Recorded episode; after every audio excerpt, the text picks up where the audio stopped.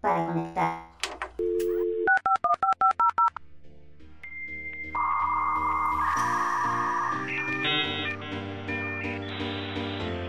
Conexión lúdica establecida.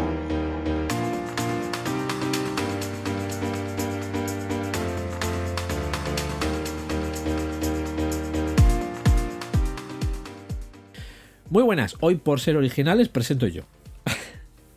Eh, aquí estamos en un nuevo episodio de Conexión Lúdica, eh, vuestro podcast favorito y si no, no sé qué estáis haciendo. Aquí el que los habla Gizmo desde Asturias y al otro lado tenemos a Fran Maimenda desde Huelva. Muy buenas, Fran. Eh, no, no te oigo, Gizmo. Ahí, por decir algo. Pero ¿Qué que, tal? Que entonces, que entonces aprovecho. El Puerto Rico no es un juego. Ay, perdón, muy buenas, Fran, ¿qué tal? ¿Qué tal? Hola y bienvenidos a este podcast que realizamos un aficionado a los juegos de mesas y un troll. Eh, esto, estaba pensando a ver quién era quién. Pero Sí, yo, venga. yo no soy ni troll ni aficionado a los juegos de mesa. Uy, uy, uy, uy, que se nos ha enfadado Gizmo por Twitter, se ha enfadado porque la gente No, lo pone no. por troll. Pero esto es como, como la persona que, que está todo el día diciendo yo soy, yo soy, yo soy, y luego cuando alguien dice tú eres, dice yo no. No, no, no, es, es al- algo ya hemos comentado en alguna ocasión, digamos que, a ver, es un poco el problema de estar todo el día en plan de coña, que luego es. cu- cu- cuando hablas en serio, pues eh, a la mínima que dices en serio, la gente te toma, ya no te toma en serio, pero bueno, no, realmente, realmente no me, enfadar, enfadar, no me enfado. Bueno, bueno. Bueno, hoy tenemos programita con, con un hashtag. Hace tiempo que no hacemos un hashtag, ¿no? Eh, sí, yo como todavía no, eh, y eso que utilizo Twitter, no tengo muy clara la diferencia entre el hashtag y abro hilo, creo que sí, pero así, a, a ese nivel estamos, ¿no? Ese es el nivel, ese es el nivel. Si quieres yo lo explico, ¿eh? la diferencia, tanto para ti principalmente como para algún nuevo oyente. Yo creo que ya llegamos a 12, ¿eh? a 12 oyentes, ahora ya hablamos de eso luego, en las menciones y replay hablaremos del número de oyentes, pero, pero si quieres luego te cuento la diferencia entre las secciones. Nah, vamos al lío, vamos al lío. Vamos al lío. Venga, venga, pues venga, va, comenzamos. ¿Con qué comenzamos, Gizmo? Que además hoy, hoy el, trending, el trending topic lo, lo traigo yo. Y vamos, por una vez. Pues vamos, vámonos al trending topic.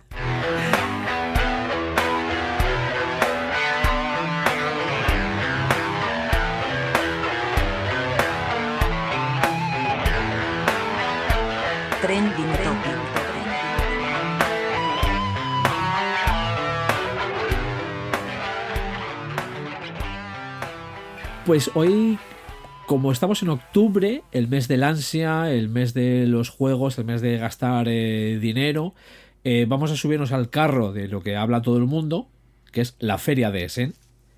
Pero eh, no queremos, no vamos a hacer, es decir, el que busque algún top de juegos, algún listado de juegos o algo relacionado con qué es lo más esperado que va a salir en Essen, puede mirar en, en, la lista del programa, ver el minutaje de la siguiente sección y saltársela porque no vamos a hacer nada de eso. ¿No? ¿Vale? No, no ya sabes que además a mí me gusta mantener mis tops en secreto, ¿no? Eh, así, me, así me siento importante por una vez, eh, por algún momento, ¿no? Algunos minutitos me siento importante. Yo llevo 15 días analizando juegos para hacer un top y ahora me dices que no es top. 15 días, no digas con 15 días, yo llevo dos meses por lo menos.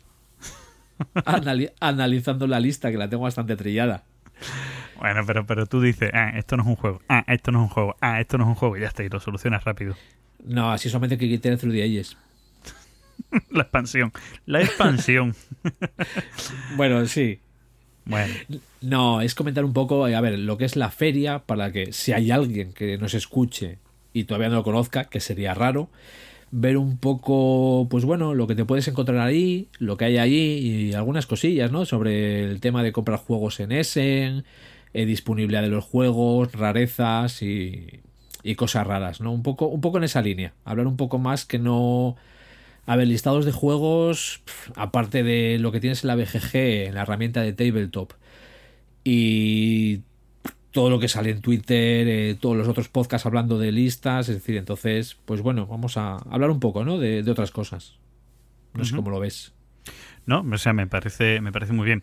Vamos, hay que decir que, que yo, por ejemplo, no he ido nunca a Essen. O sea, es una, un- una chinita que tengo ahí en el zapato, que no soy capaz de quitarme, pero me la, me la quitaré, me la quitaré. Yo tengo, tengo ganas de ir, pero bueno, no coincidió por fechas, porque bueno, para mí el mes de Essen suele ser un mes de trabajo complicado en el curro, eh, pero ahora hemos cambiado, hemos cambiado un, una- un festival que teníamos de, de flamenco grande, que yo me encargo de organizar, entre otras cosas, y con ese cambio eh, creo que tengo posibilidad de ir. Entonces, bueno, ya este año no, pero no sé si el año que viene o el siguiente también dependerá muchas veces pues, de economía, de mil historias más, ¿no?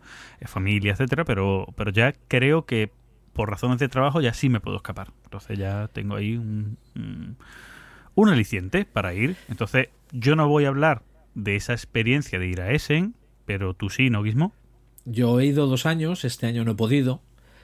Y ya te lanzo el guante. A ver si, oye, el año que viene nos vamos los dos.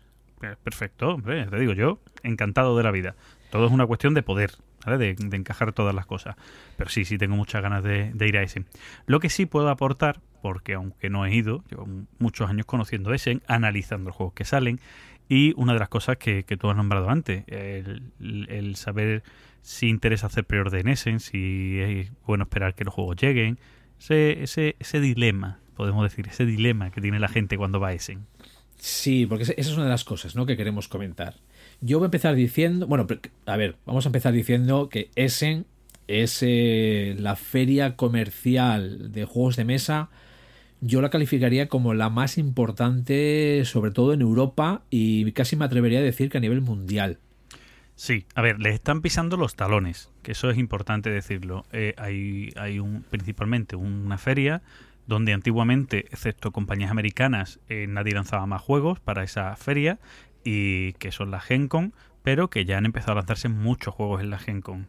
Eh, a día de hoy todavía hay gente que lleva a la GenCon el prototipo, prueba de impresión, que luego ya traen a Essen para vender, ¿vale? Pero, pero está, está comiendo el terreno de una manera abismal a Essen, ¿vale? También es cierto que el mercado de los juegos americanos se abrió al mundo de los Eurogames, ya no solo estaban o los Wargames, juegos propiamente americanos, tipo Fantasy Flight Game y juegos más temáticos y tal, sino que se ha abierto ese mundo. Kickstarter ha hecho mucho por ello también, es decir, que, el hecho de que allí se diseñen otro tipo de juegos, no, no el básico de allí, sino juegos que puedan llegar a Europa y demás. Y eh, le está comiendo mucho el terreno. Pero sí es cierto que yo creo que a día de hoy, todavía por número de lanzamientos y porque muchas editoriales de todas partes del mundo se guardan los juegos para lanzarlos, en ella sí sigue siendo la feria más importante de juegos de mesa del mundo.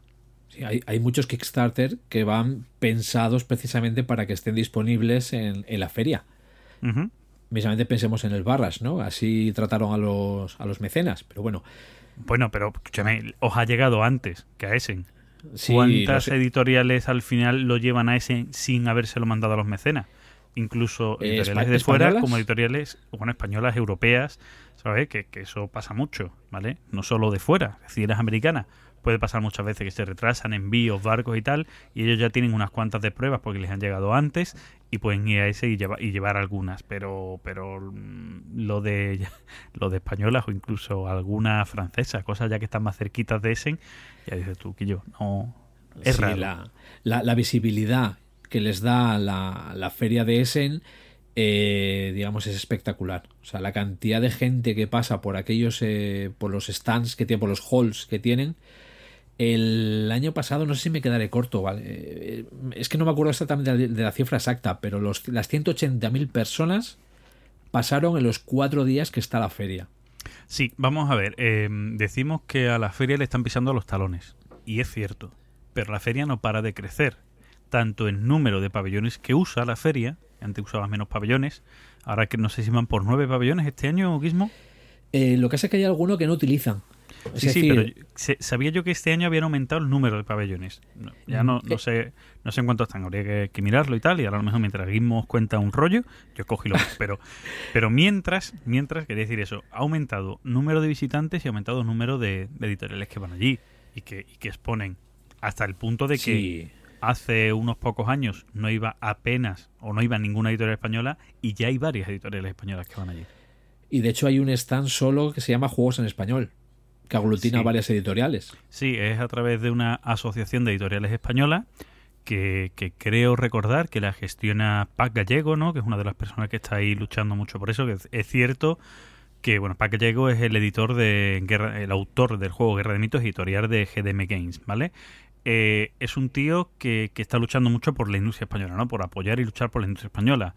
Es uno de los que gestiona la parte de Berkami de juegos de mesa en español, etcétera, etcétera. Un tío que, que está luchando mucho por ello, ¿vale? Ahí ya podemos entrar gente que le guste más su juego o no su juego, pero hay que reconocerle esa labor que hace eh, de intentar estar en todos lados, de que haya presencia de las editoriales españolas en todas las ferias, con esa con ese stand que tú dices de juegos editados en España, juegos producidos en España, no sé cómo se llama exactamente, pero, pero la verdad es que, que es un trabajo a reconocerle, ¿eh? Yo no, no, recuerdo el nombre, porque bueno, ya adelanto, cuando me pongo a analizar la lista de juegos que salen en ese, si veo que es de una editorial española, lo descarto. ¿Por qué lo descarto? No lo descarto por ser español, ¿vale? Sino por, bueno, un poco lo que es la experiencia que yo de Essen. No voy a ir a Essen a comprar un juego de una editorial española. Ese me lo compro aquí.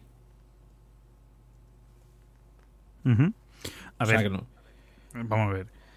Em, Essen eh, siempre ha sido la meca de los juegos de mesa y el sitio donde ir a comprar juegos que normalmente no llegan aquí. ¿Vale? Sería Es- ilógico comprar juegos que se producen, se editan y se venden aquí. Exacto, yo el, el primer año, por ejemplo, precisamente fui con el ansia, ¿vale? Yo para mí Essen casi la definiría como el ansia y la ilusión, ¿vale? A la vez de, de un aficionado a los juegos de mesa. O sea, lo pondría a las de, con los dos calificativos. O sea, la ilusión que te da desde que empiezas a planear el viaje, que la, normalmente lo acabas haciendo con un año de antelación, el ansia por llegar allí, los juegos y, ver todo aquello, es yo creo que la mejor forma de definir ese. O sea, no... por ejemplo, lo que decías tú antes de, del tema de, vamos, de, de tener pasta, ¿no? Para ir a Essen. Realmente Essen no es caro, ¿vale? Ir a Essen no es caro. ¿Qué sucede? Que nosotros hacemos que sea caro. Porque vas a Essen, es una feria comercial, por supuesto, y te dejas llevar por el poder consumista. O sea, entonces, eso es lo que convierte a Essen en que sea mucho dinero. Es decir, yo por, poner un. Bueno, el, primer año, ¿vale? Yo adelanto también. Essen es una experiencia que yo recomiendo a todo el mundo, ¿vale? Y nótese que estoy hablando como experiencia. Porque al hilo de lo que tú decías, ¿no? De la disponibilidad de los juegos, ¿no? Que Essen siempre ha sido eh, como el esperar, ¿no? La presentación de esos juegos. Eh, eso era antes. Porque hoy en día, si te pones a mirar todos los juegos que se presentan en Essen, eh, muchos de ellos están disponibles en tiendas incluso antes de la propia feria.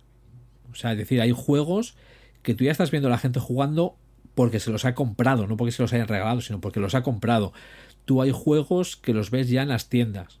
Entonces, esa parte de Essen, eh, de ser, el, bueno, el mercado español, ¿vale? El mercado español que ha crecido una barbaridad, que está creciendo, ya trae muchos de esos títulos, por no decir, o sea, por no decir casi todos. Entonces, esa forma de ver Essen como el sitio al que voy a conseguir esos juegos, ya ese que hay que dejarla de lado.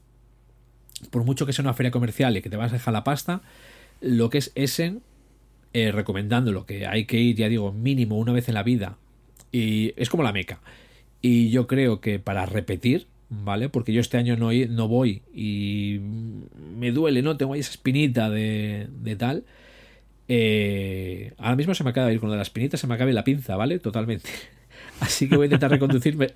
Voy a intentar reconducirme yo solo. ¿Vale? O sea, de esa experiencia de ir y el gasto del dinero nos lo hacemos nosotros. O sea, Sí, vamos a ver, hay, hay un gasto un gasto base, pero que no es que sea especialmente caro, sin más si lo haces con tiempo, que puede ser el avión y el alojamiento. Y luego comer allí vas a comer mal, ¿no? A parecer eso está claro, ¿no? Vas a comer mal, porque allí Sí, dentro de lo que es ese no...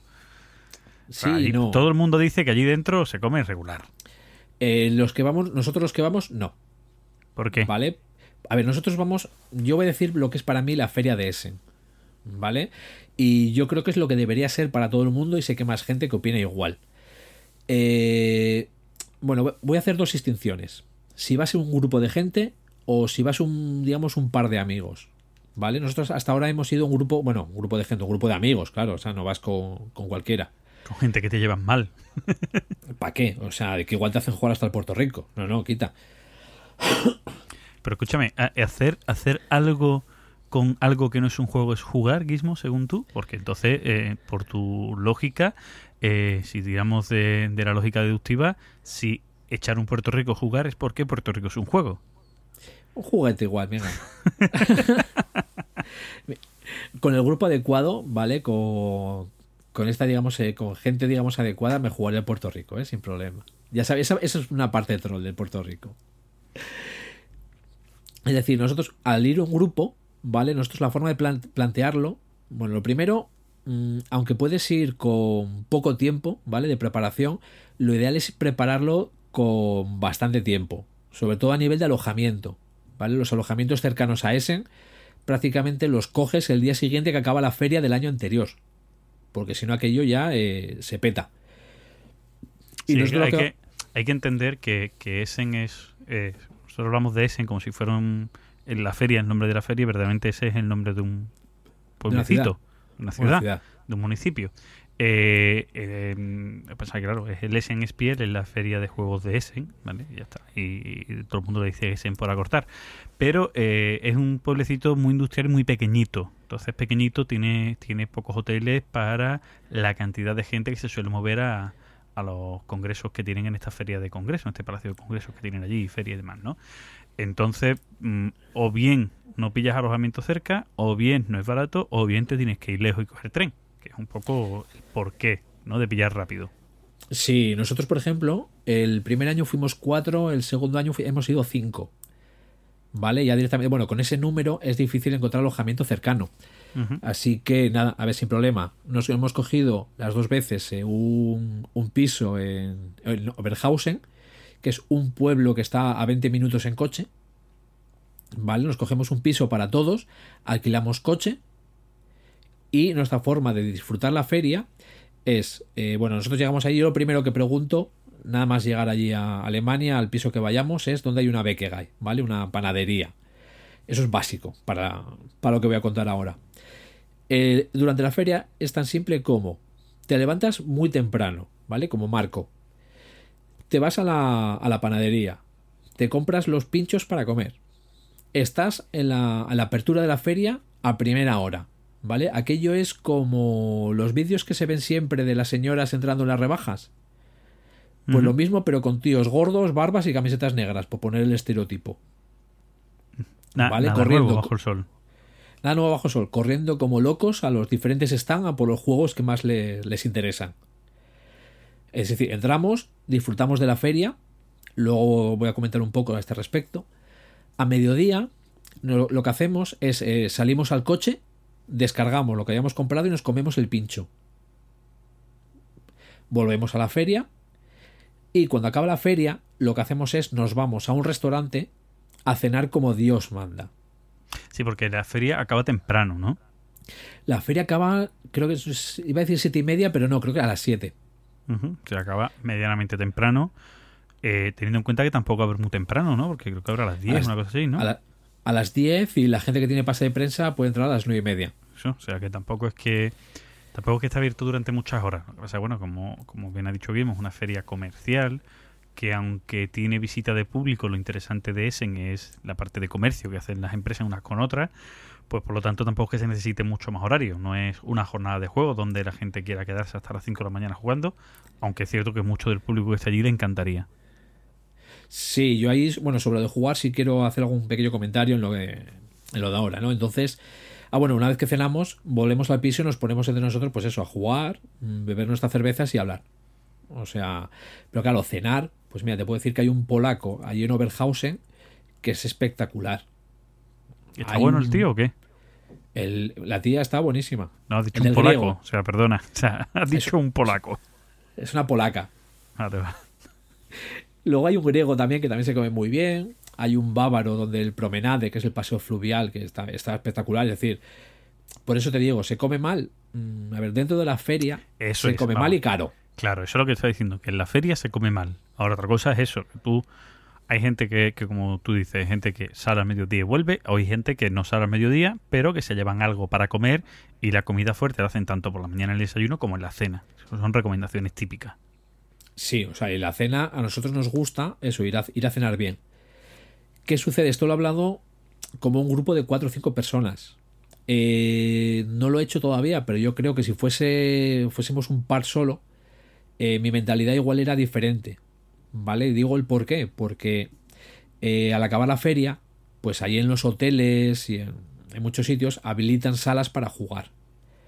Entonces, eh, sí que digamos mi mentalidad me llevaría a andar en esos sitios, a jugar con gente de otros países, a jugar con los diseñadores, o sea, no sé, jugarme una partida con, con Joris Viersinga, pues tiene que ser una maravilla, o vamos, o con cualquier otro, otro diseñador, o cualquier Andrea Seifar o alguno de estos, sí. Por ejemplo, allí y con gente, gente de otros países, o con Edward, el de Heavy Cardboard, ¿vale? Que me molan. Eso, digamos, sería otra, otra forma, ¿no? Eh, de verlo. Yo, mi cabeza me lleva a pensar que eso lo haría yendo menos gente. Al ser un grupo de 4 o 5, pues bueno, mira, ya somos suficientes, o sea, pero claro, ir 4 o 5 al mismo sitio y luego acabar cada uno dispersado, pues para eso. Y luego encima teniendo el piso, pues a, a 20 minutos, ¿no? Entonces, te vas a cenar tranquilamente, vas a casa, juegas, hablas, bebes cerveza y también descansas para el día siguiente. Eso te iba a decir. eh, vamos, yo no he ido, ¿vale? Pero me da a mí la impresión de que mm, pararte con juegos que ya has comprado, que ya tendrás tiempo de jugar en España, porque ¿qué juego vas a jugar en el hotel? O sea, no te vas a ir a Essen llevando juegos de casa para jugar. Vas a No, jugar a los juegos nuevos. Jugar a los juegos nuevos, tener que prepararte, leerte las reglas o, o medio ponerlo en pie después de la explicación que te hayan dado en Essen, que ahora también hablamos de ello. Em, ¿Merece la pena o merece más la pena un poco, como tú dices, salir, pasear, cenar tranquilo, descansar para el día siguiente volver a estar en, en planta? La- las dos cosas, lo que te pide un poco el grupo. Nosotros lo que solemos jugar son o juegos que ya nos hemos leído las reglas, que las habíamos leído para ver si el juego nos interesaba, o juegos ligeros. Entonces, bueno, que no te requiere mucho mucha preparación. Y al final de cuentas es pasarlo bien con amigos. Sí, sí, sí, perfecto. Entonces ahí, a ver, hay gente, mira, lo de jugar, por ejemplo. Vamos, vamos a hablar de lo que es la feria por dentro, ¿vale? El, el disfrutar la feria por dentro, eh, para mí no es ir a por, voy a decir, por ejemplo, yo que es el Maracaibo este año, ¿vale? El nuevo juego de Fister. ¿Para qué voy a ir corriendo a por el Maracaibo o esperar al Maracaibo cuando ya lo tengo en todas las tiendas o lo voy a tener en todas las tiendas? ¿Vale? Luego pues, Tiendas allí... españolas, ¿te estás refiriendo? Tiendas que tú ya en España puedas comprar en ellas. Sí, o sea, aunque digamos mi tienda de referencia no es española, pero sí. O sea, Sí, pero bueno, es decir, que tú desde España puedes comprar. Me refiero, es que no, no vaya a confundir la gente, decir, lo puede comprar en cualquier tienda allí en Essen. No, no, no. Ya una vez en España, poder pedir el Eso juego. es. Eso Claro, no es, no es lo mismo eh, comprarte el Maracaibo que conseguir un juego de los iraníes, por ejemplo, con todos los líos ¿no? que tienen este año para poder ir por tema de los embargos y estas cosas. Sí, o de los Japan Brand y sitios así, ¿no? Por ejemplo, mira, de los Japan Brand, que no se me olvide, sí quiero hacer un comentario eh, sobre ellos, ¿no? Entonces, dentro de la feria, para mí lo divertido, lo que vas a disfrutar es a ir a los stands, ver qué ofrecen, pero no para mí no las novedades estas eh, que ya están, que son los pepinos de, de tal, que si el tapado, que si no sé qué, no, no. A ver lo que ofrecen. Hablar con diseñadores de esos que son totalmente desconocidos, o sea, a, probar cosas nuevas, bueno, a probar, ¿vale? A ver cosas nuevas, que te las expliquen, porque, a ver, aquí es comercial. Tú te acercas, empiezas a hablar con la gente y enseguida te hacen una descripción de lo que están haciendo, eh, puedes hablar de de cosas, digamos, de ahí, preguntarles cosas, ¿no? Sobre, sobre su editorial y, y tal. Te puedes sentar a jugar un poco, que aquí eh, hay gente que se siente jugar la partida completa. Yo, por ejemplo, yo eso, yo eso no lo concibo. ¿Vale? Yo, por ejemplo, el primer año, que era cuando se presentaba el Agra, había gente jugando una partida entera de Agra. Entonces, no sé, eh, a ver, si vivo al lado, vale. Yo lo, lo- desde el punto de vista, desde que yo salgo, vale, desde Asturias. Ir a la feria de Essen y jugarme una partida de Agra que dure tres horas ahí en la feria y perder, perderme tres horas de andar paseando, viendo cosas y hablando con la gente, mm, yo no lo concibo. Y para mí eso es lo guapo de Essen. Bueno, a ver, eh, también habrá gustos. Para todo. Hombre, a lo mejor hay alguien que lo que quiere es que típica persona que compra pocos juegos y que quiere analizar bien si es el juego que quiere o que sé, que si cada uno tiene su historia, ¿no? Ahí. Eh, hay gente que va a la feria de Essen y compra juegos simplemente por aprovechar el momento en el que el autor firma por llevárselo firmado, ¿no? Eh, sí, también, digamos, a ver, yo tengo, sí, tengo alguno firmado que te lo compras y, y dices, tú, oye, ¿me lo puedes firmar? Tengo una lámina de un juego que me la dedicó el diseñador, o sea, no el, vamos, el diseñador gráfico, el de... Sí. Me la, me la dedicó además haciendo un, un dibujito así tal, o sea, que la tengo ahí que me hace mucha ilusión, ¿no? O sea, es... Es que yo creo que el mi resumen de, de Essen es ese. Y que no se me olvide lo que comentabas, por ejemplo, de Japan Brand, ¿vale? Que se, son las editoriales japonesas, que también, digamos, eh, que bueno, no solamente se agrupan la- las editoriales españolas, ¿vale? Las de Indonesia también se agrupan, las de otros países, pues también, oye, para hacer más fuerza e ir dándose a conocer, ¿no? El comentario sobre los de Japan Brand, ¿vale? Claro, son juegos que aquí no llegan mucho, aunque cada vez van llegando más. Eh, ¿Qué sucede con estas editoriales? Que muchas veces te ponen el cartel de sold out, ¿vale? Es decir, ya lo he vendido todo. Pero incluso te lo llegan a poner el jueves a las 10 de la mañana, ¿vale? Que es cuando se abre la feria al público. Tú llegas allí y dicen, este juego, este juego ya está vendido. Y tú, pero ¿cómo, ¿cómo es esto? Y aquí viene un poco, bueno, ya hemos tenido entre nosotros alguna conversación al respecto. El, tema de los preorders para recoger en Essen. ¿Está bien o está mal? Le quitas la ilusión a la feria, pero te aseguras el juego. No voy a ninguna conclusión, ¿vale? Pero es ese comentario, ¿no? De decir, tú llegas con tu ilusión a la feria. Ay, pues voy a ver, voy corriendo. Y llego a la, al stand de los japoneses y de golpe porrazo el juego que está, está ya, está ya agotado. Es tú. No sé. Por sacar, ¿no? El tema este de. Más que nada porque lo hemos comentado entre nosotros alguna vez. Hay gente que está, que está a favor de esos preordes, hay gente que está en contra. Porque por un lado, claro, tú llegas allí y ya vas con la tranquilidad, ¿no? Yo sé que si tengo el preorder del juego este de, de, Japan Brand, no tengo que ir corriendo el jueves a las 10. Pues puedo ir el viernes o puedo ir el sábado, o sea... Eso sí es una cosa que yo creo que entre, o sea, entre este tema de los preorders y de la disponibilidad que llega a España, mm, yo creo que es lo que hace que la feria sea realmente para ir a disfrutar y vivir la experiencia. Ver toda aquella gente allí, o sea, ir eh, el, bueno, el poder discutir, ¿no? Con Tom, Ba- con Tom Basel, ¿vale? Yo tuve una discu bueno, discusión amistosa, por supuesto, con Tom Basel en el aeropuerto a la vuelta, o sea, criticándole una reseña suya. Sí, que... vale. Vamos a ver, eso, eso yo creo que es la parte, mm, para mí, la mejor, ¿no? Que puede tener la feria, que es relacionarte con, con toda esta gente del mundillo.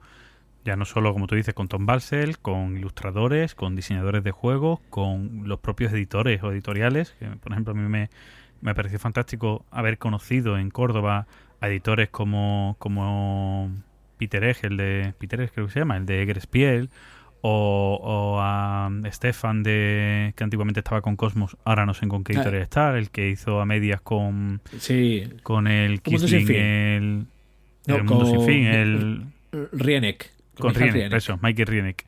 El Mundo Sin Ese Fin. fue el año que fui yo. Exacto. eh, el Mundo Sin Fin, el, el otro, el, el coño, Los Pilares de la Tierra, el primero. Es decir, mm, ese, ese tipo de, de personas son muy interesantes. Además, yo con, con, con el señor de Egerespiel estuve probando prototipos, entre ellos, por ejemplo, de un juego que también es muy premiado, como el Camel Up. Y eso ha sido en Córdoba. O sea, la suerte que Córdoba, Claro. que, que la Feria de Córdoba se curra mucho eso y atrae a gente. Pues que eso es, en ese tiene que ser mm, bestial. Espectacular. Claro, eso es bestial, que están todos allí.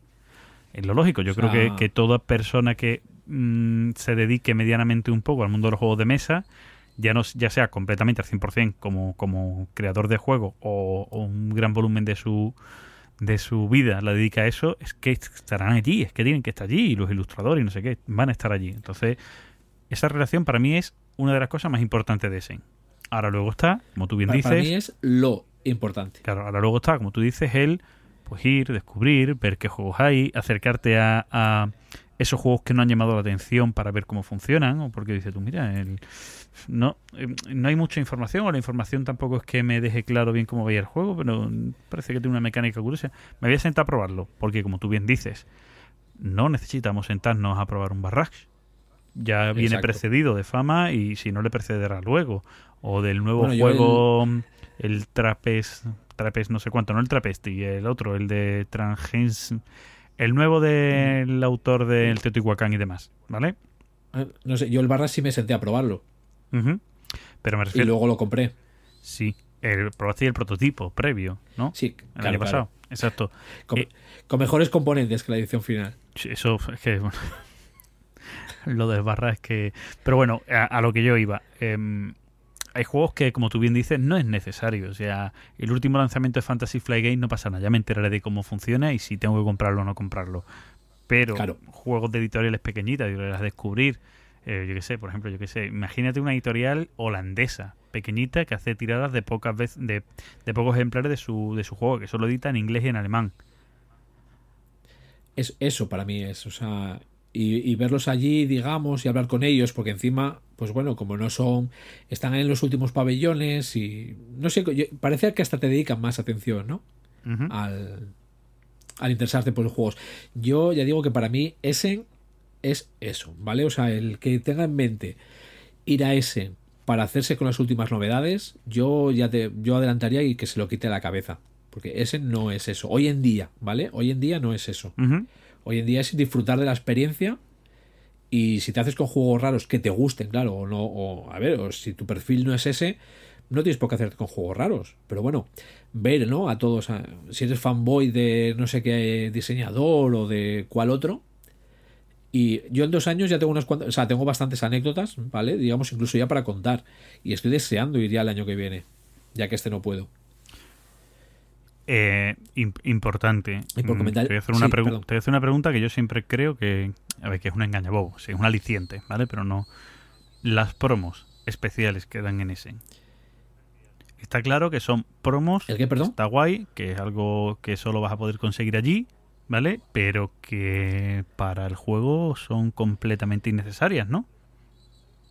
Sí, a ver, está bien. Yo lo que pasa que igual también es por. Ya sabes que a mí me gustan los juegos espartanos y que no me fijo mucho en eso, ¿no? Entonces, pues hombre, mira, si me da una promo, mola. Pero tampoco me voy a matar por ir a correr a por una promo. Sí, pero que por ejemplo no, no, he- no he, no he visto en ningún juego que la promo fuera fundamental para que el juego fuera mejor. Me parece que la mayoría de las veces son chorradas, una modificación de una carta que prácticamente la misma está en el juego, una modificación para que parezca distinta y cosas por el estilo que, que, que no es primordial, que es que hay gente que se pega patadas en la nuca por conseguir esas promos y yo creo que no Sí. son fundamentales. No, si te haces con ella bien. Es, es como en su día el condensador de flujo de la alta tensión. Era una carta, yo me acuerdo, cuando yo fui a Córdoba ya la, la estaban regalando, me parece que había sido del año anterior, o sea, que dices tú la tengo, mola, ¿vale? Sí, es el condensador de flujo, es para alta tensión, pero el juego ni me mejora ni me empeora. Es el mismo juego con una carta preciosa que tengo ahí. Ya está, eso, eso es sea, lo que me quería referir. Que es la otra parte de ese que no habíamos nombrado y que hace que mucha gente también corra, ¿no? Como tú dices, el jueves esté corriendo allí por conseguir ese tipo de historias. Pues tampoco es completamente necesario. No, si vas a Essen, vete a disfrutar la experiencia, a ver las editoriales, a ver los juegos, a ver el espectáculo que es aquello. Yo el año pasado descubrí las subastas de GMT y me quedé enamorado, ¿vale? Era todos los días me iba a la subasta de GMT a ver el tío, el, el, de- el de Worthington Games era el que estaba allí, vestido de rey asirio, dando unos speech de, de la leche, bueno, viviendo, metiéndose en el papel y luego subastando juegos y tal.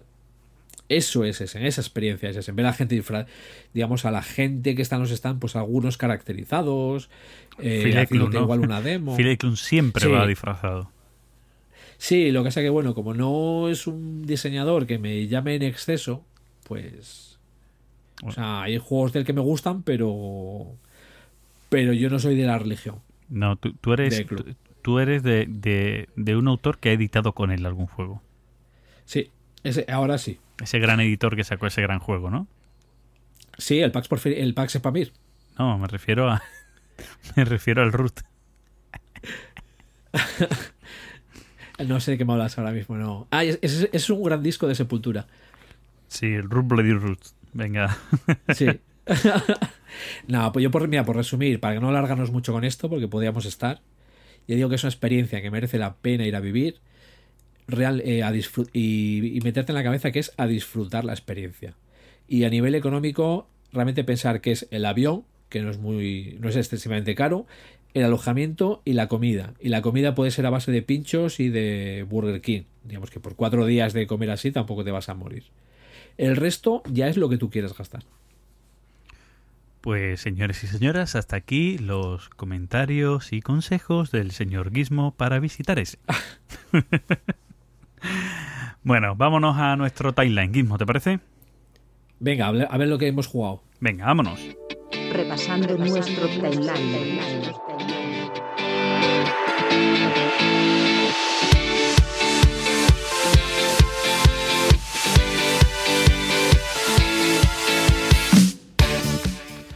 Gizmo, mm, yo la verdad es que eh, me han venido unas semanas de trabajo grande y he jugado poquito, poquito. Además estoy con campañas de juego y he probado poquitos juegos. Tengo ahí tres jueguitos para hablar, sí, pero son... Digamos que son juegos sencillotes todos ellos, ¿vale? Eh, yo sí he visto que tú sí has puesto aquí candela, ¿no? Yo tengo un par de ellos y una experiencia. Ya veo, yo todos mis juegos... Que, Todos mis juegos, además, voy a hablar de que dos de ellos tienen una misma mecánica principal y son juegos de 20 minutitos, la mayoría, bueno, todos son juegos de 20 minutitos, así que ese, ese es mi nivel, ese es mi nivel ahora. Más que nada porque no voy a volveros a hablar del Pandemic Legacy, ni del Seven Continent, ni del Imperial Assault, que ya lo he hecho atrás, simplemente sigo con las campañas. ¿Vale?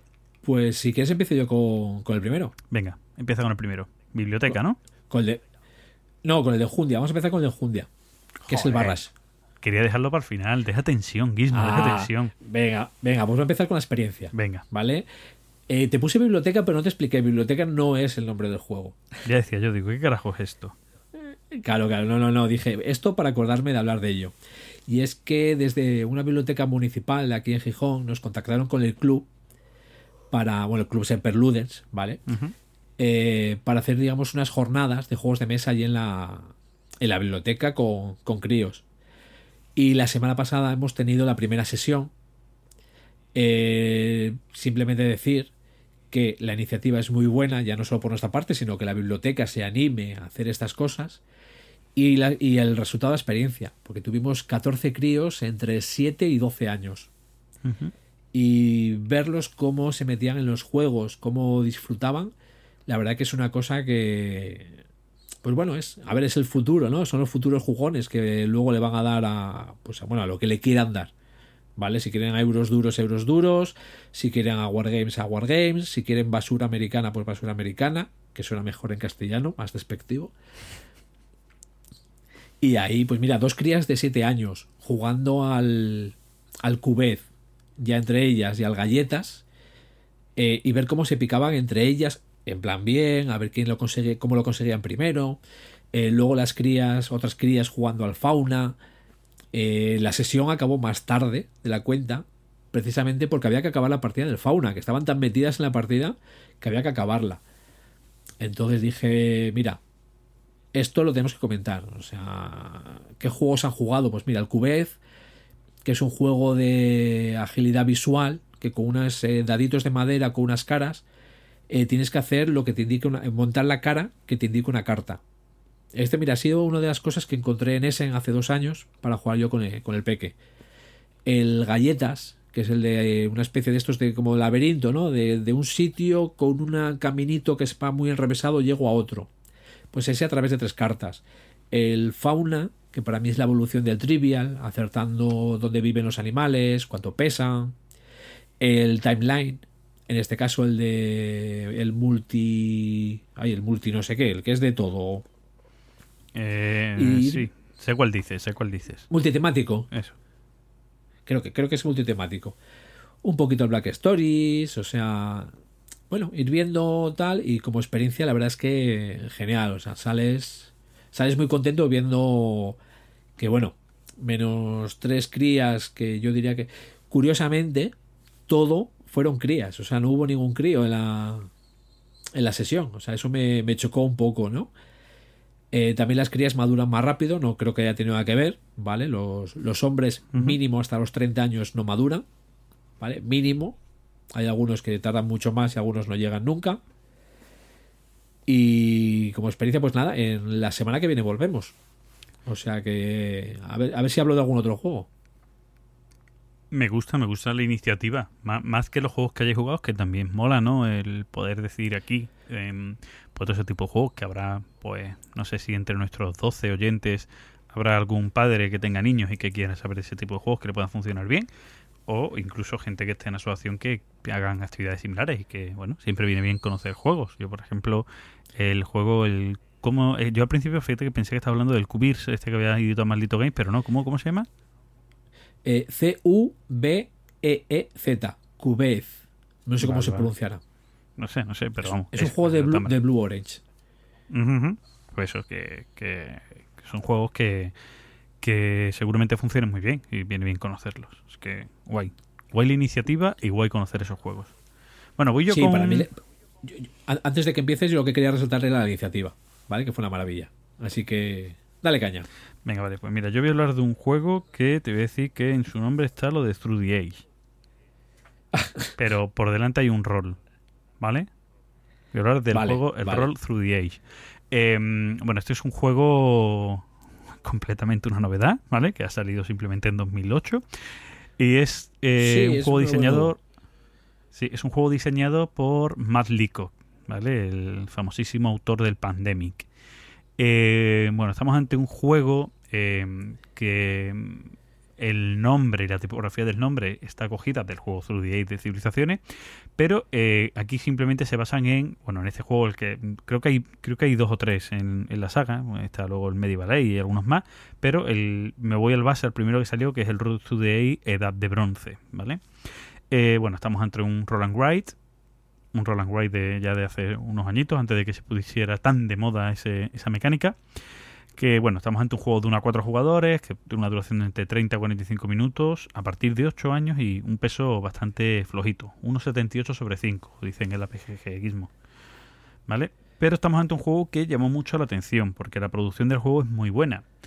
El juego tiene, por un lado, la parte de, de Write, ¿vale? El papelito donde escribir, pero por otro lado tiene un tablerito personal con un que es de madera, madera, no es de cartón, sino de madera, taco de madera, que tiene unos agujeritos para tú poner unos pinchitos para ir marcando, bueno, tu producción, ¿vale? Tu producción de distintos tipos de cosas. Es bueno, producción de comida por un lado y por otra producción de distintos tipos de elementos. Estela, alfarería, eh, armas, distintos tipos de cosas. Y en el juego, voy a explicar un poquito muy por encima del juego, ya me pongo un poquito mis sensaciones del juego. Y en el juego, bueno, pues lo básico. Tiras dados, tienes que seleccionar dados, tienes que seleccionar muy bien y tienes que ir haciendo crecer tu civilización. Cuando tu civilización crece, tienes más personas, por lo tanto tienes más dados para tirar, pero a la par también tienes que conseguir más comida para alimentar a esas personas. Y luego, por otro lado, con esas personas, aparte de conseguir pues más trabajadores para tirar dados, entre comillas, también consigues gente para construir monumentos, ¿vale? Para ir construyendo monumentos. Y con el comercio, o sea, vendiendo tus elementos y demás, puedes adquirir, que esto es un poco la parte que chirría en el juego, que, que con esos elementos tú adquieras tecnologías, conocimientos y tecnologías. Pero bueno, tenían que meterlo por algún lado esa evolución tecnológica para que el juego tuviera sensación de ser de civilizaciones, ¿vale? Dentro de que la mecánica es un roll and write. Bueno, pues estamos ante un juego, como digo, muy bien producido. A día de hoy se consigue un juego súper barato. Y a mí es un juego que me gusta mucho. Es cierto que eh, la hoja base del juego, la que el juego te trae, se puede quedar, a mi gusto, corta. Conforme juegas dos partidas al juego, se te puede quedar corta. Pero existen otras adaptaciones que han hecho la gente más complejas, o incluso que en vez de cerrar cuando tienes cinco tecnologías, cierres con ocho y aumentes un poco el tiempo de juego, que para mi gusto es como el juego se saborea más. ¿Vale? O sea, con alguna modificación casera, una home rule de esta que tanto le gusta a Gizmo, es como para mi gusto se saborea mejor el juego, mejor el juego. Pero la verdad es que el juego Mm, yo creo que de los roll and write así mm, rápidos y, y con una cierta profundidad es un juego muy, muy bueno. Sí, yo, yo este le he dado bastante. Le he dado bastante porque además hay una aplicación para el ordenador que se puede jugar y al final de cuentas, bueno, es un poco multisolitario, ¿vale? Tienes igual esas, esos eventos que puedes eh, putear un poco a los demás, pero en solitario también va muy bien. O sea Bueno, que- pues, Yo es un juego que recomiendo mucho, la verdad, que me parece más, porque es que creo que estaba más o menos, lo puedes encontrar en tiendas españolas a unos 20 euros. O sea que el juego con la producción que tiene, 20 euros, está muy, muy bien de precio. Cre- Creo que caro no es. Mm, ¿Es un. ¿El Through the es un juego que se salva o es como el Through the? ¿Que te parece que.? No, que no, este se salva, este se salva. Lo decía los dadetes esos de madera está muy chulo. Y ya digo, la aplicación también, la del ordenador también está muy chula. Vale, vale, vale, venga. Pues hala, nada, pasa tú a tu, a tu siguiente juego. Eh, nos vamos a, a los trenecitos. ¿Qué trenes? ¿Qué trenes? Vale. Juegos de trenes, ¿qué trenes? Porque, bueno, me llegó ya, lo he probado, el Iris Go. ¿Vale? El juego que sacó ahora Capstone Game, de la, que era de la serie de, de Winson Games, eh, sobre trenecitos. Eh, padres del Chicago Express, por llamarlos de alguna manera, porque es esa mecánica. Y es un juego que en una hora, la verdad es que nos lo pasamos. Nos lo pasamos teta.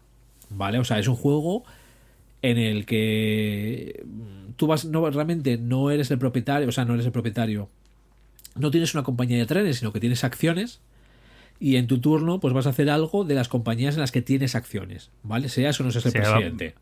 Ahí está. Eh, eh, la diferencia entre esta clase de juego y los 18XX es esa, que sin ser presidente puedes hacer cosas por las compañías en tus acciones. Sí. O sea, porque aquí es, o haces que crezca la compañía, o mejoras las ciudades por donde pasa, o sacas una acción de una compañía a subasta, o haces que se paguen los dividendos. Básicamente el juego ya está explicado, o sea, porque eso es el juego. El tema de los dividendos está muy chulo, porque hay cubitos de tres colores, ¿vale? Eh, blanco, rosa y negro, que se pueden poner en las ciudades, perdón, en los pueblos, para convertirlos en ciudades. Y cuando se pagan dividendos se sacan tres cubitos de la bolsa y se mira todas las compañías las rutas que tienen. Si pasan por un pueblo pagan. O sea suman dos. Si pasan por una ciudad que tenga un cubo del color de los que se han sacado pagan cuatro. Y pagan todas.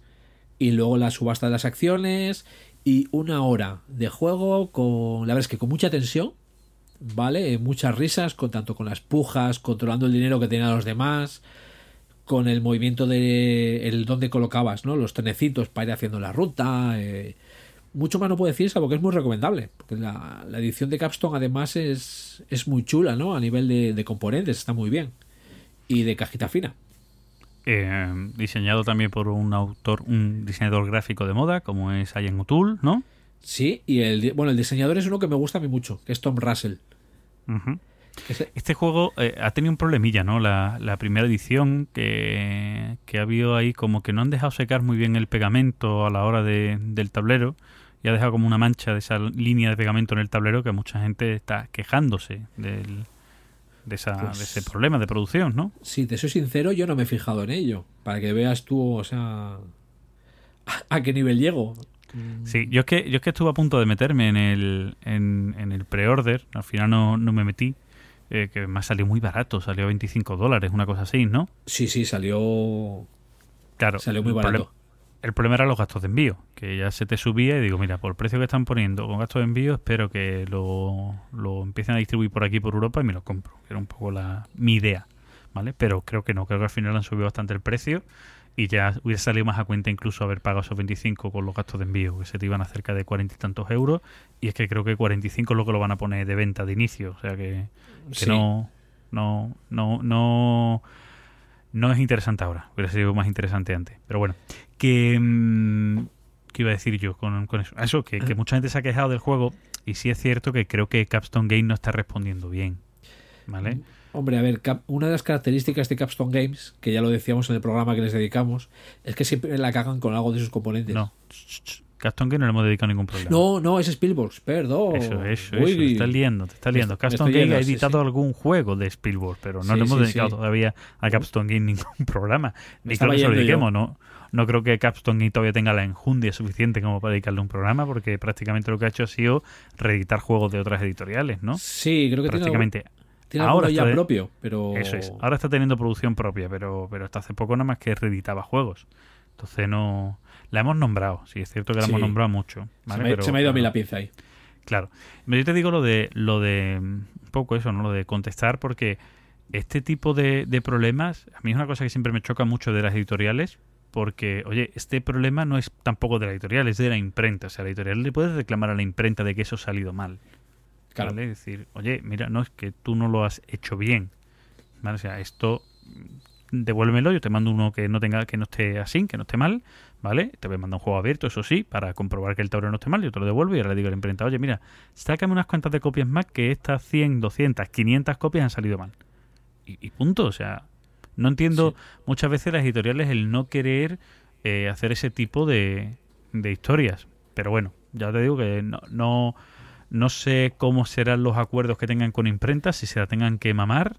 Es- es- pero, ahí igual está el problema, ¿eh? porque yo tampoco lo entiendo. O sea, que no, pero, pero yo creo que hasta ese punto, yo qué sé, que tú dices, mira, los ficheros estaban mal, tú no te has dado cuenta en la revisión y la imprenta puede decir cosa tuya, a mí que me cuentas, ¿no? Pero coño, que el pegamento que no se haya dejado secar lo suficiente y el pegamento acabe pasando para arriba, comiéndose un poco lo que es la pintura y haciendo una franja negra en medio del tablero, perdona, eso no... Vamos, sí- creo, ¿eh? Si te soy sincero, yo no, no he nota- no he notado nada. O sea que.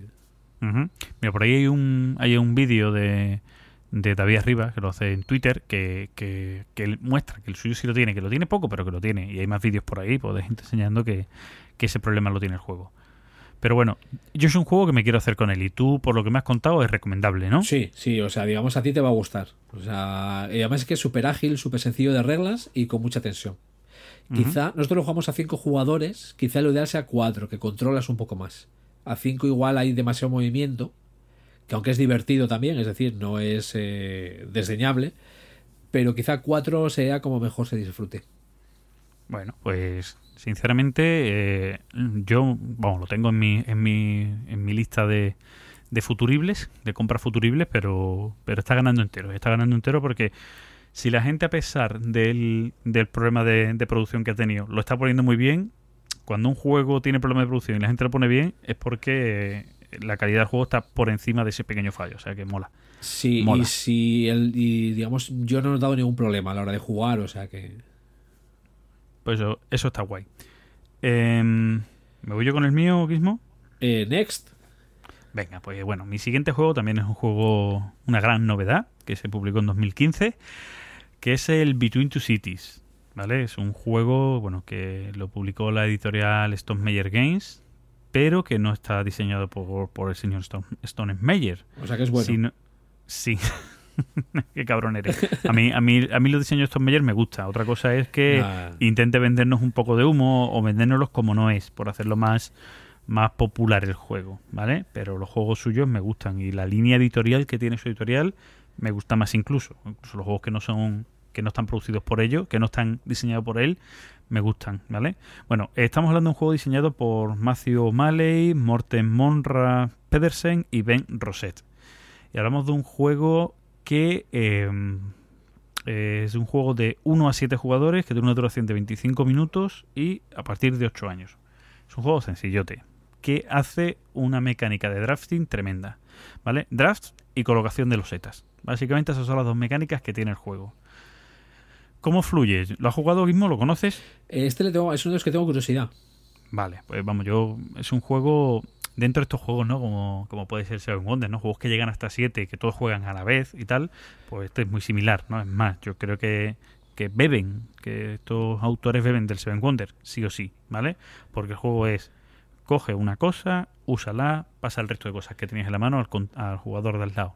Entonces, tú recibes cosas, eliges una, ¿vale? Pasas, colocas, ¿vale? Eh, Es, Sí. la- el draft es exactamente igual que Seven Wonder y también vale para 7 jugadores. Por lo tanto, yo creo que BBD. ¿Cómo es la otra mecánica de colocación de losetas? Bueno, tú vas a construir ciudades y vas a construir dos ciudades. O sea, tú no tienes tu propia ciudad, sino que vas a hacer una ciudad con tu compañero de la derecha y una ciudad con tu compañero de la izquierda. ¿Vale? ¿Quién va a ganar? Va a ganar aquel que tenga mayor puntuación, ¿vale? De- eh, mayor puntuación dentro, jo, esto ya empezamos a ser nicia. Mayor puntuación de las ciudades que menos le puntúan. Es decir, tú vas a puntuar por tus ciudades, la que menos te puntúa es tu puntuación. ¿Se me entiende? Sí, sí, vamos. eh, es decir, de lo que menos tengas, eso es lo que, lo que puntúas. Exacto, en este caso, de lo que menos tengas son dos ciudades nada más, pues de, la que menos te haya puntuado es tu puntuación final, ¿vale? En caso, de desempate, si se mira tu, la otra puntuación de tu ciudad, ¿vale? En caso de empate, para desempatar, se mira esa puntuación. Bien, ¿cómo son la colocación de, de, de losetas? Bueno, pues al principio eh, hay una primera ronda, ¿vale? En el que se cogen, creo que son siete losetas también, eh, en el que son losetas cuadradas, ¿vale? Y son losetas, bueno, eh, que representan distintos tipos de edificios y que según cómo los unas te puntúan de una manera o de otra. Por ejemplo, los, eh, la parte comercial los tienes que poner en línea, ¿vale? Hacer un distrito comercial, una calle comercial, ¿vale? Una galería comercial, los tienes que poner en línea. Eh, la parte de jardines, mientras estén conectados ortogonalmente, te da igual que sea en línea, haciendo un rombo, un cuadrado. Te puntúan más si los tienes así. Eh, la parte de edificios em, eh, administrativos, por decirlo de una forma, te puntúa si están cerca de bares. Claro, son funcionarios, pues te puntúa si están cerca, Sí. de, cerca de bares. ¿Hay, Eh, hay- hay alguna restricción a la hora de colocar, de no sé, de unos eh, no pueden estar cerca al lado de otros? No, o- a ver, no, no hay restricción, tú siempre puedes colocar, pero te, te quita puntos, ¿vale? Ahí voy. Los, la parte de, restauración, los, setas de restauración, eh, las hay distintas, porque una es cervecería, otra es con música, otra es tipo hotel, ¿vale? Pues como son distintas, eh, dependiendo de si las tienes, si en tu ciudad tienes una de cada una, puntúas mucho más, ¿vale? Si tienes un par de cada una, pues puntúas bastante. Eh, tienes también edificios de viviendas. Edificios de viviendas tienes puntos si tienes todos los demás tipos de losetas en tu ciudad. Vas a puntuar tantos puntos como vivienda por tipo de edificios que tenga distintos. Hay cinco tipos, pues vivienda por cinco. Si tienes cuatro viviendas por cinco, 20 puntos, ¿vale? Para que, para que sea fácil de entender. Y luego están las fábricas. Las fábricas te puntúan si eres el jugador al final del juego que más fábricas tienes. Te dan tantos puntos. Si eres el segundo, tantos puntos. Y el resto nada más que creo que es un punto por fábrica, una cosa así. Y aquí vienen las restricciones. Fábrica al lado de viviendas, pierdes puntos tu vivienda. Solo vale un punto tu vivienda. En vez de Vale. valer 5, solo vale un punto. Esa es un poco la restricción. Sí. Te digo, por, por- por- primera- por ahí preguntaba yo.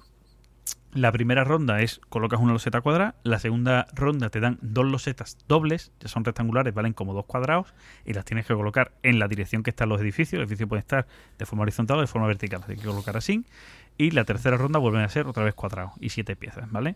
Ya te digo, juego muy rápido y para mi gusto muy divertido. Además, está publicado en español por SD Games y, y la verdad es que mola mucho.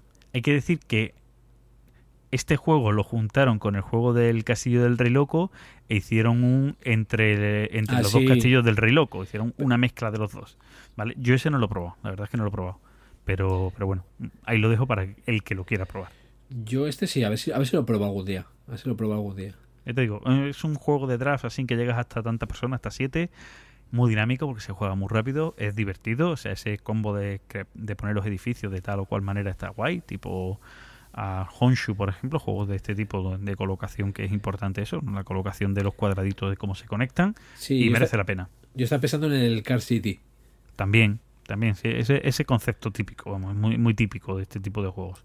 Pero lo ha hecho de una manera muy rápida, muy sencillota, muy rápida y, y con chicha. A ver, a ver si tengo oportunidad de probarlo. O sea, es de los que. O sea, me llamaba la atención. No había entrado tanto al detalle en él como. Como lo, lo que me- con lo que me has contado. Así que sí que es, sí que es uno de los que, si tengo oportunidad, me, me siento en una mesa a, a probarlo. Un, un pequeño detalle, ¿vale? Eh, como sabéis, en estos juegos de draft es muy importante entre quiénes estás colocados. Es decir, te puede interesar estar colocado con los mejores jugadores. Los típicos gente que tú dices, estos son buenos jugadores. ¿Por qué? Porque las dos ciudades tuyas, pues vas a tener a tu lado a alguien que te va a ayudar a que sea muy buena. Pero el juego trae un sistema de cartas muy divertido, que tú coges una carta al azar y te dice en qué orden van a sentar. Por orden de las letras de su apellido, por orden de, de, de la cercanía de su sitio de nacimiento, por orden... Y según eso te vas sentando ¿Quién ¿vale? tiene, más, alrededor de la mesa. quién tiene más criterio con los juegos de mesa o menos? ¿Cómo? ¿Quién tiene más criterio o menos en los juegos de mesa? Sí, bueno, hay, hay un montón, son, con un montoncito de cartas, no sé si son 20 cartas distintas, que te, te dicen de qué forma ordenarte, está guay. Por, por, por ejemplo, la longitud de la cabellera, ¿sabes? Es divertido. Está divertido. Todos los calvos juntos, ¿sabes? Cosas de ese tipo. Esa- parte está divertida.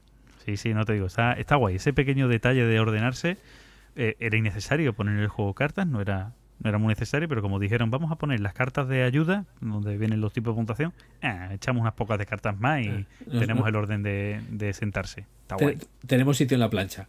Sí, sí, sí. Está guay. La verdad que ese pequeño detalle mola. Esos pequeños detalles a mí me, me gustan, me suelen gustar. Bueno, dale guismo al tuyo.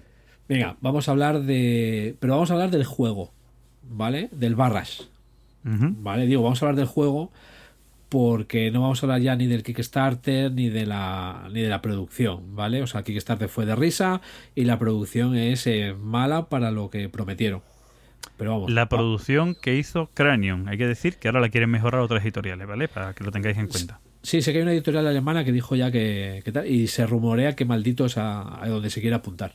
Pero bueno, Lógicamente. ahí no sé decir. A ver, yo personalmente, a nivel de componentes, eh, lo que yo tengo es eh, jugable y me divierto con ello. Pero no es lo que prometieron. Eso, vale. eso está claro. Pero vamos, es más que jugable y algunas cosas son de, de calidad bien. Otras son irrisorias, pero bueno. Ahí, ahí el tema de producción. ¿Vale? Porque, bueno, para el que no lo sepa, el Barras eh, va de gestionar eh, centrales hidráulicas, ¿no? Yo creo que se llamaría. Es decir, estamos en los Alpes, el agua cae de las montañas y nosotros vamos a, a- a andar montando embalses, eh, conductos que van a llevar el agua de los embalses a nuestras centrales que van a producir energía.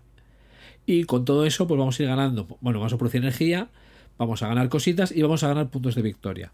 ¿Vale? Porque al final de cuentas, esto es de puntos de victoria. El tema de. Vamos, el, perdón, el tema del juego, pues mira, está bien. ¿Vale? Es decir, tú lo ves, que el agua baja, el dibujito está muy bien. Y alrededor es colocación de trabajadores, pues eh, con su sentido. ¿Vale?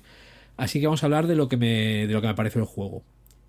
Y vamos a decir directamente que es uno de esos ejemplos de que nos han cogido un juego y nos lo han troceado. ¿Vale? Para Ujú. vendérnoslo en dos partes. Porque el juego te lo vendían el juego base y luego te vendían una expansión.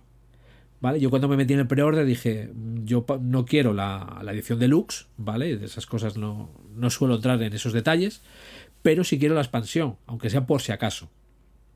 ¿Vale? Luego encima resulta que los diseñadores el juego lo pensaron con la expansión. ¿Qué sucede? El juego... A ver, eh, vamos a hablar del juego base. ¿vale? Una, una, una Sí, sí. pequeña cosa, ¿vale? Eh, que una cosa que creo que contaron, no sé si fue en el podcast, creo que fue el podcast de Jugando con Dados, ¿vale? Que, que estuvieron con, no recuerdo cómo se llama, otro otro compañero sudamericano que, que también hace podcast y estuvo por aquí por visita por Europa y tal y se acercó por allí Ah, sí, sí. a- exacto, al Club Dado y bueno, grabaron allí un poquito de más, ¿no? Y contaba que había conocido a Simon Luciani y, y contaba un poco cómo esta gente crea los juegos. Y este juego lo crea Simon Luciani con un, otro autor que se llama Tommaso Batista, que este tío es que se dedica, es ingeniero industrial y se dedica a temas de presas y demás. Y dice, yo de esto tenemos que hacer un juego. Y, y Pues- de, y de ahí nace la cosa, o sea que es una, una cuestión curiosa, ¿vale? Eh, de, mm, estos autores italianos que son bastante curiosos el cómo se unen entre ellos a la hora de hacer juegos y demás. A mí me recuerda un poco a la inicial escuela alemana, ¿vale? De Wolfgang Kramer y Sí, demás la- la- compañeros que se iban juntando y tal, que, hacían sus, que hacían sus reuniones y sus cosas y salían de ahí uniones de juego. Pues aquí igual, más o menos, ¿no? Sí, o sea, a ver, con el, así que vamos al, al juego base, ¿vale? El juego base voy a decir que es un buen juego, punto. ¿Vale? Me parece un, bu- un buen juego que le falla al final. Es decir, yo, mira, acabar la partida y decir, eh, no sé, a mí me está fallando algo. Es decir, la última ronda, ¿vale? No tenía ningún sentido. En las cuatro primeras rondas las disfruté como un enano, ¿vale? Es de esos juegos que vas con el culo apretado, que no tienes recursos, que no tienes, que te quitan los sitios de donde te vas a poner tus curreles, pero te dejan un sitio que es más caro, eh, o, ma- o sea, más caro, o en colocación de curreles, o en colocación de curreles y dinero. Y encima es, digamos, en menos potente, ¿vale? Porque, digamos, a ver, es colocación de trabajadores y el, el que primero llega, pues el ahí se queda y se lleva ese beneficio. Hay varios espacios, pero cada uno va costando más. Entonces, esos, las cuatro primeras rondas me las pasé como un enano en la bueno la gestión de la construcción vale realmente es la parte además yo- que yo le veo novedosa no al juego lo que es la la rueda de construcción vale porque tú cuando construyes algo no gastas los recursos sino que los empleas en la construcción y no los tienes disponibles hasta que la rueda da una vuelta entera. Al igual que no puedes volver a repetir construcción porque la loseta que te permite construir está en la misma rueda. Entonces es- a mí esa parte es la que más me, me ha llamado, digamos, en cuanto a, bueno, eh, novedoso, ¿no? Pero la quinta ronda, eh, que es la última, resultó un, irnos al espacio de la producción, ¿vale? Es decir, produzco, produzco, produzco, produzco, produzco. Están todos los espacios de producción llenos y ahora ¿qué hacemos? Pues a rascar un punto como podamos. Entonces, es decir, como Pues mira, la última ronda, el primer jugador, el segundo jugador van a producir tres veces, el tercero y el cuarto producen dos. Y el resto, pues, y luego ya a rascar. Pero le metemos la expansión. Y con la expansión ya pasamos de ser un buen juego a ser un grandísimo juego. ¿Vale? No lo voy a calificar como el juego del año, ¿vale? Tengo candidatos por encima. Pero sí que me parece una maravilla de juego cómo está pensado y cómo está hecho todo. Porque la expansión, aunque sean solo unos espacios más que hacer con tus ingenieros, que es como llaman aquí los trabajadores, sí hace que haya más opciones durante la partida y no se genere esa necesidad en la quinta ronda de produzco, produzco y el que primero llegue, pues es el que más produce y es el que más va a sacar. De hecho, hubo algún espacio de producción que se quedó vacío. Es decir, había, te da más opciones, ¿no? Entonces, ¿qué decir del Barras? En resumen, el Barras es para jugarlo con la expansión. ¿Vale? Con la expansión me parece un grandísimo juego, muy buen juego, euro duro de los que vas con el culo apretado. El tema lo ves, lo ves muy bien. Y está, es, estás tenso y disfrutando durante toda la partida, viendo, digamos, eh, qué es lo que hay que hacer y qué es lo que hay que rascar. Pero sin la expansión se queda eh, en un juego bien. Mm, no quiero extender mucho más con el juego, o sea, por eso. Ujú. Vale, vale, ya está. Si, ah, es un juego del que se está hablando mucho. También. Eh, es un peso medio tirando a duro, supongo, ¿no? Eh, yo, por cómo se desarrolla el tema, sí, te diría medio duro, casi más duro que medio. Vale, si más tirando a Brass. Sí, quizá, digamos, ah, se le ven, bueno, a ver, eh, como decía, ¿no? Lo de la rueda de la construcción lo veo novedoso. El resto, pues bueno, son adaptaciones que has visto en otros juegos, ¿vale? Pero todo lo que mete lo hace muy bien, eso sí es verdad. Entonces, claro, si tienes, pues el agua que baja por eh, de las montañas, ¿no? Digamos por los di- tres diferentes eh, ríos, vamos a llamarles ríos, yo creo. Cómo se paran los embalses. Eh, dependiendo de la capacidad del embalse, pues se paran X gotas o se desborda y siguen bajando el resto. Luego de esos embalses, mediante un conducto, sea de quien sea, lo mandas a una central hidráulica. Entonces, digamos, bueno, el agua puede cambiar de, de río. Es decir, el posicionamiento del tablero es muy importante. Eh, en esa central, de esa central hidráulica se genera energía y el agua pues sigue fluyendo hacia abajo, ¿no? Que puede llegar a otro embalse, puede perderse, ese otro embalse pues la puede mandar a otra central hidráulica y andas que si coloco aquí los trabajadores me interesa producir ahora, pero es que si no me van a quitar el espacio. Todo eso, digamos, está muy bien y como de los juegos que a mí me gustan, que no te da tiempo a hacerlo todo. Y para mí eso en un juego, digamos, si las últimas rondas eh, o te da tiempo a hacerlo todo o no tiene sentido, algo falla en los juegos. Para mí, ¿vale? O sea, digamos, hay gente que igual sí le gusta y dice, pues, no sé, en un juego de, de construcción de ciudades, por ejemplo, si te da tiempo a hacer la ciudad entera y, y tal, pues igual hay gente que es lo que le gusta, ¿no? A mí me gusta que no me dé tiempo a hacerlo todo, porque precisamente ya estás pensando en la siguiente partida de, ay, pues, y si hago esto, pues igual mejor, mejor en esta parte, ¿no? Igual de la ciudad no es buen ejemplo, pero bueno, creo, creo que se me entiende, ¿no? Por donde, por donde quiere ir. Sí, sí, sí, Juego- vamos, de sobra. Juego súper recomendable, ¿vale? O sea, juego súper recomendable que estoy pensando ya en la siguiente partida. Tú, tú también eres un poquito fan, ¿no? De la escuela italiana, ¿no? De, de juegos, ¿no? Me gustan, no soy fan, pero me gustan. Vale.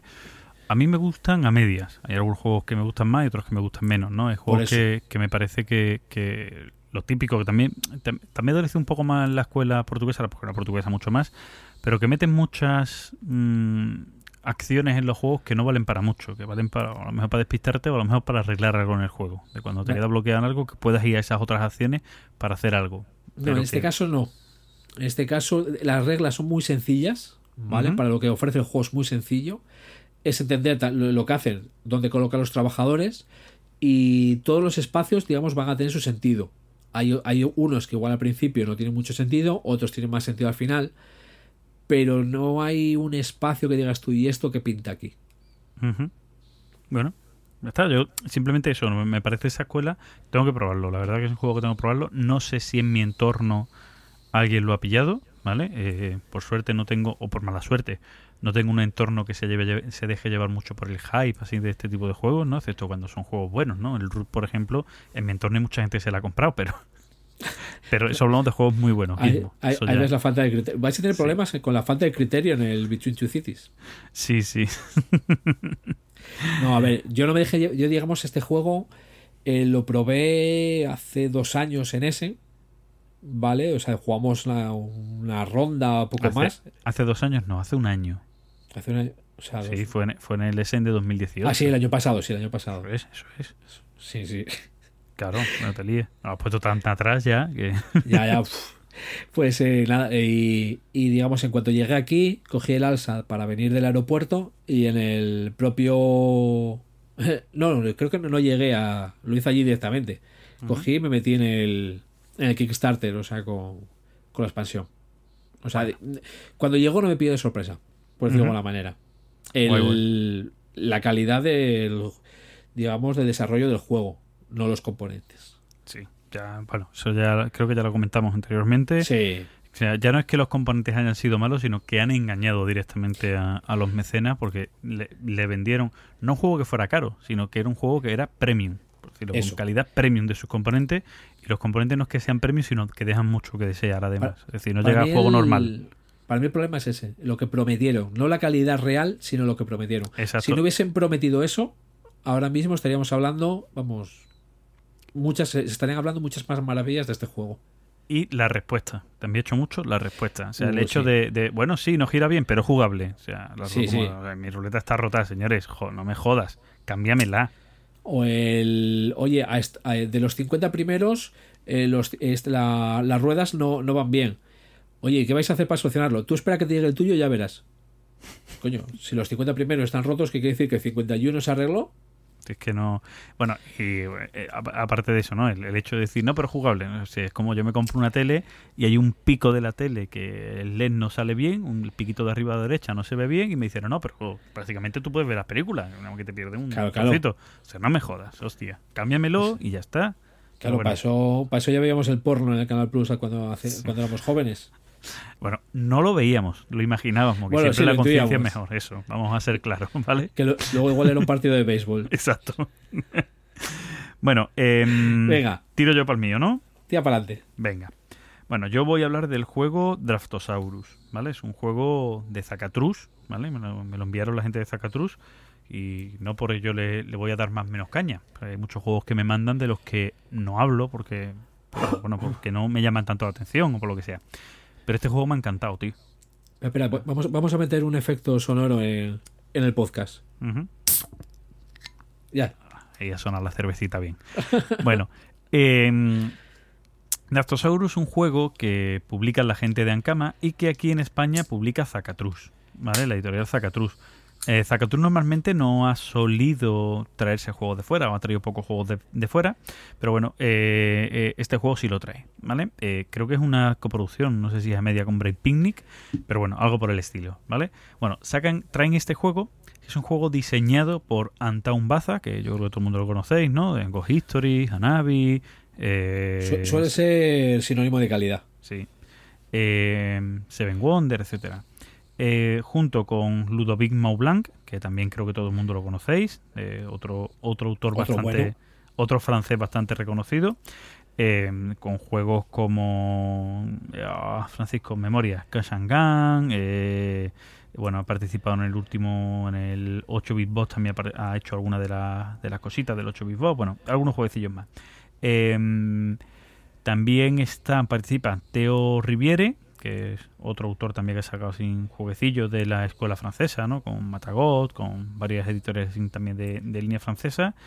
Y con eh, Coremin Lebrant. Este a lo mejor conocéis menos, pero bueno, tiene, tiene un juego que para mí es una delicia de estas de caja redonda de Asmodee, que es el juego Diabolo, ¿vale? Entre otros juegos.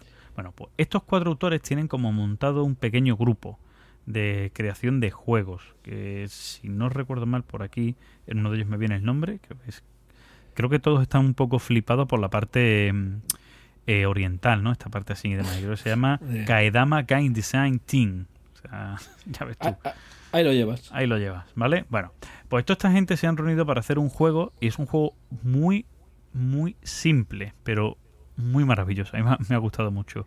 Draftosaurus. Mezcla dinosaurios y un juego de drafting. Ea, lo tienes, ¿no? Ahí tienes el Ya. juego. Es un juego muy simple. Vas a robar un montón de dinosaurios de una bolsa, un número, creo que creo que eran seis eh, dinosaurios, los vas a poner en tu mano, se va a tirar un dado, un jugador va a tirar un dado y ese dado va a indicar eh, eh, dónde podemos colocar el dinosaurio. Tenemos unos tableritos individuales divididos en zonas, ¿vale? como si fuera un zoo, dividido en zonas del zoo. Y según lo que salga en el dado, vamos a poder colocar siempre entre un, dos, tres casillas distintas donde podemos colocar. Casillas que sean de zonas de bosque, casillas que tienen árboles. Casillas que sean de zonas de, lla- de llanura, casillas rocosas y tal. Eh, en la casilla en la que no haya colocado un tiranosaurio re. Casillas que estén completamente vacías. Bueno, pues van saliendo cosas y tú vas colocando, eliges de los dinosaurios que tienes en mano y colocas un dinosaurio. Pasas el resto al jugador de tu izquierda. ¿Vale? Eh, y así va, va moviéndose el dado, moviéndose los dinosaurios. Bien, eh, se hacen dos rondas enteras de drafting, por lo tanto vas a coger ese dinosaurio, vas a ir intercambiando, y luego vas a coger ese dinosaurio y vas intercambiando. Y según donde coloque los dinosaurios vas a apuntar de una manera o de otra. Hay casillas en las que tienes que colocar todos los dinosaurios iguales, casillas en las que tienen que ser todos los dinosaurios distintos, casillas en las que tienes que hacer parejas de dinosaurios para que se amen y tengan dinosaurios pequeñitos, eh, casillas donde eh, tienes que mm, hacer a lo mejor eh, una columna eh, tipo, no sé cómo diría, eh, tres dinosaurios abajo, dos arriba y uno arriba. Y ninguno de ellos pueden ser iguales, no se pueden tocar dos iguales, ¿vale? Puede haber uno en la columna abajo y que sea el mismo que el de la columna arriba, pero entre los que se tocan no pueden ser iguales. Bueno, pues cosas así, ¿no? Para, para distintas fórmulas para poder puntuar. El juego además, el tablero tiene dos caras, la cara de verano y la cara de invierno, y cambian las casillas. La verdad es que es un juego muy tonto, o sea, en ese sentido, muy simple, no digamos tonto, muy simple, no simple igual a tonto, sencillo de reglas y demás, pero, pero muy gracioso. Muy gracioso porque tú vas mirando qué dinosaurios darle, sobre todo cuando quedan poquitos dinosaurios, qué dinosaurios darle al jugador al lado, cuál no darle para putear y cosas de ese, de ese estilo que, que molan mucho en un juego, ya te digo, en un juego de 15, 10-15 minutitos. Si quieres hacer una acción completa, te dice el juego, y más una de las variantes propias del juego, que juegues primero por la cara de verano, que puntúes a la puntuación final, que le dé la vuelta, cojas la cara de invierno y vuelvas a jugar y puntúes. Muy divertido. Para jugar con todo tipo de público, Gizmo, de estos juegos rápidos y demás, que puedes jugar con, con tu nene, o que puedes jugar con más nenes, que te lo puedes llevar a la biblioteca, pedirlo, pedírselo a la gente de Zacatrus para que lo presten a la editorial para llevarlo a la biblioteca, que vaya a flipar con el juego. Yo lo, lo- lo he visto varias veces en mesa. No sé, he escuchado un poco de todo. Sé que a priori en exceso no me llama, pero creo que no me importaría probarlo. Pues yo te digo, a mí es un juego que, que me ha gustado mucho, vamos. Mucho hasta el punto de que yo lo puntúo con un 8, ¿vale? O sea, en cualquier Bien, bien. momento eh, lo jugaría y además sugiero jugar a ese juego. ¿Sí? ¿Eh? Ahí diciendo lo que lo que la BGG medianamente dice. Pues ese, ese sí que me lo anoto. Ese me lo anoto por. Porque bueno, aparte es- he leído, ¿no? Bastante de él eh, por Twitter y tal. Así que. Anotado queda. Perfecto. Pues mismo, acabamos timeline, nos vamos a nuestro hashtag del programa, Venga. ¿no? Pues sí. venga. Hashtag.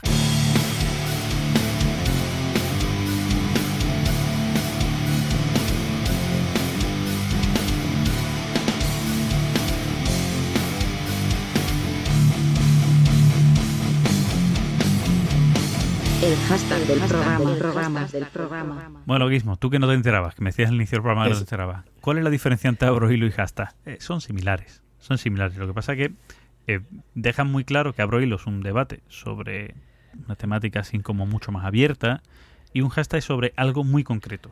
O sea, sobre ese algo muy concreto vamos a dar vuelta. Es decir, hashtag Exploter Spilling, es que vamos a hablar de la editorial Exploter Spilling y vamos a dar vuelta alrededor de ellas. O sea, es muy Hashtag, subjetivo. Como va a ser este. O sea, está muy claro lo- de lo que vamos a hablar.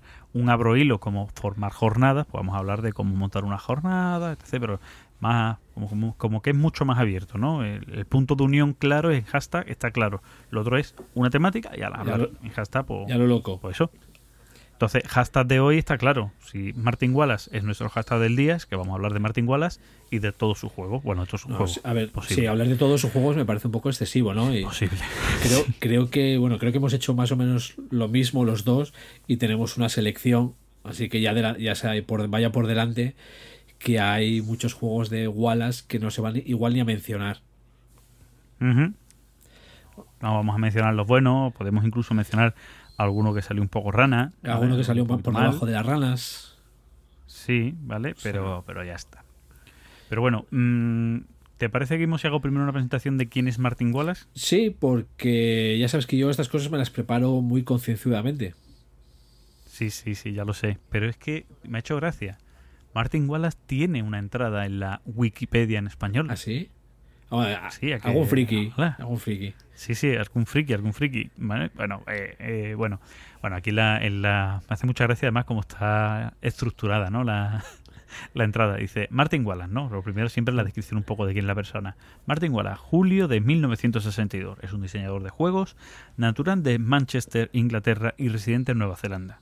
Y luego dice estructura índice, infancia y juventud, carrera, juegos destacados, referencias y enlaces externos. ¿Vale? O sea, infancia y juventud, o sea, mola. Sí, sí. Bueno, sí, básicamente está bien conocerlo. pues, Dice que es una persona que en su infancia y juventud pues se inició en el mundo de los juegos de mesa en la adolescencia, jugando a juegos de Balon Hill o de SPI, y que pues, en la época del instituto tuvo su época de Dungeons and Dragons, ¿vale? Luego la carrera dice que Martin Wallace trabajó algún tiempo para Game Workshop, que yo es algo que desconocía, la verdad. No sabía que había trabajado para Game Workshop. Me- y me que luego esa parte, a- pero no me acordaba de ella. pero yo tampoco me acordaba. Y que luego empezó a diseñar juegos eh, de manera ya profesional a principios de los años 90, que su primer juego publicado fue una autoedición del juego Love of Creation y que llamó la atención a empresas alemanas que editaron algunos de sus primeros juegos, ¿vale? Como puede ser el Tempu, el Bolt Dance, ¿vale? Y ya algunos de sus juegos pues, más conocidos, como pueden ser Struggle Empire, Prin eh, Princess el Age of Steam. Luego dice que, dice que fue el fundador de la editorial Trifruit Game, anteriormente Warfront Games. Pues primero montó Warfront Games y luego ya Trifruit Games fue el cambio de editorial cuando empezó a él mismo diseñar su juego y hacer su propia venta. ¿Vale? De, de los juegos. Warfront Game al principio era como un sello editorial y Trifruit Games ya era una editorial propia que vendía directamente Pa- a- al Para usuario. intentar pillar cacho por todos lados. Ujú. Bueno, eh, eso dice que Wallace es un diseñador de juegos, famoso diseñador de juegos de estrategia complejos, que describe gran variedad de circunstancias históricas y que ha incidido con frecuencia en dos temas, la construcción y operación de ferrocarriles y el aumento y caída de civilizaciones antiguas. Su estilo se reconoce por ser una mezcla entre la elegancia de los sistemas de juegos de estilo europeo y una fuerte relación con el tema más propio del juego de estilo americano. Muchos de sus juegos incluyen sistemas económicos que incorporan reglas para ingresos, impuestos y deudas.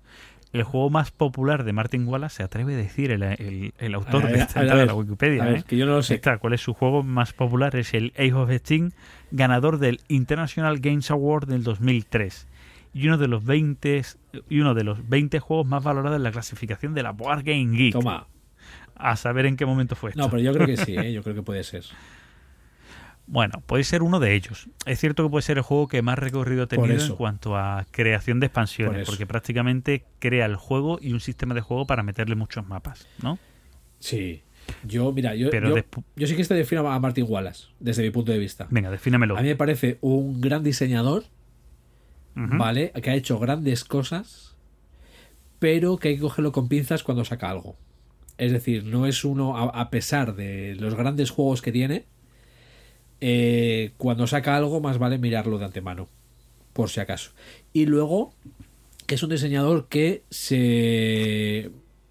Ahí no me sale la palabra, se reimplementa, ¿no? A sí mismo. Es decir, saca un juego y luego se lo reimplementa con otra temática. O arreglando alguna cosita o cambiando alguna cosita. Bueno, es- eso mm, no es. Vamos a decir, no, te voy a decir, no es totalmente cierto. Sí lo hace, pero no es, no es el típico. No es un Rosenberg, no sube. Ni inicia. Ni. No, no, o sea- Ay, no me acuerdo cómo se llama, el de. El de. Colonos del Imperio. Ni Trebisek. ¿Vale? No, no llega a ese punto. Sí es cierto que, que- que ha tenido dos, tres mecánicas que ha vuelto a reimplementar. Lo que ha solido hacer más que reimplementar esas mecánicas, darle un vuelto, una, una vuelta de tuerca, ha solido intentar hacer esos juegos más sencillos. El, el diseño de juegos de Martin Wallace normalmente brilla porque no son reglas complejas, pero sí son juegos complejos de jugar. ver, son reglas sencillas una vez que las entiendes. Sí, bueno, o- omite, omite la redacción de reglas Vale. que, por cierto, a partir de Trefort Game mejora. Eso hay que reconocerlo. La línea de Trefort Game de juegos sí tienen la- las reglas bastante más claras a la hora de jugar el juego, ¿vale? Incluso los diseños de tableros ayudaban a entender muy bien las secuencias de juegos y demás, ¿vale? Con aquellos diseños que puedan ser eh, de los que a ti te gustan, que tú llamas espartanos y que yo llamo feos, pero pero bueno. Eh, yo, yo es que, a ver, yo me, digamos, eh, me dejo maravillar, ¿vale? Por la mecánica y por cómo fluye, ¿vale? No porque haya vagabundos y nutrias y esas cosas. Bueno, bueno. Eh, bueno, eh, sigo con lo que iba diciendo, que me, que me rompes, y, y hay una cosa que quiero Sí, decir que, me parece muy importante. Eh, decía eso, que él, él ha solido hacer, in- intentado, ha intentado hacer sus juegos un poco como más asequibles. Que en algunas veces le funciona bien y en otras han podido ser un error, ¿vale? Ejemplo, eh, The Heroes Steam saca el Steam, ¿vale? A secas, que eh, yo creo que funciona muy bien. Le quita un poco de complejidad al juego. Al final, prácticamente puedes jugar al Steam con el Age of Steam o puedes jugar al Age of Steam con el Steam. Prácticamente modificas un par de cosas en, en tablero y tal, y, y, eh, sobre todo en la forma de conseguir dinero con esas subastas iniciales y tal. Y, y prácticamente es el mismo juego. Pero le hace un pequeño arreglo para que el juego sea más eh, simple para según qué gente, sobre todo en las primeras partidas en las que no eres capaz de saber el valor de las cosas, pues para hacer la subasta, para saber cuánto dinero, eh, para saber en, en cuánto te deudas a la hora de coger dinero, etcétera, ¿vale? Me parece que está guay, o sea, yo lo tengo, no voy a sortar, me encanta el hijo de Steam y tengo el Steam y no lo voy a sortar, me parece que es el juego de entrada. Yo, yo quizá, a cualquier persona. qui- Dime. qui- quizá en ese ejemplo, te diría que quizá el Railroad Tycoon, que ahora es el Railways of the Wall, sería esa simplificación del Age of Steam. Mm, Me atre- eh, difiere. me atrevería, ¿eh? Me difiere. Ahora- atrevería. ahora, A decirlo. Ahora, ahora voy. Sí, bueno, ya hablamos, ¿no? De esa, de esa trilogía, Creo ¿no? que sí. Steam, Steam y sí, el Rise of the World. Hablamos de esa trilogía cuando hablamos de los juegos Pick and Deliver, ¿no? Hablamos un poquito de, de esa mezcla de esos tres juegos, ¿vale? Pero, sí, Age of Steam y Steam están claros que son eh, juegos un poquito más complicados, juegos un poquito menos complicados. Menos duro contra el jugador, ¿vale? Básicamente esa es la gran diferencia entre Steam y Steam, ¿vale? En la forma en la de selección de acciones y la forma de endeudamiento. Básicamente esa es la fórmula, la distinción, ¿vale? Pero en eh, el Rise of the War lo que hace es, con una mecánica igual que los de Steam, eh, el- la mecánica cambia a la hora de conseguir puntos de victoria con objetivos. Sí. ¿Vale? Eso es un poco la, la esto. Y que también puedes construir cosas y demás en los puntos, ¿no? Aumentar más las ciudades y más todavía de lo que lo podías hacer en Steam, que era prácticamente o construir una ciudad donde no lo había o rellenar cubos en una ciudad que ya se había agotado los cubos. O sea, entonces con el Rise of the War aumenta eso. Y con ambos tres, lo que sí crea es un sistema de juego del que beben los tres, que son muy expansibles con otros mapas, con nuevos mapas. Algunos de ellos con nuevos mapas con alguna pequeña regla especial, con reglas de construcciones especial por según los tipos de construcción y tal, y le das mucha vida, ¿vale? Porque yo creo que de, de Steam hay varios mapas, bastantes mapas que han sacado, del Rise of the War pues también, ¿no? Tienen toda una línea entera de, de, de mapas. Rise of the War es el Railroad Tycoon, Sí, que el Railroad lo- Tycoon también tiene dos, que es el Railroad Tycoon con el mapa de Estados Sí. Unidos y el Railways of Europe. Eh, sí. Y luego ya sacaron eh, la parte de of the War que pues, lo hicieron para hacer más mapas, ¿vale? Un poquito. Para hacerlo todavía con más expansiones. Eh, pero hace esa trilogía. Bueno. Eso lo vuelve a hacer con Brass. Brass saca un juego que es el Age of Industry y también hace un poquito más sencillo el sistema del juego del Brass. También lo hace, aquí lo hace don- para intentar cosechar el éxito que había tenido con los juegos como Steam o Steam, para intentar sacar más mapas. Es decir, crea un sistema con unos componentes bases que te valen para cualquier mapa de juego. ¿Vale? Y, y se sacaron varios mapas para el Steam- para el of Industry. Se sacaron varios mapas y con esos mapas tú, pues, tú podías, eh, con los mismos componentes, jugar a distintos mapas. Eso no pasa con el Brass. Brass, bueno, ya han salido ahora mismo, que han salido dos mapas distintos, ¿no? Con la nueva reedición, Blood and Shade Birmingham, y tienen que ser propios porque las localizaciones son propias, no va por colores, sino por nombre de ciudad, etcétera, etcétera. Bueno, Sí, que del es Brass un poco la diferencia. de- Hizo lo mismo. puede- de- del Brass podemos hablar de trilogía también. Uy, te, te he perdido. ¿Trilogía? ¿Pero Eh, sí. trilogía? El- trilogía, el Brass, el Age of Steam y el nuevo Brass. Es decir, cogió el Brass, luego saca el Age of. Steam, el Age of Steam, perdón, el Age of Industry, El Age of Industry. ¿vale? Y luego un día estaba preparando en qué sacar, se le cayó el café encima del Brass y dijo, ay, mira, qué tablero más chulo. Y sacó el nuevo Brass. El Birmingham. Bueno, eh, al parecer el nuevo Brass no es no es una obra completamente suya, ¿no? Es una modificación que hacen la gente de Rolly Game del Brass. Pero bueno, No sé, es que el tablero me parece fe- muy oscuro. eh. Me, me recuerda a, a algo de Cthulhu. Es decir, si construyo aquí una algodonera, igual me sale Cthulhu de vendiendo algodón. Bueno, no, pero el juego es muy Sí, bonito. sí, el el juego muy bonito. O sea, es- me parece que es la edición que le necesita Brass. Pero bueno, sin moverme mucho más de ello, eso es un poco lo que él hace. También lo hace con otro juego que llamó muchísimo la atención y que se agotó rápidamente. Y que en vez de editar otra vez ese juego, coge y saca un juego pues, un poquito más asequible, que fue el, el Studio in Emerald. Sacó el Studio in Emerald y sacó la segunda edición, que es la que todavía de hoy se puede comprar por ahí. Pero la primera es la que todo el mundo quiere. No, Vale. no. Bueno, tú no. O sea, bueno, Quismo. En general. Vale. O sea, tú eres especial. Entiéndelo. A, ¿Vale? po- a pocos juegos les he dado tres oportunidades como al Studio en Emerald. Sí, escúchame, a mí tampoco es de los juegos que más me gustan y menos de este autor. Entiendo que el juego está bien y entiendo que en según qué grupo de juegos funcione muy bien. Esa que- parte la acepto. Exacto. Pero a mí personalmente, dentro de además de la ludografía, ¿está bien dicho esa palabra? Ludografía, Eh, yo diría que sí. ¿Vale? De Martin Wallace, no es, no- para mí no es el más brillante. No. Pero bueno. Dicho un poquito esto de su juego, de cómo él hace juegos y, y luego intenta simplificarlo y muchas veces no funciona, porque ellos industria final no llamó tanto la atención como Brass, porque Steam no llamó tanto la atención como Hero Steam, o porque directamente estuvieron en la segunda edición, todo el mundo dice que fue un fiasco comparado con, el, con la primera edición. Dicho esto, Martin Wallace es posiblemente el jugador, el jugador, perdón, el diseñador, creador de Eurogames más temáticos que existen. El tío es capaz de darle muy bien los temas a los juegos. Lo hace muy bien. Muchas veces hasta con tonterías, como puede ser en el Teen Trail el tema de las Ah, empanadillas. sí. Tiene, Teen Trail es un juego que, que trata sobre eh, la época minera de la zona de Anwerth, creo que es, una cosa así. No sé, de una zona también inglesa y tal.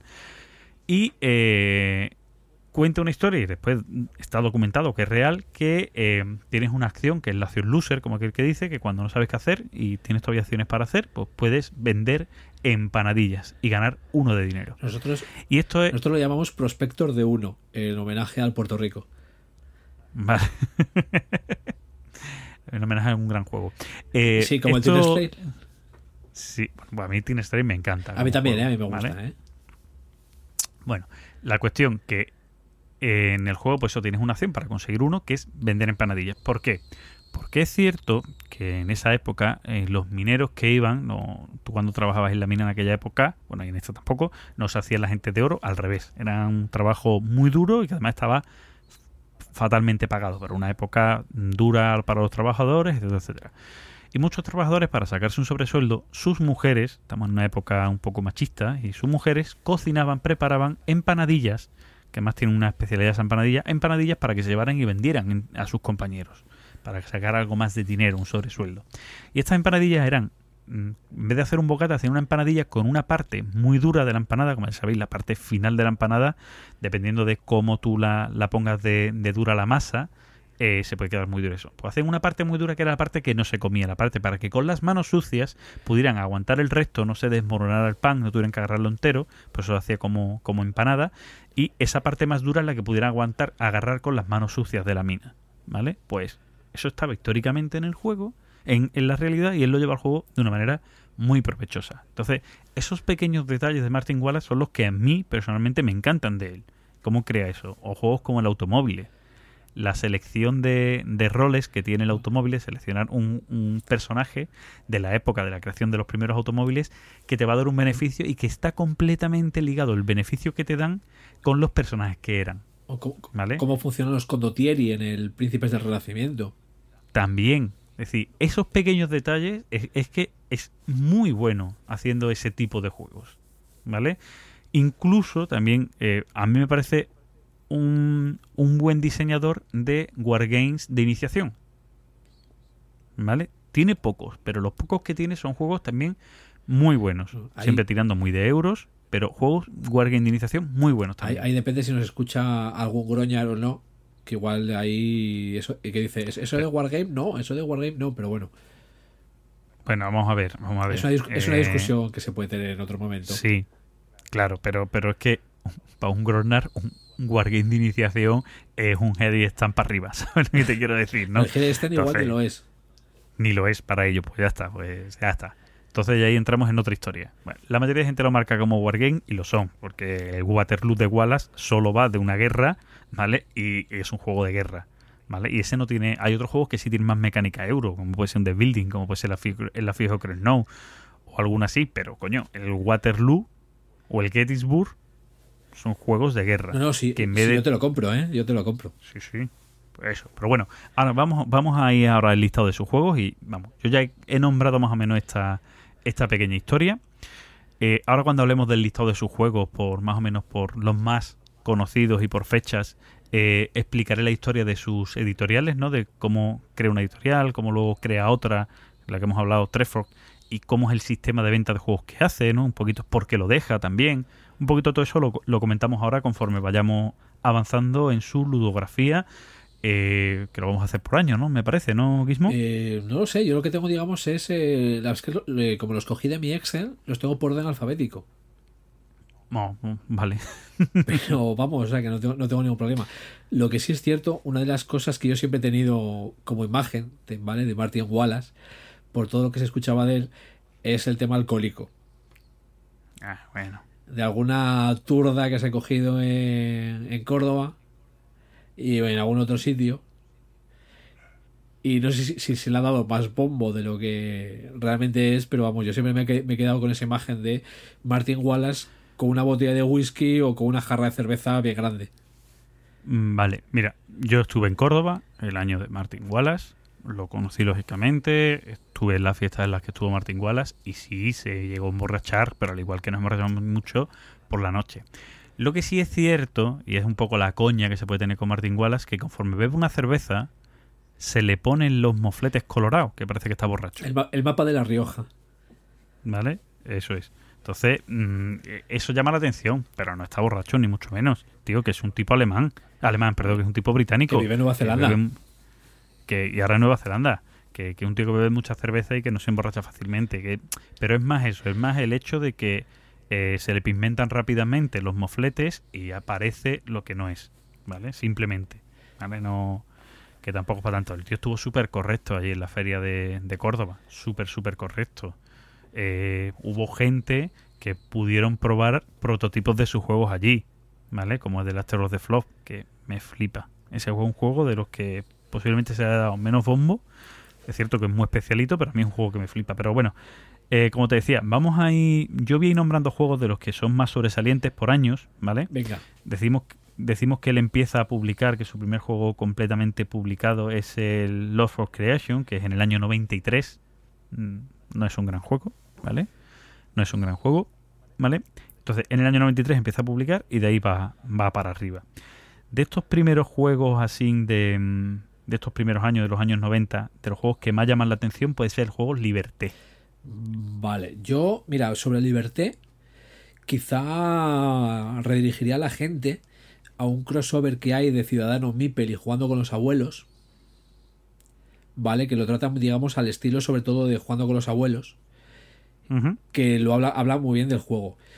Yo a ese respecto sí tengo que decir que es un juego que yo no le he visto lo que le ve la gente.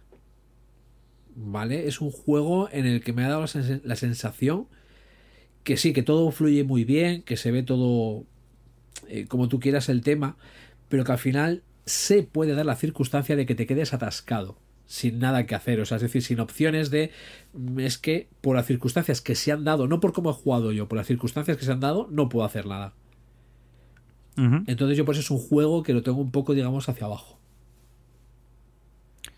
Bueno, ya, cuestión de gustos. Exacto. A veces un juego, a, día de hoy es un juego difícil de, de conseguir. Creo que en la BGG todavía quedan algunos archivos para hacerlo en print and play el juego. Estamos hablando de un juego, bueno, que, que, bueno, con su propio nombre in- indica esto de liberté, ¿vale? Pues ya creo que, que sabéis que se en, en Segu- engloba Sobre o seguros. se en- Li- eso, claro, Liberty Seguros. Liberty Seguros. Es Liberté, ¿vale? Así, tipo francés. Vale, pues ya podemos saber que es un juego sobre guerra napoleónica. Por ahí va la historia un poco eh, del juego, ¿vale? Eh, dice que, que bueno, no, no, No, napoleónica. no, la- sobre la revolución, me diría yo. Eso es sobre la revolución, perdona, se me ha ido a mí la cabeza eso. Sobre. Yo- se me ha ido ya. hacia- Yo pensaba ya en el Waterloo y se me ha ido. Revolución Francesa, ¿vale? La Revolución Francesa.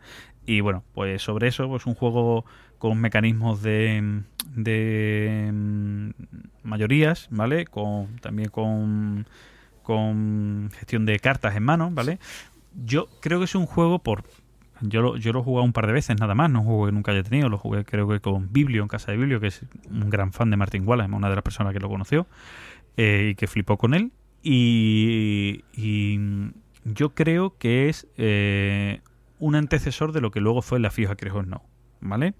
Eh, luego la FIA Creo No mete el concepto de building, que en esta época todavía no existía, pero eh, ya en esta época tenía gestión de cartas de manos, que también tienes Sí. en, en eso. Tienes los tracks, donde mm, al igual que no recuerdo qué juego es el que vosotros comparáis, que tú habéis jugado y se ha recomendado mucho por aquí, eh, que es similar al, al FIA Creo No. Ah, el, el. Genesis de sí. Eso. Eh, pues similar, tienes un track donde unos avanzan, otros avanzan, ¿no? Ese pequeño como, como choque y tal, ¿vale? Eh, y, bueno, pues mayoría, cuestión de jugar las cartas que tienes en manos y tal, ¿vale? No hay de building, no hay construcción de, de ese mazo, ¿vale? Pero bueno, es un mazo genérico y vas cogiendo cartas y vas gestionando esas cartas que tienes en mano para hacer acciones, ¿vale? La verdad es que es un juego en su tiempo, en su momento, eh, un juego que fue, yo creo que un avance en aquella época, ¿vale? Estamos hablando de que estamos en, en un juego de 1998, ¿vale? 98, han pasado ya más de 20 años. Y ya estamos con un juego de control de áreas y mayorías con gestión de cartas en mano. Solo falta que fuera de building. O sea que imaginaos, ¿vale? Eh, en cómo nos movemos, ¿ok? Yo, yo, sí- yo sí disfruté eh, jugándolo, ¿eh? de eso sí es verdad. Pero esa sensación final es la que a mí me mató. Ujú. Bueno, em, después de este juego saca su primer juego de, de trenes, que tampoco es que sea un juego muy reseñable, ¿vale? Que es el Lancashire Railways, que creo que es de la... no sé si es de la saga de Winson Games, sí, exacto, es de la saga de Winson Games, ¿vale? O sea que ya Martin Wallace empieza a meter en, lo- En los trenes. en, los, en los juegos de trenes, ¿vale? Eh, bastante raro, por cierto. Yo no lo he jugado, he visto un poco un poco el, el juego en sí y, y son como conexiones de trenes ya creadas en un mapa con, con tableros como que ya llegado. Bueno, es una... La verdad es que es bastante llamativo. Pero bueno, em, seguimos avanzando en los años y llegamos a un juego que él creo que, que ha vuelto a reeditar o ha intentado reeditar como es el Mordred. Eh, pues espero que no lo haga. Porque es una mierda, ¿no? O sea, a ver, no recuerdo el porqué, ¿vale? Mi cabeza, por suerte, ¿vale? Lo jugué, digamos, ya hace, hace mucho tiempo que lo jugué. Pero sí recuerdo que, vamos, que no me gustó eh, nada, pero en general. Y mira que es una temática que me encanta, ¿vale? O sea, a mí el, el mito artúrico es un tema que me, que me gusta. Y ya digo que creo que por suerte he olvidado el por qué me disgusta, ¿vale? O sea, son muchos juegos, prefiero quedarme con las cosas que me gustan y no acordarme, es decir, no tengo tanta capacidad como para acordarme de todo lo que me disgusta, ¿no? Eh, he probado muchos juegos, pero sí que este juego eh, lo tengo... Si decía que Liberté me choca esa parte final, aún así yo hoy en día jugaría un Liberté, ¿vale? Con el grupo adecuado yo me siento a jugarlo. El recuerdo que tengo del Mordred es que, por Dios, no me voy a sentar a jugar eso. Bueno, yo, yo es un juego que no he probado, pero ya es un juego de Martin Wallace que empieza a marcar una línea en su diseño de juegos, ¿vale? Y como te decía, sí, fue reimplementado en un juego que se llamó The Arrival en el 2016, ¿vale? Yo decía, sabía que es un juego que se había reimplementado, que pasaría también sin pena ni gloria, pero bueno, que, que se... Igual, igual dice algo eso de que el del de Rival Sí. pasase sin pena ni gloria. Sí, sí, dice mucho. A un juego yo creo que ya superado, había superado la época, ¿no? Eh, que ya la época había superado el juego, perdón. Bueno, ya digo que empezamos a ver en los diseños de, de Martin Wallace, eh, empezamos a ver un tablero eh, con poco diseño gráfico y mucha cuadrícula, mucho espacio claro, con mucha ayuda de juego en el propio tablero y con mucha madera. O sea, componentes de madera tutiplén, ¿vale? Eso es una línea de, de Wallace. Wallace casi todos sus juegos utilizan mucha madera, le gusta que los componentes sean de madera y demás. Ahora hablaremos de, de- Eh. de algunos de esos conceptos conforme vayamos avanzando. Está, Vamos a ver cómo esto es repetitivo. está este de- pensando yo si ibas a hablar ya del juego que tenemos que hablar. Pero cuando lleguemos, a ver, cuando lleguemos. Sí, cuando lleguemos. Bueno, como digo, después de este Mordred, bueno, sigue sacando juegos. Todo esto que yo me estoy haciendo saltos es que sigue sacando juegos. Otro juego de también de la línea de Wilson Game, New England Railways, ¿vale? Él sigue sacando juegos. Luego pasa al Ball Dump, que ya sí fue un juego que ya sí llama un poco más la atención, ¿vale? Yo no lo he probado. Yo, ¿vale? También a mí me recuerda a la cerveza, sí. pero no lo he probado. También es un juego también es un juego de trenes, ¿vale? Eh, también es de la línea de Winson Game, pero ya empieza a ser un juego llamativo. Yo no sé si este puede ser un antecesor o no de, de su juego, porque ya se empieza a ver muchos cubitos en el mapa y demás, pero no lo he probado, no, no puedo hablar mucho de él, ¿vale? Pero sigue la línea de juegos de, de trenes de Wilson Games y ya sé si fue un juego que fue llamativo dentro de su de su Ludografía. ludografía ¿vale? También empieza a sacar ya en esta época, en esto ya estamos hablando de inicio de 2000, finales de los años 90, inicio de 2000, empieza a sacar juegos ambientados en mundos antiguos, ¿no? Como el de Empire of the Ancient World y tal, pero siguen sin llamar mucho la atención, ¿vale? Son juegos que todavía no, no ha dado ese salto de, de juegos. Luego sacó ya un juego que sí, em- que sí fue un juego que llama mucho la atención, posiblemente porque lo sacaron muchas editoriales, entre ellos editoriales alemanas grandes, como fue el juego El Tiros, que lo sacó Cosmos. ¿Conoces este juego, Gizmo? Eh, espera, se, se me ha ido con la cerveza ahora mismo. la- ¿cu- ¿Cuál era? Tiros. Eh, ese es un gran juego. Sí, es un juego de cajita pequeña de Cosmos, ¿vale? Bueno, cajita, también cajita pequeña, antiguos. cajita rara. Por el tamaño, Bueno, el tamaño sí. era raro. No es, sí, no es la cajita de juegos de Cosmos de dos jugadores, pero no llega a ser la cajita cuadrada tipo Catán, sino como un Eh, medio Catán.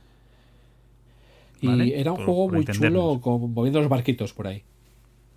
Sí, es un juego en el que, bueno, vamos a un poquito reflejar el comercio en la zona del Mediterráneo. ¿Vale? Un poquito. Juego con control de mayorías, con... eh, tiene algo de construcción o de mejora de los puertos, si no recuerdo mal. Estoy hablando muy de memoria. Sí, yo, yo también, yo también, y digamos, sí, yo creo que me hago ya bastante mayor. ¿vale? Pero sí lo de la lo del control de las áreas y un poco de construcción sí que lo recuerdo.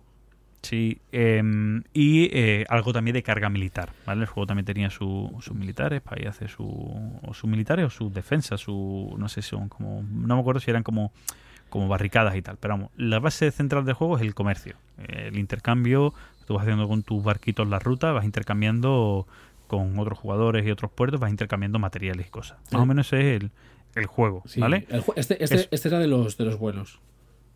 Sí, un juego bueno, que en su día llamó la atención, posiblemente esté muy superado, lógicamente, pero sí fue un juego que llamó mucho la atención, que, que se vendió bien y que ya le dieron un poquito de nombre a, a Martín Wallace, ¿vale? Y ya de aquí, el siguiente juego que también publica, estamos hablando de que este juego es del año 2002. Ese mismo año publica Ace of Steam. Que de este poco ya vamos a decir, que no hayamos dicho ya. Sí, prácticamente en este mismo programa hemos hablado y en programas anteriores, ¿vale? Que ese juego nace en 2002. Ya lo dijimos en programas anteriores. En breve, yo creo que saldrá en este Essen, porque yo creo que ya está a punto de llegarme a mí, que soy uno de los mecenas. No, sale no la vi nueva las edición. listas, ¿eh? Yo tampoco lo he visto en las listas, pero. mm, No, siempre llega alguna llega. cosa. Siempre llega alguna Sí. cosa que no está en las listas. Sí, pero me refiero, ya ha llegado a Europa el juego. O sea, es decir, ya el barco lo ha traído Europa. Me extraña que no esté. Otra cosa es que no no lo hayan anunciado, la gente de, de Eagle Giffon Games no lo haya anunciado porque eh, sabe que ya estaba, no sé. Pero bueno, eh, ahí está. Age of Steam saca una nueva edición diseñada por Ian O'Toole, el mismo Direct juego que ha comentado antes Gizmo. Y yo creo que, que una edición muy buena. ¿Vale? Yo estoy metido en el Kickstarter, me vienen con 10 mapas distintos, así que estoy súper feliz de la vida. Yo es un juego que me resulta árido. Es un grandísimo juego, pero me resulta muy árido. A mí, a mí es un juego que me gusta mucho y, y a mi mujer también le gusta mucho y yo creo que es un combo fantástico. No, Hay mapas para dos y un juego Claro. que vamos a jugar mucho. Nada más que decir al respecto. Claro, ya está. Eh, seguimos más o menos. eh, el año siguiente saca otro juego, casi uno de sus juegos que a mí me gusta mucho, que es El Príncipe o Renacen. Hay que lavarse la boca para hablar de ese juego. vale, cuando alguien habla de subastas, para mí este es el juego de subastas. Es decir, hay, hay otros juegos de subastas que me encantan, ¿vale? Es una mecánica que me gusta mucho. ¿Qué sucede? Que este, el Place of Renaissance no es un juego que se juegue en media hora o que se juegue en una hora. Pero es un juego de subasta continua reflejando la época. O sea, a mí me parece una maravilla de juego tú actúas como un, como un condotiero en, digamos, en las, en las peleas en la península, en la península itálica. Y es a tus intereses, es decir, meterte en las guerras para perder. Y dices, tú, vaya tontería. No, no.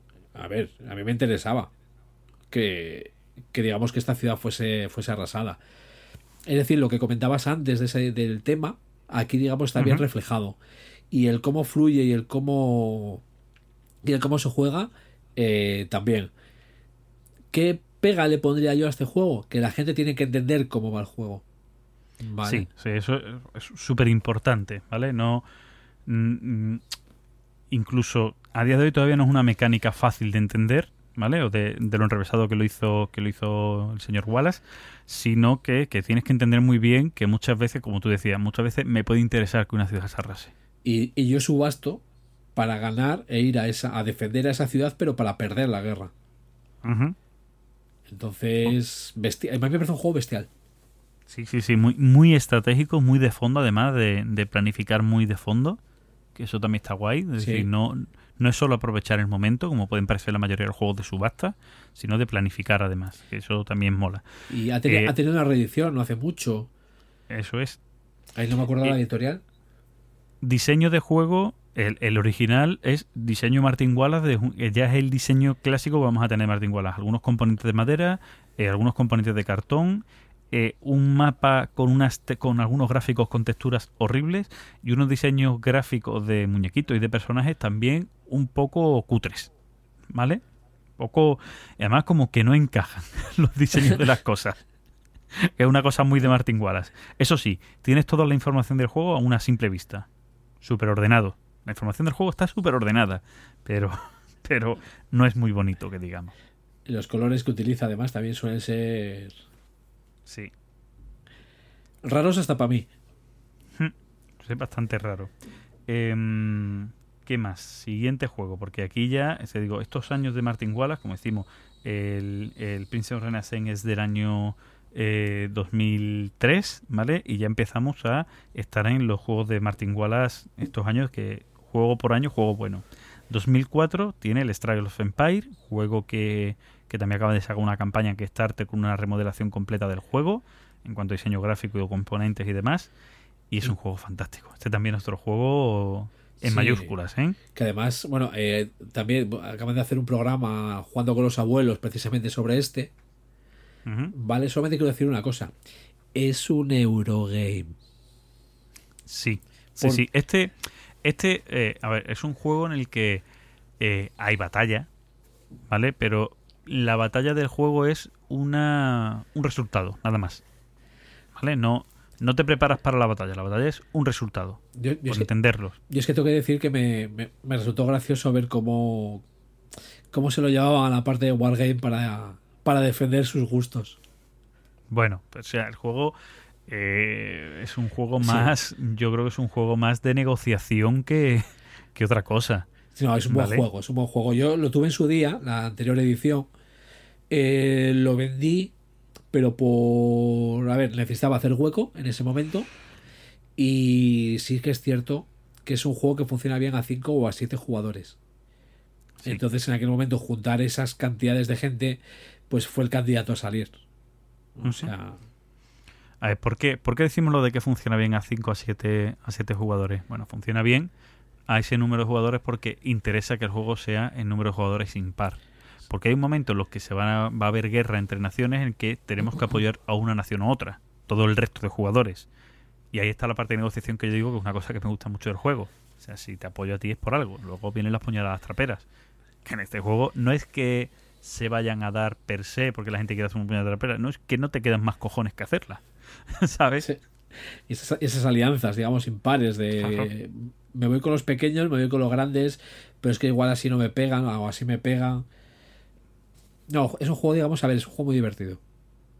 Y que no era tan Sí, largo no, como parecía, digamos. eh, cuando escuchabas hablar del Struggle of Empires, eh, te asustaba, ¿no? Un poco el tema de, "Oh, es que la duración es no sé cuánto. Y luego no era, o sea, no era tanto. Yo creo, No. yo creo recordar dos, tres horas, o sea. Yo creo que incluso menos, ¿eh? Yo, yo es lo que tengo en mente ahora mismo. No, vamos. Sí, bueno, dos, tres horas. Sí, tiene que andar por ahí, tiene que andar por ahí. Sí, te juego que jugabas una sesión y todavía en la tarde te va para jugar otro jueguecillo más. Sí, Sí. no, más o menos. Eh, el juego fue reimplementado, no ahora la nueva edición, sino que fue reimplementado en otros dos juegos. Como decimos, Martin Wallace ha hecho esto con algunos de sus juegos, no con todos, ¿eh? pero con algunos de sus juegos sí. Y bueno, pues hizo el Age of Reason, que yo creo que es una reimplementación bastante alejada, ¿vale? Pero, pero bueno, dicen que es reimplementación. Y este sí, el Conquest of the Empire, que sí, que este ya sí se parece más, ¿vale? Pero el Conquest of the Empire, eh, no sé si te acuerdas de este juego de caja enorme, No lo he llegado a jugar nunca. Sí lo he visto en el eh, mesa. ¿vale? Eh, juego, juego enorme, pierde la parte curiosa del Strike of Empire, ¿vale? Que es el sistema este de alianzas tan, tan chulo. Es- Vas a tener las alianzas de otra manera. No vas a decidir. Sí, me refiero, no vas a decidir en un momento puntual de con quién te vas y hacer la cuadrícula de este va con este, este va con este, no. Vale, simplemente lo vas a decidir cuando hay batallas en el tablero, ¿vale? Pero es, fue un juego con una producción en su momento muy llamativa, lleno de miniaturas, de distintos Sí. tipos de miniaturas, etcétera, etcétera. Juego muy grande, pero que fue un fracaso editorial estrepitoso. Juego que se que en su momento fue caro y que la gente no compró y que luego se saldó a base de bien en casi todos lados, incluso aquí en España. Yo, ¿vale? yo, yo, yo es el recuerdo que tengo de verlo saldado por todos sitios. Sí, sí, sí. Pero bueno, la verdad es que, que el juego era, era muy chulo en mesa. O sea, bueno, muy chulo en mesa y ocupaba una gran mesa. Hijo puta del tablero era Sí, enorme. sí. El tablero venía en dos partes, no era un tablero enterizo, eran dos partes de tablero para que tú unieras. Imaginaos el tablero grande como es. Creo que ocupaba menos que el Real Rocico. No, no, no, no. Exactamente el mismo tamaño de tablero. No es ¿El- que el fuera mismo? menos, el mismo, el mismo tamaño de tablero. El Ticum venía en tres partes. pero es el mismo tamaño. Este venían dos, porque la caja la hicieron más grande, porque la caja de este era enorme, pero después mesa era el mismo tamaño de tablero. Pues la, ca- la caja del Ticum también. Sí, pero es menos grande que esta. Es que esta caja de verdad Sí. era un cajote grande, grande. Era como, no sé cómo decirte, eran como, como un poco más de dos catanes juntos, en cuanto a caja. O ¿vale? más, O sea, sí, sí. Eh, enorme, enorme. Bueno, como decimos, otro de los juegos que, que fue muy llamativo. Luego, este mismo 2004 también saca otro juego que, bueno, eh, estuvo bien, que fue La Estrada, ¿vale? Pero saca un juego del que a día de hoy todavía se siguen sacando ediciones, que fue el Runebone, en 2004 también. Yo es que tengo Vale. dudas si he jugado al Runebone o al Rune Wars.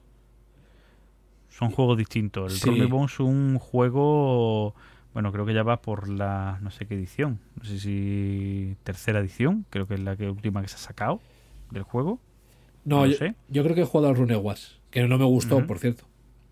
Bueno. Eh, mm, Runebound es un juego que creo que es de Fantasy Flight Games, si no recuerdo mal. Sí, Fantasy Flight Games, estoy viendo aquí ya la ficha. Y que... mm, creo que hay una tercera edición.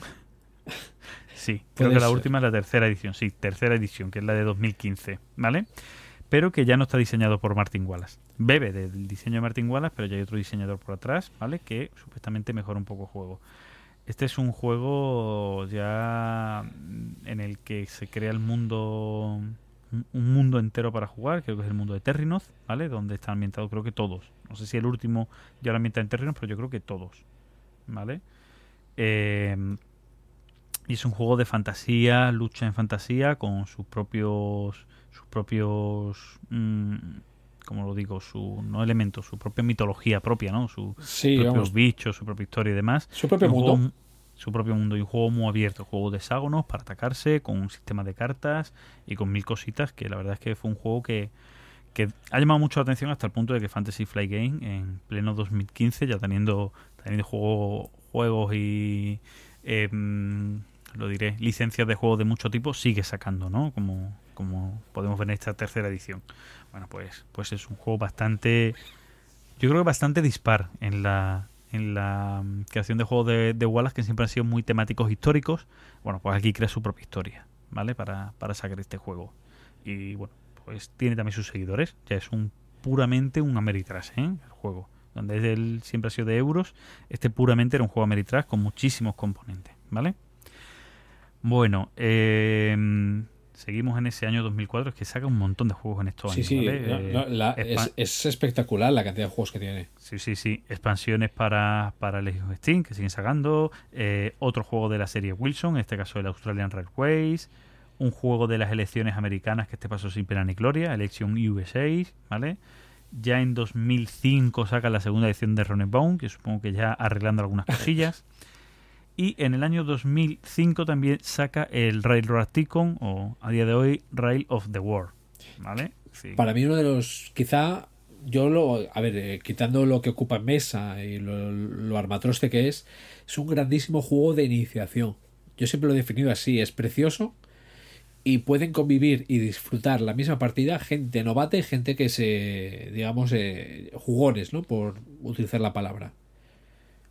Sí, como decíamos antes, eh, puede ser de la trilogía el juego más sencillo, pero también porque cambia un sistema. ¿vale? Donde en el, en el en el Steam y el Energy de Steam el juego, la, la gestión propia de la construcción de vías y el dinero que pido para hacer las construcciones, para llegar, para no pasarme eh, y tal, es mm, complejo de usar. Aquí está mucho más fácil, porque aquí vas a unos objetivos, hay unas cartas de objetivos para conseguir puntos y demás, unas que son públicas, unas que son privadas y tal. ¿Vale? Entonces eh, se hace como más asequible, ¿no? Sí, o sea, es decir, no deja de ser un, un pick and deliver porque la base principal de puntos es mover eh, cubitos de una ciudad a otra. Tú tienes tu objetivo secreto para el final de la partida y listo, y tira millas. Bueno, Rise of the War hay que decir que era un juego que siempre había estado dentro del top 100, pero que ya ha salido. Está en el 107. Oh.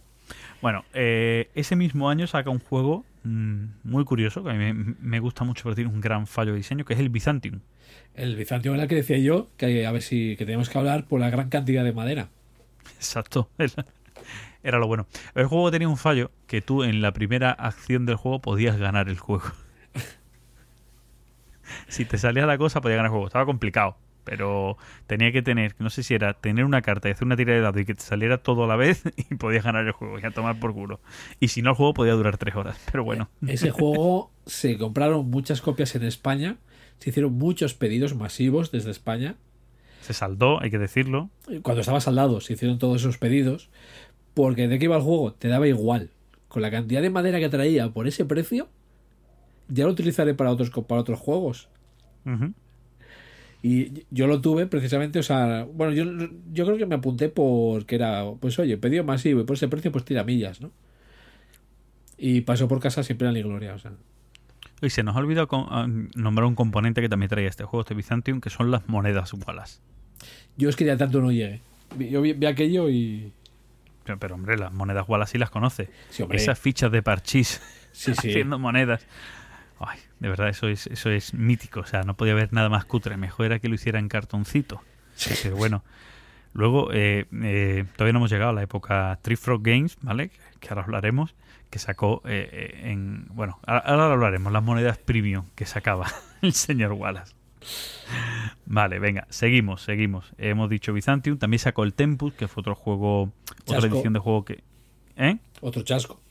Sí, fue otro chasco, pero fue. Yo el- no sé el por qué. Fue otro juego que, que se sacó en distintas editoriales y que, que estuvo como, como en- en muchos mercados, ¿no? En muchos idiomas. Porque el juego no, Y- no funcionaba. Mm, por eso, ¿no? Sí, O sea, es que no, no recuerdo, estoy estiro al Mordred, ¿vale? No recuerdo el porqué. Pero yo lo tuve, era un juego, digamos, que prometía mucho y que se quedaba en nada. O sea, Posiblemente. fallaban muchas cosas ahí en ese juego. Ujú. Bueno, la cuestión es eso, que el juego pues se publicó en alemán, en inglés, en, en- no sé si también en francés, bueno, se publicó en distintos idiomas, pero no, no, no acabó gustando mucho, que digamos, ¿vale? También juego otra vez basado, basado en civilizaciones antiguas y, y bueno, no, no funcionó. Luego nos vamos a Pericles. Este sí es un juego que, que sí funcionó. Vamos a decirlo, Pericles con K. Sí, Porque el que es con C es el de GMT. Sí, son dos cosas distintas. Bueno, son dos juegos distintos, basados en la misma historia. Totalmente distintos y los dos buenos. Eso sí es verdad. Sí. A ver, Pericles ya sí estamos en... Ya esto sí se puede considerar de pseudo wargame. No, yo creo que no, porque es más, es control de áreas. Sí. Es un control de áreas. Totalmente, Bueno. digamos, en el que hay conflictos, pero como los hay en el Lancaster, por decir de alguna manera. Sí, bueno, pero si hay distintos tipos de tropas con mayor o menor valor, ¿vale? Ya empezamos a, a mezclar con cosas, ¿vale? Por eso digo pseudo wargame, no te voy a decir un wargame de iniciación, solo pseudo No, wargame. Yo no me atrevería tanto en este. ¿eh? Es un juego, digamos, muy, muy divertido, en el que nosotros tuvimos nuestra propia home rule, ¿vale? Puteando mogollón. Luego ya lo jugábamos bien. Pero, o sea, muy divertido, pero yo no, no me atrevería a llamarlo. Yo es que pa- pa- para mí, digamos, realmente es un control de áreas. Sí, sí, vamos a ver, está claro que es un control de área, pero para ese control de área jugamos, ¿no? Aquí jugamos con, con el valor, ¿no? De las tropas. O sea, hay Sí. tropas que valen más y al final es como si en vez de meter uno, metieras dos, ¿no? Y, la- y las de tierra y las de mar. Pero, pero bueno, no sé, yo no me atrevería. Sí, bueno.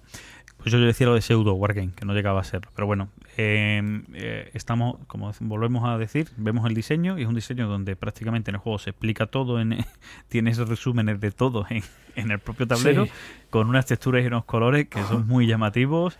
Mezclamos mucho cartón con madera, bueno, lo típico de, del que- señor Wallace. Es que eran unos colores como muy pastel, así, no sé. No, es, no pastel yo creo que no es la palabra, pero. No.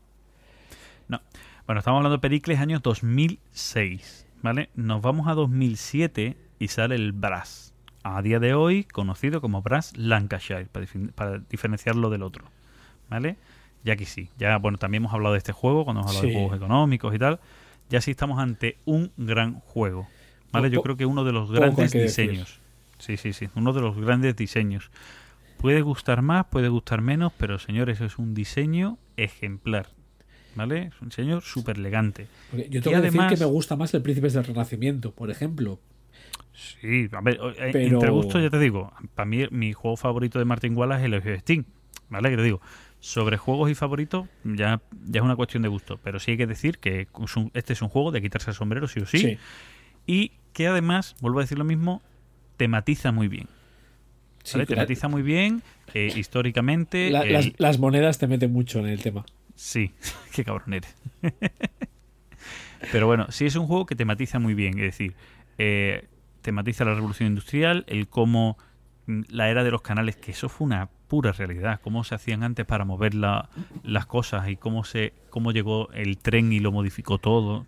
Todo eso lo hace muy bien Martin Wallace. A nivel de tema, lo único raro es el hierro. ¿Por? Eh, sé que tenía su explicación, ¿vale? Pero ese teletransporte del hierro. Ah, bueno, a ver, ¿qué teletransporte?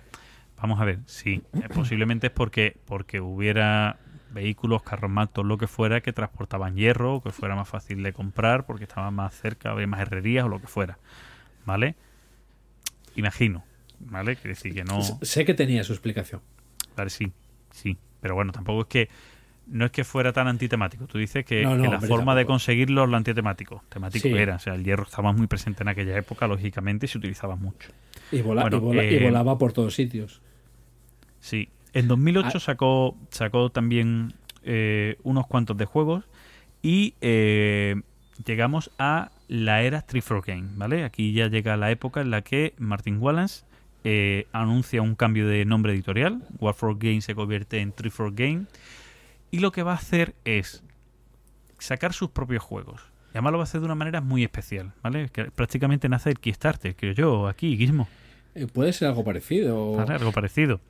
Eh, Preorden, vamos a dejarlo claro. Un No, preorden, es, ¿vale? que, eh, digamos, pero eso sería otro debate. El tema del Kickstarter, que se entiende como, hoy en día se entiende prácticamente como pre-order. Exacto. Entonces, Excepto en tecnología, excepto en cosas así tecnológicas o cosas así más rarunas, ¿no? Los juegos de rol, cosas así más rarunas, prácticamente son preorden. Pero bueno, 3 Game nace y eh, Martin Wallace hace un sistema bastante raro o distinto, ¿vale? Porque normalmente editoriales, ya GMT estaba con el P500 y tal. sí, lleva desde. El P500 lleva desde. Claro. Eh, entonces, Martin Wallace, en vez de decir, saca un juego, págame un juego, Martin Wallace dice, voy a sacar un pack de tres juegos. Eran tres, ¿no? Porque luego llegó Eran otro que tres, eran eran cuatro. tres. Eran tres, ¿no? Sí. Lo de, no lo de. 4 no me suena, lo de 3 sí, porque además me, me hacía gracia con lo de Trifog. Aunque no iba por ahí lo de Tri, pero. Bueno, eh, saca tres juegos, ¿vale? ¿Qué es lo que pasa con estos tres juegos? Él dice, van a tener componen- componentes muy buenos los juegos. Cierto. Tenía componentes de madera, eh, la calidad de los componentes era buena. La parte gráfica no tanto, a lo mejor. Había mejorado en cuanto a sus diseños anteriores, pero no tanto, ¿vale? Eh, tú pagabas y te explicaba. Yo, tú ya podías ver eh, lo más o menos de qué iban a ir los juegos porque las ideas estaban claras. Algunos de ellos incluso avanzado diseño, incluso diseño gráfico. Y siempre decía, voy a sacar un juego, eh, un juego euro, ¿vale? Juego euro, no, Sí. no especificaba más o menos, un juego más tipo euro. Voy a, iba a sacar también eh, un juego, mm, ¿cómo era? Mm, un juego para dos y un juego de algo de trenes. ¿no? Creo que más o menos era la... Yo es que no estaba muy dinámica, metido, ¿no? entonces tampoco te puedo confirmar. que creo que creo que iba por ahí, creo, ¿vale? Es que tampoco me acuerdo muy bien cómo eran los los pedidos. Ahora me da me da pena no sabérmelos muy bien. A ver si buscaba por aquí, pero no. Tenemos que traer a Willich un día. Sí, sí, sí. Él, él sí lo él sí lo controlaba. Bueno, la cuestión sí, por aquí estoy viendo más o menos los juegos que iban en pack y tal. Estoy viendo alguna imagen y tal, ¿vale? Sí, porque los veo por aquí numerados y tal. Bueno, eh, la cuestión era que él iba a sacar juegos y siempre había en esos juegos había como una especie de pack de juegos y siempre más o menos iban a tirar de, la, de las mismas ideas, ¿vale? Es decir, un juego siempre acababa siendo un juego para dos, ¿vale? Que sea juegos de guerra, tipo, tipo el Waterloo o tipo el Gettysburg, y juegos de esa, más o menos de esa línea. Eh, la pena es que la página web ya no está, ya no está, mm, ya no está en línea, ya no está y se puede ver. Pero bueno, ay, mira, he llegado, he llegado a él. Navegando un poquito he llegado a él. Aquí están las líneas, ¿vale? Yo no, yo no navego, que ya sabes que, que no tengo Sí, dinero sí. para la conexión. para las dos cosas. Bueno, em, como decimos, eh, saca una distinta línea de cuatro juegos, ¿vale? Y tú pagabas por los cuatro juegos. Y pregúntame el precio, Gizmo, que tenías que pagar por ese preorden de cuatro juegos. Sé que no era caro. 90 euros, Eso- recordaba que no era caro, no recordaba la. ¿vale? Hombre, en la, e- en la época pues igual te dolía, ¿no? Pero Sí, sí, sí. Bueno, la cosa era eso, que eran estos juegos, esta, estas líneas de juegos, sacó dos líneas con esos juegos, ya luego cambió el sistema y ahora hablamos de ello. Bueno, en la primera línea sacó los siguientes juegos. Teenage Trail, After the Blood, After the Flood, Steel Driver y Waterloo. Y ahora ya vamos a ello. 3 de 4, no estuvo mal. Sí. Eh, un juego, eh, era más o menos, un juego eh, multijugador, varios. Un juego para pocos jugadores. After the Flood es solo para tres jugadores y que dura tres horas. El Last Time to Wednesday también creo que era para tres jugadores solo, pero luego No al final hicieron cuatro, ampliaciones. no sé. Luego hicieron ampliaciones o cosas por el estilo, creo. Steel Driver, un juego de, de Bueno, un juego. trenes. ¿Qué pasa? El Steel? Driver, el Steel Driver es un juego en el que haces un setup de 5 turnos y putúas. Bueno, está, vale. Y un juego para dos, de guerra. En este caso fue el, el Waterloo el primero y tal.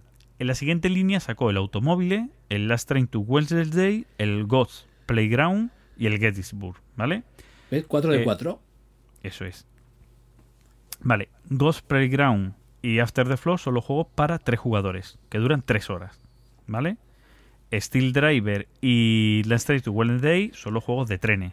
Automóvil y Teenage Trail son los juegos para varios jugadores. Y Gettysburg y Waterloo son los juegos de guerra para dos jugadores. ¿Vale? Bueno, hablando en, en línea, Teenage Trail, a mí, para mí es una maravilla, más juego que se publicó en español por- juego. por una editorial que creo que solo publicó dos juegos en español y murió como editorial, que fue El Viejo Tercio. Eh, No, eh, sigue por ahí el viejo tercio, pero creo que como distribuidora, pero como, ¿no? exacto, como distribuidora, digo como editorial, que sacó el Teenage Trail y sacó el, el no me acuerdo cómo se llama, el, El- Tulismanía. O sea, que, Eh, Bueno, es que Tulimanía, vaya ojitos para sacar Eh, juegos. el Teenage Trail estuvo saldado por muchos sitios durante mucho tiempo. Sí, sí, sí, por eso. y- Bueno, Y es un juego bueno. sí, a mí, a mí es un juego que me gusta mucho, ¿vale? Eh, un juego también con una subasta así muy guay y tal. Bueno, un juego también muy histórico, que es el que hablábamos antes de la mina y de los Las empanadillas. y de las empanadillas, pero ya no solo eso, sino el, las mejoras en, en las maquinarias de las máquinas de vapor y demás, que también es fundamental. Históricamente en aquella época fue fundamental, sobre todo en las mejoras de los trenes y las cosas, y en el juego eso se ve muy bien y es muy importante en el juego. O sea, esa- hacer esas mejoras es muy importante en el juego. Bueno, luego sacó After the Flop, que es un juego que te sitúa en la época sumeria, ¿vale? En la que tenéis que un poco pelear por el control de áreas y demás. Fantástico, es una puta maravilla, ¿vale? Ese juego es una maravilla. Yo, quien pueda jugarlo, que lo juegue. Juego para tres jugadores que dura tres horas. Es que es tal cual. Tres jugadores, tres horas. O sea, imaginaos un juego un poco duro en ese aspecto. Eh, se juegan, creo que eran cinco, cinco rondas, ¿vale? Y tú tienes que hacer que tu, que tu civilización sumeria pues crezca sobre las otras. Te hace las construcciones, las... No recuerdo cómo se llaman, las construcciones estas sumerias, estas que... Los figurants Eso, los figurat, que son tipo pirámides, pero... pero pero con escalones con escalones, exacto. para no- poder subir. no, no han sabido todavía aplanarlas, ¿vale? Y eh, tiene su parte de guerra. Sí, tiene su parte de guerra, su parte de comercio, de conseguir recursos, de hacer intercambio de recursos. Genial, me parece una, una genialidad el juego, ¿vale? Eh, Eso- luego, eso lo tengo en mis pendientes, o sea que. o sea, pues, pues es fantástico. Yo no me voy a deshacer de él, ¿vale? Es más, de esta serie de juegos me he deshecho de algunos y me arrepiento, ¿vale? A, Yo- a la pos- a posteriori con el tiempo me arrepiento de ello.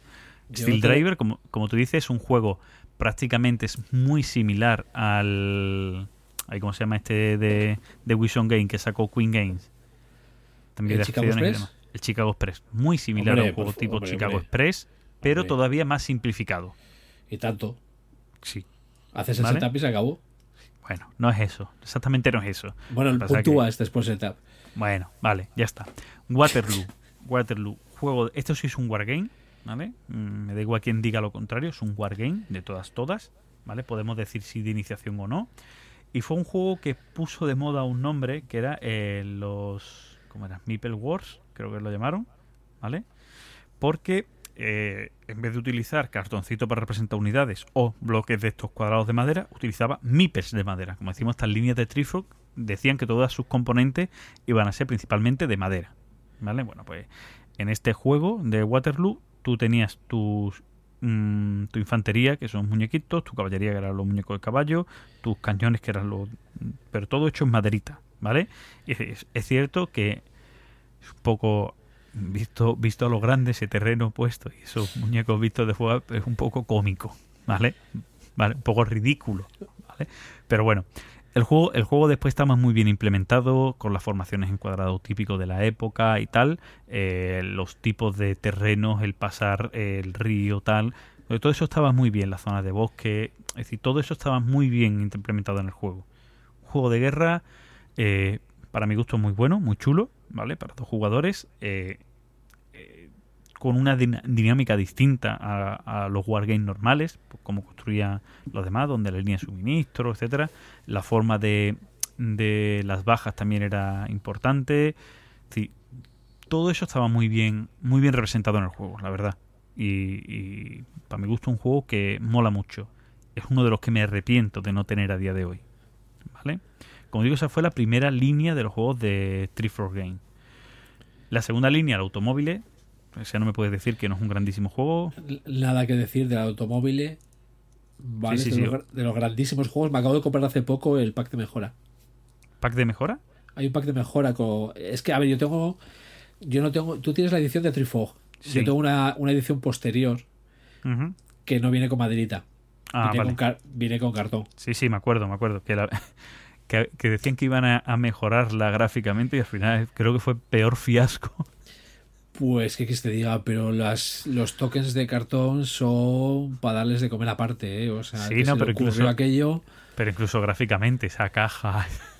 El tablero vale, el tablero te lo compro. Sí, pero el tablero más o menos, sí, sí mejoran un poco, sigue la línea, porque es la línea completamente del tablero de Martin Wallace. Como decimos, Martin Wallace, tableros eh, iconográficamente muy claro, eh, con todo el resumen de, de los turnos en el tablero, pero te, te mete una mezcla de, de texturas y demás, tío, que, que es muy llamativo.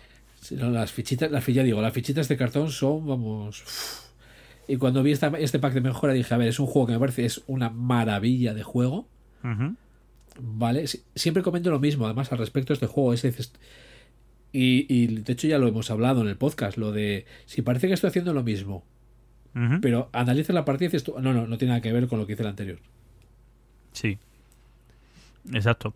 Eh, como decía, este juego, juego es muy temático históricamente, ¿vale? Eh, Wallace eso siempre se lo ha currado muchísimo.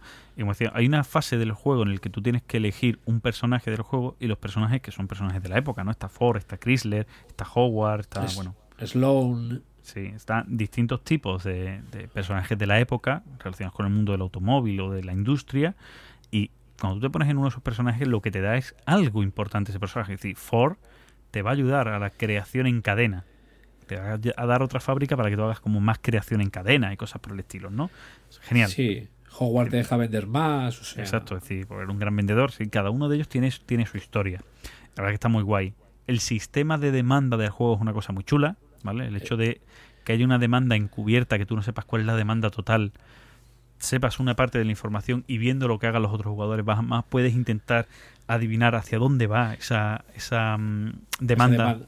¿Vale? Está- es que está muy guay. Está muy guay. El hecho de intentar vender antes de que llegue la demanda y eh, colocar todos tu, toda tu producción antes de que llegue la demanda para no jugártela, eh, tener vendedores, es que es un juego, es, es que es fantástico, La- tío.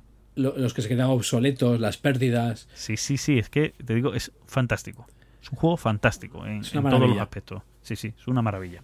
Bueno, eso fue el, el, el primer juego de esa segunda serie. El siguiente fue el, el Last Train, tu Tu Wensleydale, Wensleydale. que fue reimplementado por el First, Trade to Nuremberg, por suerte, porque el Last, el Last Train to Wednesday, como digo, Martin Wallace en esta línea de trabajo intentaba mejorar el diseño gráfico de sus tableros y este tablero de verdad que parece que es un vómito dibujado Bueno, en el tablero. Yo, si te soy sincero, a mí me recordaba a la pantalla de. de- a la se- a la segun- al segundo nivel del Diablo, el que era en el desierto. Bueno, pero es que, te digo, puede parecer un vómito, puede parecer una- un animal con las tripas abiertas. Sí, sí, por eso. O sea, era como si fuese por los túneles con los gusanos y dices tú. mm, ¿Esto que son trenes o es el Diablo? Sí, pero la verdad es que el juego está muy guay. O sea, eh, Sí. es capaz de, de crear un juego de trenes de una manera muy distinta. Muy, muy distinta. Donde Steel Driver era una. O se asemejaba, fea. como decíamos, al. Otra vez, recuérdame el nombre del que se recuerda el Steel Driver. Ay, espera que se me ha ido ahora. Ah, Chi- el Chicago Express. Al Chicago Express, ¿vale? Es que, no- es que soy incapaz de asociarlos porque el Chicago Express me, me parece un juego y el Street Diver es un setup. Sí, vale. Entonces me cuesta asociarlos. Sí, pero mecánicamente son similares, ¿vale? En este no, en este consigue unas mecánicas completamente distintas en el juego, ¿vale? Eh, de muchas maneras, en cómo tú vas mejorando tus trenes, que como, como es una especie de, de carrera por elegir los trenes, la construcción, cómo se construye, cómo tienes que transportar a los pasajeros o al queso, ¿no? ¿Eran pasajeros, cerveza, queso o algo así? ¿Era lo que se transportaba aquí? Hace demasiado, hace demasiado que lo jugué, lo jugué varias veces, ¿eh? Pero ya digo, uno se hace mayor. Sí, bueno, pues es, es esa construcción de, de vías, esos pasajeros de distintos colores que van por distintas vías. Es que, es que es que es una genialidad, la verdad. Es una genialidad el juego y merece mucho la pena, ¿vale? Como digo, salió Sí, el una juego de edi- los buenos. Sí, salió una, una reimplementación del juego, que es el First Train to Nuremberg, que no sé si seguirá a la venta o no. Yo lo recomiendo que si podéis os pilléis ese, porque además eh, modificaban el, el juego un poco con distintos tableros, ¿vale? Para dos jugadores tiene un tablero y para tres, cuatro estaba la otra parte del tablero y tal. Y, y lo hacía un poquito mejor, ¿vale? Tenía esas pequeñas modificaciones y, y la verdad es que merece mucho la pena. Te lo sacó Cre- Z-Man Games y tal. Entonces, no sé si todavía seguirá en... Creo, creo que sí, creo que es conseguible. Vale, pues eso. Eso es muy recomendable. También uno de los juegos muy recomendable de esta serie de, de juegos de, de Martin Wallace. Luego sacó el Ghost Playground, que, que pues es similar al, al After the Flow. A mí me gustó un poco menos, ¿vale? Este tiene más de batalla, ¿vale? Eh, es- esos dos los tengo en mi pending que de los que me gustaría haber probado. En este caso nos ambientamos en, en no sé si era Polonia, creo que era. Eh, y bueno, como digo, guerras un poquito tablero, un poquito más de guerra, también con estos estos mm, eh, conquistas de territorios, una historia así. Este era como más enrevesado, a mí me gustó bastante menos, la verdad. Hasta el punto de que este no me importa haberlo, haberlo soltado, ¿vale? Hasta el Reflow no lo voy a soltar y, y sí me arrepiento. Y luego sacó el Gettysburg y cerró la línea con el Gettysburg, ¿vale? Gettysburg, al igual que el, que el Waterloo, es un juego de, de guerra con eh, lo mismo, con meeples, ¿vale? Por entendernos, meeple de maderitas, ¿vale? Dándose de, dándose de piños. sí, dándose de piños. Pero vuelve a representar muy bien todo. O sea, el hecho de, de los sitios donde te encuentras, de cómo te mueves, de las bajas que recibes, cómo se reciben las bajas. La verdad es que en ese aspecto se curra muy mucho el sistema de, de juego, muy muy chulo. El sistema de cómo van entrando más menos más menos tropas y tal. Y la verdad es que está muy guay. Bueno, como sabéis, el primero es una guerra napoleónica y este es una guerra la guerra civil americana, ¿vale? Eh, esos confederados contra los unionistas, ¿no? Por, por entendernos. La verdad es que me, me gusta mucho. Beben mucho el uno del otro, ¿vale? En cuanto a sistemas, con sus peculiaridades según las guerras, ¿vale? Que es un poco lo, lo curioso. Y ya digo, muy, muy chulo, muy, muy chulo, ¿vale? Eh, seguimos ya con, con la línea de juegos de Martin Wallace. Como decimos, todo esto están en la línea de sus juegos, ¿vale? Sus juegos salen, salen por aquí, ¿vale? Y eh, dentro de esta saga de juegos que está sacando, salió el Steam, ¿vale? Martin Wallace se pelea con Eagle Griffon Games, con la con lo que es la autoría del juego Age of Steam. Y bueno, ahí tienen una guerra. Entonces Martin Wallace por un lado saca el Steam y Eagle Griffon Game con, no recuerdo quién es el... Borer. Borer, sí, con John Borer, ¿no? El nombre ahora mismo no me acuerdo. Creo que sí. Bueno, pues con Borer se pelean y Borer dice que es juego suyo, Martin Wallace que es suyo, tal. Bueno, al final se, se, se ha quedado con que el of Steam verdaderamente el juego de Martin Wallace. Ya ha habido reconciliación entre entre entre Eagle Gifford Games y, y Martin Wallace. Además, la reconciliación ha sido en el lanzamiento del Kickstarter del, del Age of Steam. Cuando De- salió Martin Wallace volvió a escribir, esta gente también. Al final, entre ellos hablaron y llegaron a un acuerdo. A mitad de campaña se anunció el acuerdo, hasta el punto de que luego Eagle Griffon Gate ha sacado esta edición del Strike of Empire que hemos dicho antes, también por Kickstarter. O sea que me alegro de que haya habido un entendimiento después de peleas de tantos años, ¿vale? Pues bueno, le, quita un poco el salseo Sí, que habíamos leído, salseo. pero bueno. Bueno, pues eso, el Martin Wallace saca el Steam con otras editoriales, eh, creo que fue con Z McCain, que bueno, aquí en España saca saca saca de Beer y bueno, pues hace una versión de su Steam, como decimos, suavizándolo un poco, ¿vale? Suavizándolo un poco. Bueno, eh, ¿qué más juegos siguen saliendo de Martin Wallace en esta época? Otro juego que, como decimos, ¿no? un poco reimplementación, bueno, este no es reimplementación, este bebe un poco, pero no es Rise of Empires, ¿vale? Bebe un poco del, Stra- del of Empire, también fue un juego que en su día llamó mucho la atención, para mí era un poco una sobrecomplicación del juego de civilizaciones. Sí, me gustaba mucho la, la mecánica de las acciones.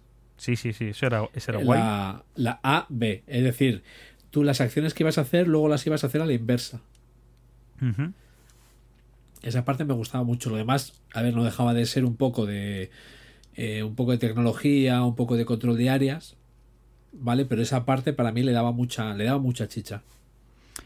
Bueno, eh, siguiendo con su línea de juegos de Trifro que saca el mismo y demás, eh, Martin Wallace anuncia que ya no va a hacer series, sino que va a hacer juegos individuales y saca el juego London.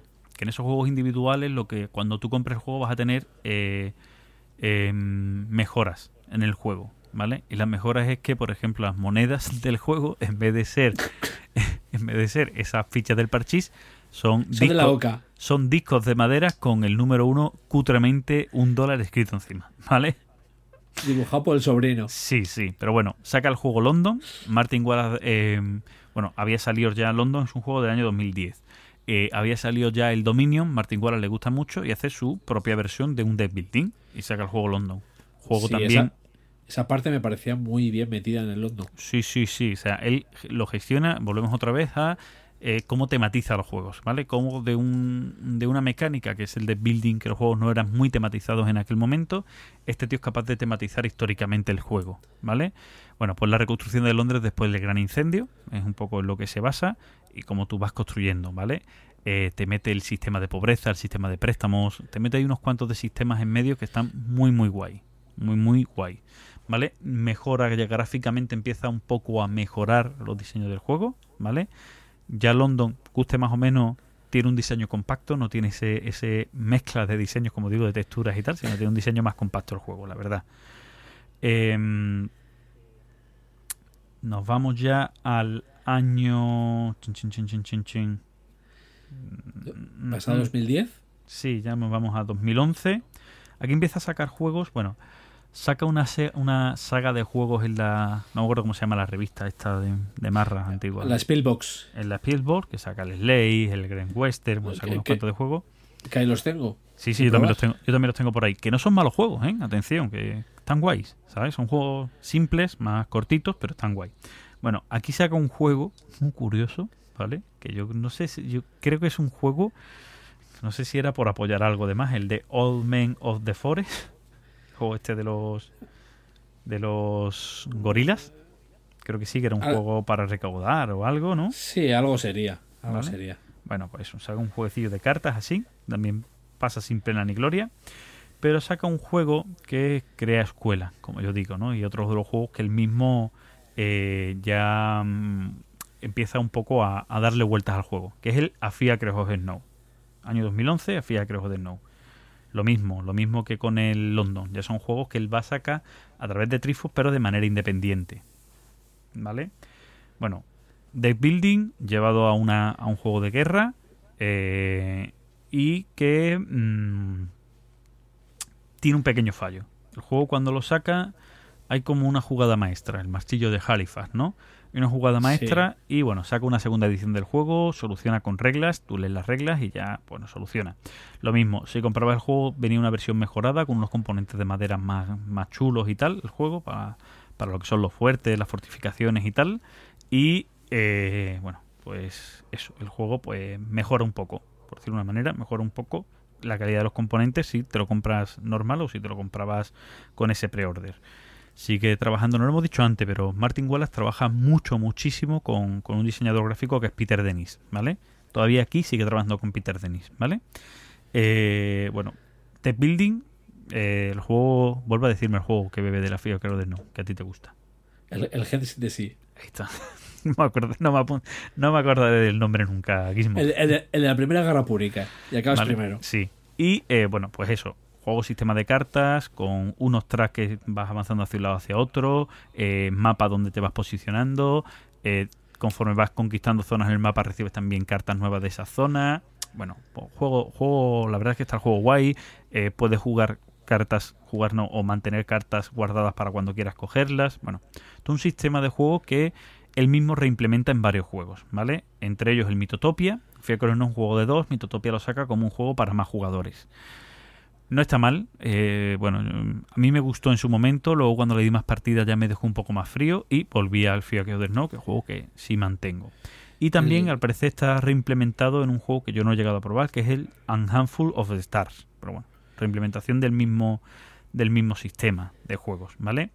Este juego es muy bueno, ¿vale? Hay que reconocer que el juego es muy bueno, aunque a Gizmo y Remillebow es el otro que Sí. te, te comentaba mucho, ¿no? Este juego, ¿no? Sí, eh, los que, vamos, hemos- los que más los hemos jugado de nosotros. Bueno, pues, pues eso. Pero este juego es, la verdad que es un juego muy original y que merece mucho la pena también conocer de Martin Wallace y que todavía desde hoy podéis conseguir por ahí, ¿vale? Que todavía por ahí se está vendiendo. Y hemos dicho que eso es 2011, en 2011 también saca otro juego que a día de hoy se revende por un pastizal, ¿vale? Pero que también se ha reimplementado. Hablamos del juego Discworld and Morcore, ¿vale? El juego de mundo disco, el Morport de mundo disco. ¿Por qué el juego se, ha- se vende por mucho dinero? Bueno, pues es un juego eh, muy tematizado en los mundos de mundo disco. Martin Wallace también era muy fan del, del- de Terry Pratchett. Y bueno, sacaron este, este juego con licencia de los mundos de Terry Pratchett, pero Terry Pratchett, una vez que falleció Terry Pratchett, eh, eh, los herederos han roto con todas las licencias de, que se habían dado. Por lo tanto, el juego nunca se ha llegado a reeditar.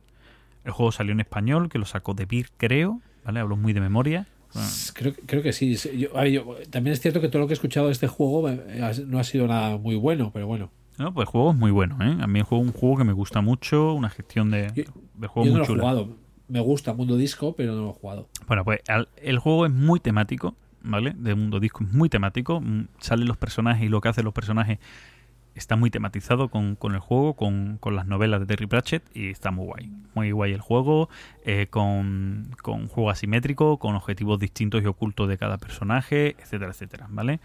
Eh, control de área, de zona, etcétera, etcétera. Vamos, el juego está muy bien.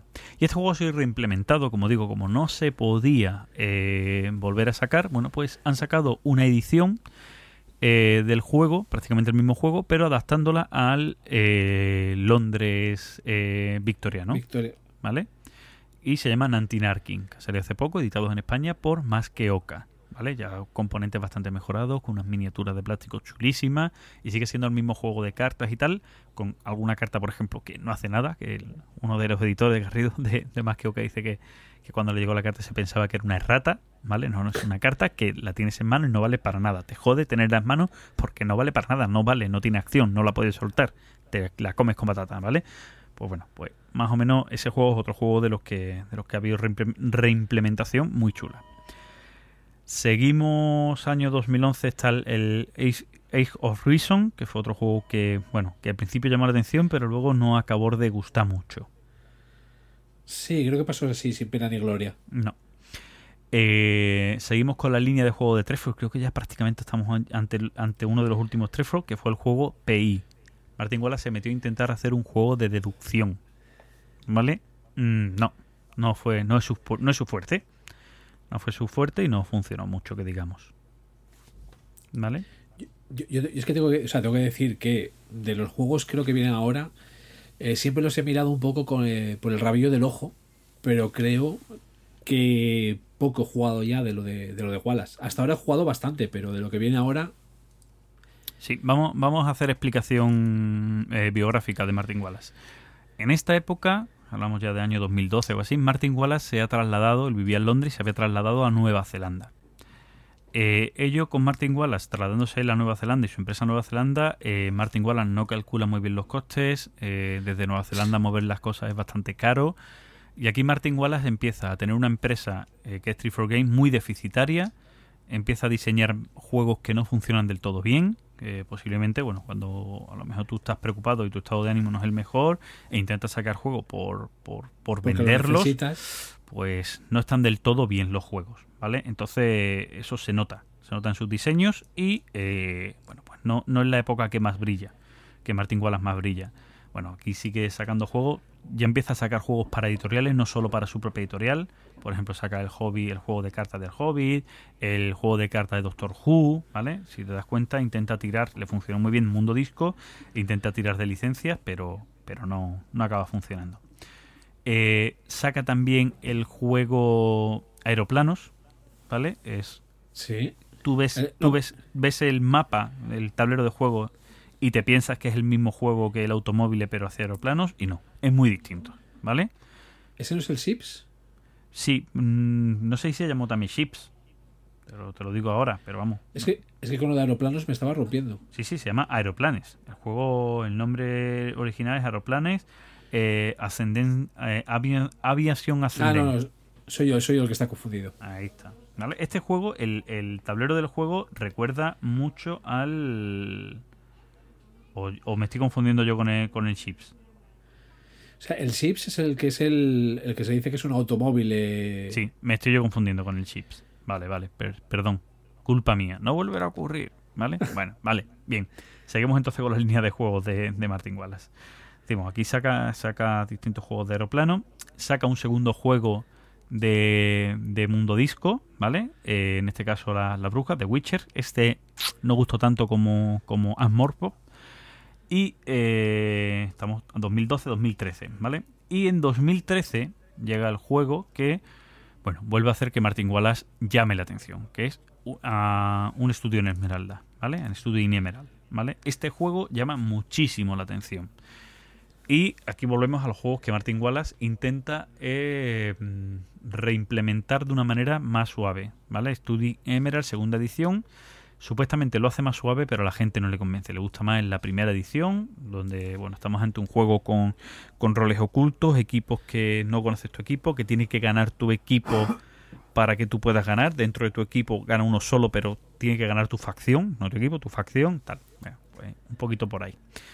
Eh, después también saca un juego que a mí sí me gusta, pero a la gente no le gustó mucho, que fue el Dogfight, ¿vale? El perros de tú- guerra. tú- Se tuve curiosidad porque es una cosa que a mí me gusta mucho, el dogfight en la Primera Guerra Mundial. Tengo Ujú. algún juego, de, de hecho, a- al respecto. Siempre he tenido curiosidad, pero es que todo lo que he leído me ha echado para atrás. Pues no, no está mal lejos el juego, pero, pero la gente lo ha puntuado muy mal. Tiene un 3,5 de puntos en la, en la BGG. Pero bueno, es un jueguecillo de cartas. eh, a mí salió barato. Y bueno, ya digo que no es nada del otro mundo, pero bueno, ahí está. A mí me hizo gracia como juego. Bueno, luego sacó el Onward to Venus en 2014, el Mitotopia, que también creo que también sigue siendo Mitotopia, sigue siendo eh, Trifrog, ¿vale? Pero vamos, ya estaba Trifrog a punto de morir, o yo creo que Mitotopia directamente creo que no es Trifrog ya, ¿vale? Tendría que mirarlo, vamos a verlo. Te diría, que, te diría que sí, de hecho, porque es, es uno de esos que, que siempre he tenido algo de curiosidad por él. Sí, y lo, sí. He visto sal- lo he visto saldado en muchos sitios y más de una vez me tentó el dedito de comprar. Sí, sigue siendo Trifrog Game, pero vamos, yo ya creo que es de los últimos Trifrog Game, ¿vale? Eso hablamos ya de año 2014, ¿vale? Eh, 2015 saca esa segunda edición del Studio Emerald, que como os digo no funciona tanto como la primera. Y ya empezamos a, a juegos raros, ¿vale? Ya empezamos a ver un montón de juegos de, de Martin Wallace, ¿vale?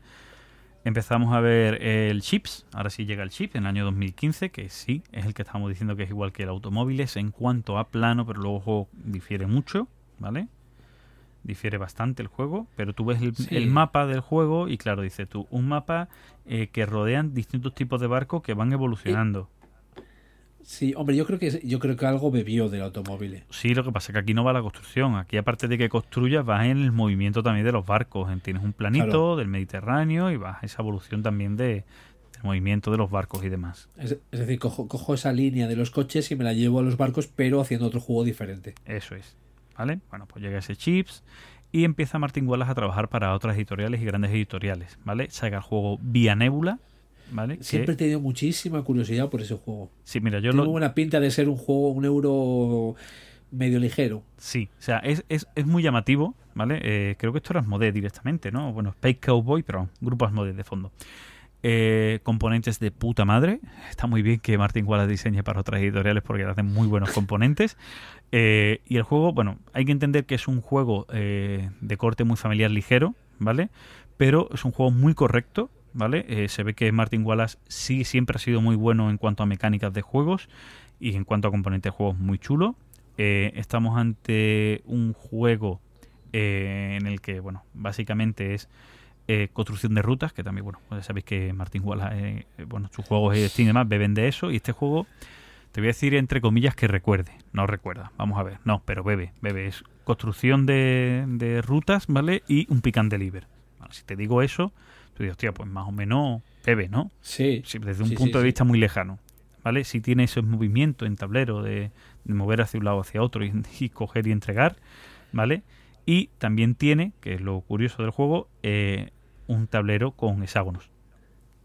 ¿Vale? Y dices, coño, pues sí puede parecer, ¿no? Sí, muy alejado, ¿vale? Digámoslo claro que es un juego muy alejado, ¿vale? De, del, del concepto Steam, ¿vale? Juego muy mucho, mucho más suave, vas moviendo mm, ganado, vas moviendo y demás. Y bueno, está bien. Digamos que el juego está bien. Juego muy correcto. Pero de corte muy familiar. Que el juego ya que Ma- Martin Wallace, bueno, pues yo supongo que le piden o más o menos diseña y muestra y más o menos por ahí. Luego saca un juego siguiendo la línea. No, no, miento, me estoy confundiendo. No, no saca un juego siguiendo la línea. Luego saca un juego que también está muy bien, que es el Hit Z Road, que es de zombies. Es- a mí eso ya me echa para atrás. Pues mira, el juego no está mal. El juego está muy Sí, curioso. yo sé el, es el tema zombies y ya el juego ya como que... Que no. Bueno, el juego está muy curioso, ¿vale? El juego está, está guay también. Ya empezamos con diseños gráficos al no ser de- propiamente de Martin Wallace. Pues los, los diseños gráficos mejoran mucho, ¿vale? Bueno, aquí estamos ante un juego donde hay un poco de draft y tal, ¿vale? Bien. Sigue Martin Wallace con su línea de juegos, como decimos, más o menos esta línea. Eh, saca varios, creo que son expansiones de sí, eh, expansiones del juego de cartas de Doctor, de Doctor Who, que eso le funciona muy bien. Eh, saca una segunda edición del juego London, ¿vale? Que tiene algunos cambios, ¿vale? Ya no tienes el tablero de Londres, sino que, bueno, va Sí, sacando se, como... se le había, se le había achacado un poco que el tema de los barrios en la, en la anterior edición como que no acaba de funcionar del todo bien. Sí, aquí lo que hace es, creo que son como una especie, no, no lo he jugado, pero por lo que he visto son como una especie de losetas que sacan una barriada, se hace sobre la barriada en ese turno, van cambiando de barriadas cada turno, una cosa por el estilo. Bueno, eh, saca otro juego de la línea de los juegos de lo que se fía, creo no, que es el Handful Star, ¿vale? Que es más parecido al Mitotopia directamente, porque también es ese juego con deck building, pero que es de 2 a 4 jugadores. Lo que pasa que, bueno, que lo ambienta en otra en otra temática distinta, pero más o menos lo mismo. Eh, puntos distintos para hacer control de áreas con, con un deck building de fondo, ¿vale? Eh, aquí saca un juego que yo no he probado, pero que, que ha sacado como muchas expansiones, muchas cosas, que es el Wildlands. No sé si tú Eh, lo has, lo has yo, catado. yo- yo- yo he jugado al Wildlands. Ya estamos en año 2018. Hemos ido avanzando mucho en estos años, ha publicado menos y hemos avanzado mucho. A mí, a mí es un juego que me ha dejado pues eh, ni fu ni fa. Es decir, eh, lo juego con el grupo adecuado, me voy- sé que me voy a reír, pero no es un juego que me llame... El lado positivo dura, no dura mucho. El lado negativo es que eres tan dependiente del azar y no, y no es, digamos, la verlo con mentalidad, eh, con mentalidad euro, ¿no? De no, no tengo que tenerlo todo controlado, sino que es el golpe de suerte en el momento adecuado hace que, que se acabe todo y que se vaya todo al garete, pero sin darte el momento épico de esa suerte. Por lo demás, pues es un juego que está entretenido, que te lo pasas bien, no es complicado de reglas. Es eh, un poco lioso al aclararte quién es, porque tú tienes cuatro personajes que van corriendo por el tablero, cuál es cuál. Es decir, un- yo para mí es un juego correcto. cum- yo creo que cumple y, el, eh, y, y cubre muy bien el nicho al que puede ir dirigido. ¿Vale? Pero yo no es un, yo es un juego que, pues, a ver, si lo tengo que jugar, lo juego, pero vamos, no te lo sugeriría nunca. Bueno. Bueno, como decíamos, eh, Martin Wallace en esta época, ya nos estamos acercando ya a nuestros años, eh, está sacando algunas reediciones de sus de sus juegos. eh, entre ellas, pues bueno, viene la reedición del Brass, por ejemplo, ¿vale? Eh, esta reedición de Marras del Brass, que luego tarda casi un año en llegar, pero bueno, sale más o menos el Kickstarter sale en este 2017-2018, ¿no? 2017 creo, en 2018 llega el juego. Y también saca un juego siguiendo la línea del Studying Emerald, mezclando con los mitos de Tulu y este tipo de cosas, saca el Auth, con Z, Australia. Ah, ¿vale? Que a mí no me... Bueno, también es cierto que a mí el Studying Emerald tampoco está bien. de- es un juego muy grupo dependiente, está bien, pero no es de los que más me llama la atención. Y este Australia tampoco, ¿vale? Pero bueno. yo veo tema zombies y es complicado que lo juegue. Bueno, no es zombie, ¿eh? es mitos de Tulu. Eh, eh, tampoco soy de Cthulhu. Bueno. Y también saca el juego Lincoln, que también ha llegado en español de la mano de Maldito Games. Y aquí estamos en otra vez un juego de dos jugadores, Wargame, sí o sí. Esto es Wargame, ¿no? No puede decir que no, ¿no? Eh, este tengo curiosidad. Bueno, eh, pero bueno, esto es Wargame, o sea, no, no tiene Sí, más... sí, sí, sí, bueno, lo estaba dando por hecho. ¿Vale? Perdón. Eso es. Que la pregunta, como dice, algunos y otros no. Bueno, Wargames, muy sencillito, eh, con eh, lo mismo, un, vuelve un poco a sus inicios. Quita la parte de deck building que había sacado en otros juegos así de Wargame, como la Figures no, pero sí sigue teniendo un control de cartas de mano, ¿vale? Tienes cartas de mano que va jugando, movimientos de punto a punto y control de mayor influencia, ¿vale? Un Wargame muy suavito, ¿vale? Es un Wargame de iniciación muy suavito. Tenía otro, ahora voy a buscar la lista, tenía otro juego, Martin Wallace, eh, hace ya unos años, que yo lo tuve, una cajita también así muy, muy rara, muy cuadrada, eh, que también era de, mm, de la guerra civil americana, muy simplón el juego, muy muy simple, y No, no, no, no soy consciente ahora de, de ello. te lo voy, a, lo, lo voy a buscar porque la verdad es que el juego me gustó mucho, ¿vale? Siendo un juego muy simple de la guerra civil americana, eh, me gustó mucho cómo, cómo funcionaba. Estoy intentando ver qué juego era. Yo lo tuve, juego de los que yo tuve. eh, Mira mi lista de juegos que tuve anteriormente. Y lo vendí. Nada, tampoco lo jugaba mucho y lo, y lo vendí. Eh, sí, Testfire Bull Run 1861. Pues sí, ahora mismo no soy ni consciente del título. Bueno, pues er- era muy, Así- era muy básico el juego porque mm, en, en este, en vez de ser un, un deck building, eh, tú lanzabas el dado, ¿vale? Y si te sacaban, eh, dependiendo del resultado del dado, podías hacer acciones, ¿vale? Tú tirabas, creo que eran dos, tres dados e ibas gastándolo en acciones. Si, te saca, si sacabas un 1, que hacía era robar cartas. Si sacabas entre un 2 y un 3, lo que podías hacer era disparar, con tus tropas disparar. Si sacabas entre un 4 y un 5, lo que hacías es moverte. Y si sacabas un 6, lo que hacías es un líder, que articulaba todo lo que.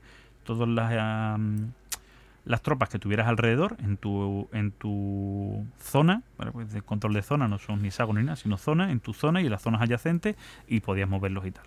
La verdad el juego era muy simple, era el control de una zona eh, con un interpuesto con un río entre los confederados y los unionistas. El juego era muy simple, muy sencillote de, reglas, pero estaba guay. Estaba un wargame también así sencillote, guay. Que a mí me recuerda un poco al Lincoln. Lincoln va un pelín más allá, tampoco mucho más allá. ¿Vale? Y prácticamente con esto llegamos a todos los juegos que ha publicado Martin Wallace hasta, hasta hoy. ahora tiene algunos lanzamientos. No sé si me he quedado en el tintero, Gizmo, alguno de los que tú querías nombrar. No, no, no, más o menos, o sea, porque eh, hablaste hasta los, los que sacó con la revista Spielbox, Ujú. que no los he jugado, pero bueno, ahí lo... Ah, pues yo sí los he jugado, por ahí los tengo todos guardados dentro de, de una caja. Dentro de, no recuerdo qué, qué expansión de qué juego, una caja de expansión, sí, de la del Troyes, eh, Lady of Troyes. Tengo ahí la parte central de la revista con todos los componentes. Ah, es igual, lo tengo igual. Con- ¿También con el Troyes? No, Con no, otro- no, yo lo, yo lo metí en la expansión de un juego de verdad. Exacto. Qué cabrones. bueno, em, y como ya hemos acabado de decir los juegos que ha sacado, vamos a decir los juegos que tiene anunciado, ¿vale?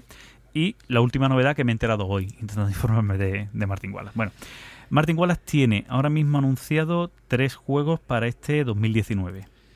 Uno de ellos se llama Milito, que es una reimplementación del Field of Glory de Card Game, que es un juego del que no hemos hablado que es un juego que también estaba bien. Philo Glory también un juego estaba bien, con una especie de wargame con cartas, bastante bastante simple, pero bastante curioso. Bueno, pues ahora va a sacar el Milito, ¿vale? Que, que no, que no Miliki. No, no Miliki, ¿vale?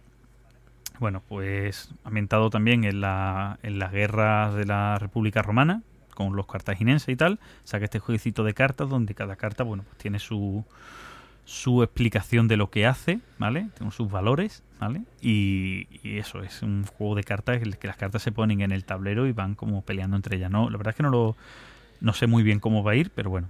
Gráficamente sí te digo que no me gusta. no me gusta Yo- nada. La- el dibujo de la el dibujo de las cartas no está mal del todo, pero el de la caja, tío, o sea, es feo para pegarle a un padre, vamos. Parece que es un juego del año 90, tío. Sí, si te soy sincero es que no he mirado lo nuevo que saca Wallace. Ese es... O sea, mi resumen de Wallace es que yo creo que es ese. Es que es un gran diseñador ¿Cómo no? que hace cosas buenas, Peter Dennis, ha vuelto a Peter Dennis. pero que hay que, a ver, hay que saber lo que hace y, y ahora mismo, digamos, quizá los juegos que haya sacado no van en mi perfil. Pero por también, a ver, ahora mismo yo cuando miro un juego no miro, es decir, no miro, ah, que saca Wallace, ah, que saca no sé qué, sino veo el juego y me intereso por el resto, ¿no? No, sé- no sé si me explico. Bueno, Quitando Splotter, que ese ahí toma mi dinero, el, el resto es decir, me interesa este juego. Ah, mira, pues resulta que también es de. Entonces, sí, me puede dar un poco de garantía. Sé que va a estar bien hecho. No, por ejemplo, lo del Via Nebula, que tengo ahí curiosidad. Sé que el juego está bien hecho, sé que el juego funciona. Pero quizá ahora no es eh, el perfil, ¿no? De lo que busco. Bueno, a ver, mi Nebula tiene un corte familiar. Te puede gustar jugarlo con, con tu niño en poco tiempo, ¿vale? En un año o dos tu niño sí lo puede coger y ya te digo que, que, vas que tu hijo va a encontrar ahí mecánicas de juegos que luego a ti te gustan más. ¿Vale? Una forma de descubrir esas mecánicas. Claro, lo que hace. Igual ahora mismo estoy demasiado cubierto, ¿no? En ese nicho. Bueno, siguiendo mismo ya, y ya ahora acabamos, ya podemos hacer un planteamiento final o un poco análisis. Eh, siguiendo con los juegos que tiene anunciado Wallace, tiene un juego basado en, en el juez Dredd, ¿vale? Pero que es una reimplementación Ah, del sí. Wildlands, Sí, creo que de ese algo he visto. ¿vale? Eso está por ahí, que además lo publica Osprey Games. Bueno, ya sabéis que Osprey Games, bueno, pues una editorial que, que también tira mucho de un poco de algunas licencias y tal. Y luego otro juego del que se sabe prácticamente poco, que es el Monster Rock, ¿vale? Que lo publica con una editorial que no conozco, que se llama Colossal Games. No sé si te suena esa editorial. Me quiere sonar, pero no. Pero solo me quiere sonar, ¿eh? No quiero decir nada al respecto porque. Bueno, pues al parecer es que dice algo así como que como construir una banda de, de rock. Bueno, no sé. Vale, va. Por ahí va la historia de construir una banda de rock o algo así. Bueno, no, tampoco tiene mucha información, la verdad. Y me voy a la última información que he descubierto hoy. ¿Vale? Hoy buscando sobre Martin Wallace, ¿vale? Analizando un poquito antes de, de grabar. Eh, Haciendo tu trabajo. sí, veo, No como otros vagos. Claro, veo que Martin Wallace ha sacado una nueva web que se llama Wallace Designs. ¿Vale? Y dice, entras en la web, ¿vale? Que es wallacedesign.com.au, porque está en Australia. No sé por qué, ¿vale? Seguirá Nueva Zelanda. Sí, pero au. Nueva Zelanda, au. No lo sé. Bueno, la cuestión. eh, bueno, pues eso, eh, entras y dice un nuevo comienzo, ¿no? A, a new, a new. Dice. eh, un poco traducido, ¿vale? Eh, dice. Después de un descanso de unos años, eh, he decidido eh, volver a bueno, este, sumergirme, sí, volver a meterme, volver a sumergirme en las aguas peligrosas de la publicación de juegos de mesa con, nueva, con una nueva compañía, una nueva editorial. Wallace Designs es el nombre de la nueva editorial. El primer juego que se lanzará será el Runestones, que es un juego de guerra de fantasía para 2 a 6 jugadores. Y él mismo lo dice, atención, dice. Un tema muy usado, muy trillado, pero que se verá fresco debido a la presentación. Pues como sea la presentación gráfica de Martín Sí. Wallace, vamos apañado. Bien, Y le mete los colores suyos. Sí. Dice, eh, quería diseñar un juego con una gama, eh, una gama no, un, sé, un grupo de componentes reducido, o sea, con, con pocos componentes pero que tengan una buena profundidad el juego. En Runestone la mayoría de los componentes son fichas de estilo dominó. Flipa. Los mapas se imprimirán, bueno, está por ahí las imágenes de tela, los mapas se imprimirán en tela y todo el juego vendrá en una bolsa de tela. Perfecto para tomar unas vacaciones cuando quieras algo ¿Qué, qué miedo me da? pues que esto no sé lo que quiere decir. Bueno, eh, porque dice algo como más eco que un Bananagrams. Bueno, o sea, un juego en juego de tela, o sea, flipa.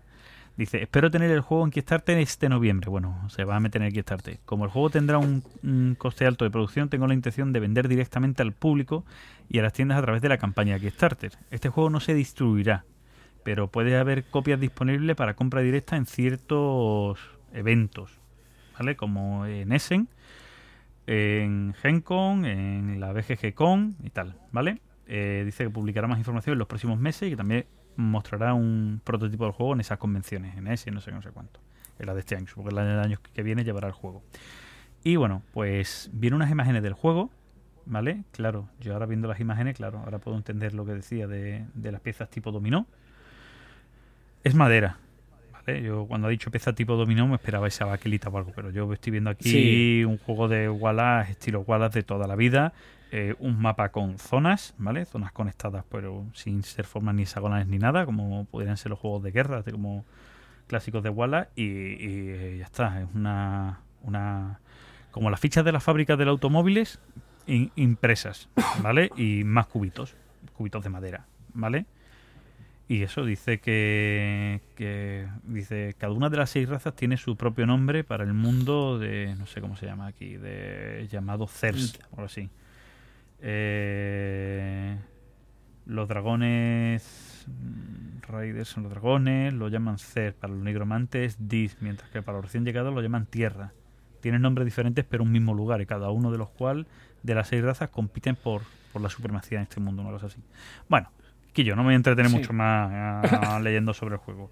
¿Vale? Que la gente lo mire, que a mí me ha llamado mucho la atención, una información que no tenía, ¿vale? Que, mira, pues parece que después de pegársela fuerte y flojo con Trifro, pues va a volver, en este caso con Kickstarter. También es cierto que pues, no es lo mismo. Eh, puede, puede, puede ver y otras cosas. claro. Si, lo- si, si plantea bien el Kickstarter, Sí, eh, eh, y aparte que yo creo que él no, que, que Wallace el fallo que tuvo no fue tanto el pre-order de los últimos juegos como el hecho de eh, es, es Australia con todo. eh, Nueva Zelanda. Eh, Bueno. Irse a Nueva Zelanda e intentar distribuir desde Nueva Zelanda, seguramente. Ese fue el Claro. error. ¿Vale? No, no el preorden, que a lo mejor el preorden pues sí podía mandar. Pero eh, posiblemente el hacerlo sin el formato actual que se tiene en, en Kickstarter, ¿no? Es decir, utilizar em, empresas que te gestionen la entrega de los juegos. ¿Vale? Creo que ese fue el error. Intentar hacerlo él.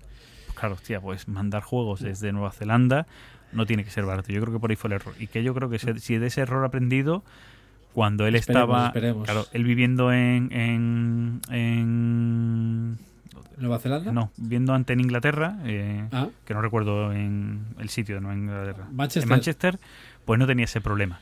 ¿Vale? Yo creo que ahí tuvo el error y ahí se vino abajo, se reunió un poco, bueno, ya, y ya, bueno, pues eh, sí, había, había rumores de, de, de falta de liquidez. Sí, sí, sí, vamos, de falta no, completa. Es más, eh, el último juego, es que no recuerdo cuál fue, no sé si fue el, el Mondroid este de los cojones, no sé cuál de ellos fue, eh, lo sacó con un año de retraso porque no tenía liquidez y porque por medio había sacado otros juegos y sí fiel a su palabra, eso sí, eh, lo entregó todo y lo hizo todo, ¿vale? Eso sí.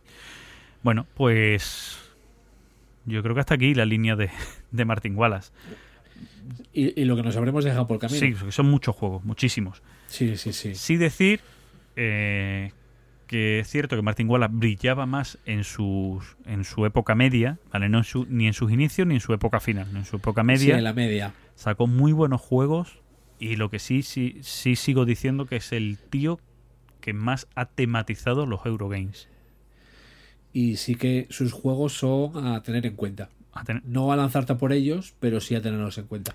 Ah, exacto. Por lo menos echar un vistazo a ver qué, qué nos depara, ¿no? ¿Qué, no, qué, nos ha, qué nos ha preparado.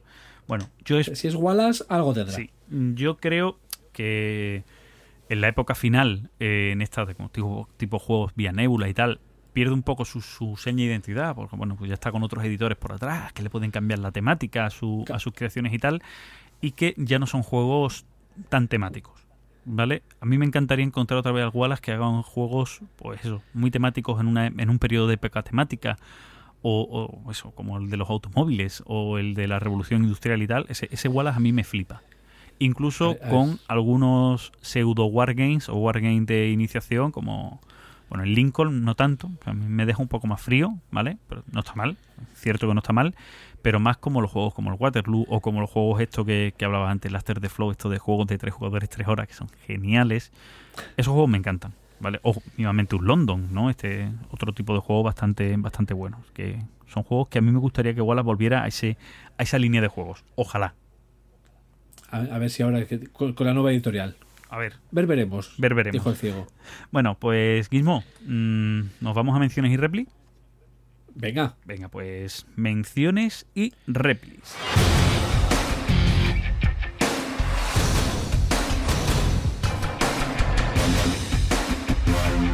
Menciones y replis y replis. Gizmo, yo sé que tú hoy me tienes preparado aquí en menciones y replis algo. Te, te- te tengo, te tengo acojonado. No, Te tengo acojonado. acojonado. Acojonado no, es que cuando lo escribiste no entendí y te pregunté y me dijiste, ¿la entenderá? Digo, ah, entonces nada, no te pregunto, pero ya digo, todo esto es alguna troleada tuya. Pero bueno, bueno, no, tenemos... no, no. Pues mira, no es, no es nada de troleo. Simplemente por un canal me han dicho. eh, el nick creo que confunda la segunda parte, que es 13 bicis, puede ser. no sé. Sé que empieza por 13, pero. Que, te que echaba de menos Cubo Magazine. Cubo Noticias. En Cubo Eso, Magazine, bueno. sí. Sí, eh, quiero volver. A ver, eh, os lo digo a todo el mundo. Eh, he tenido un periodo de mi vida complicado, se me ha complicado más de la cuenta, por cosas que puedo contar y otras cosas que ya son más, íntimas, que tampoco es plan, ¿no? Pero principalmente, bueno, he tenido cambios en el trabajo, no de mi trabajo, sino, bueno, cambios, yo trabajo al fin y al cabo para políticos, técnico de cultura, y he tenido cambio político. ¿Vale? Eh, ha cambiado el político, eh, teníamos el grupo de trabajo, el área, lo teníamos bastante esquilmada. Eh, he trabajado muchas horas eh, este, este verano, lo que ha sido más o menos final de verano, julio, agosto, septiembre.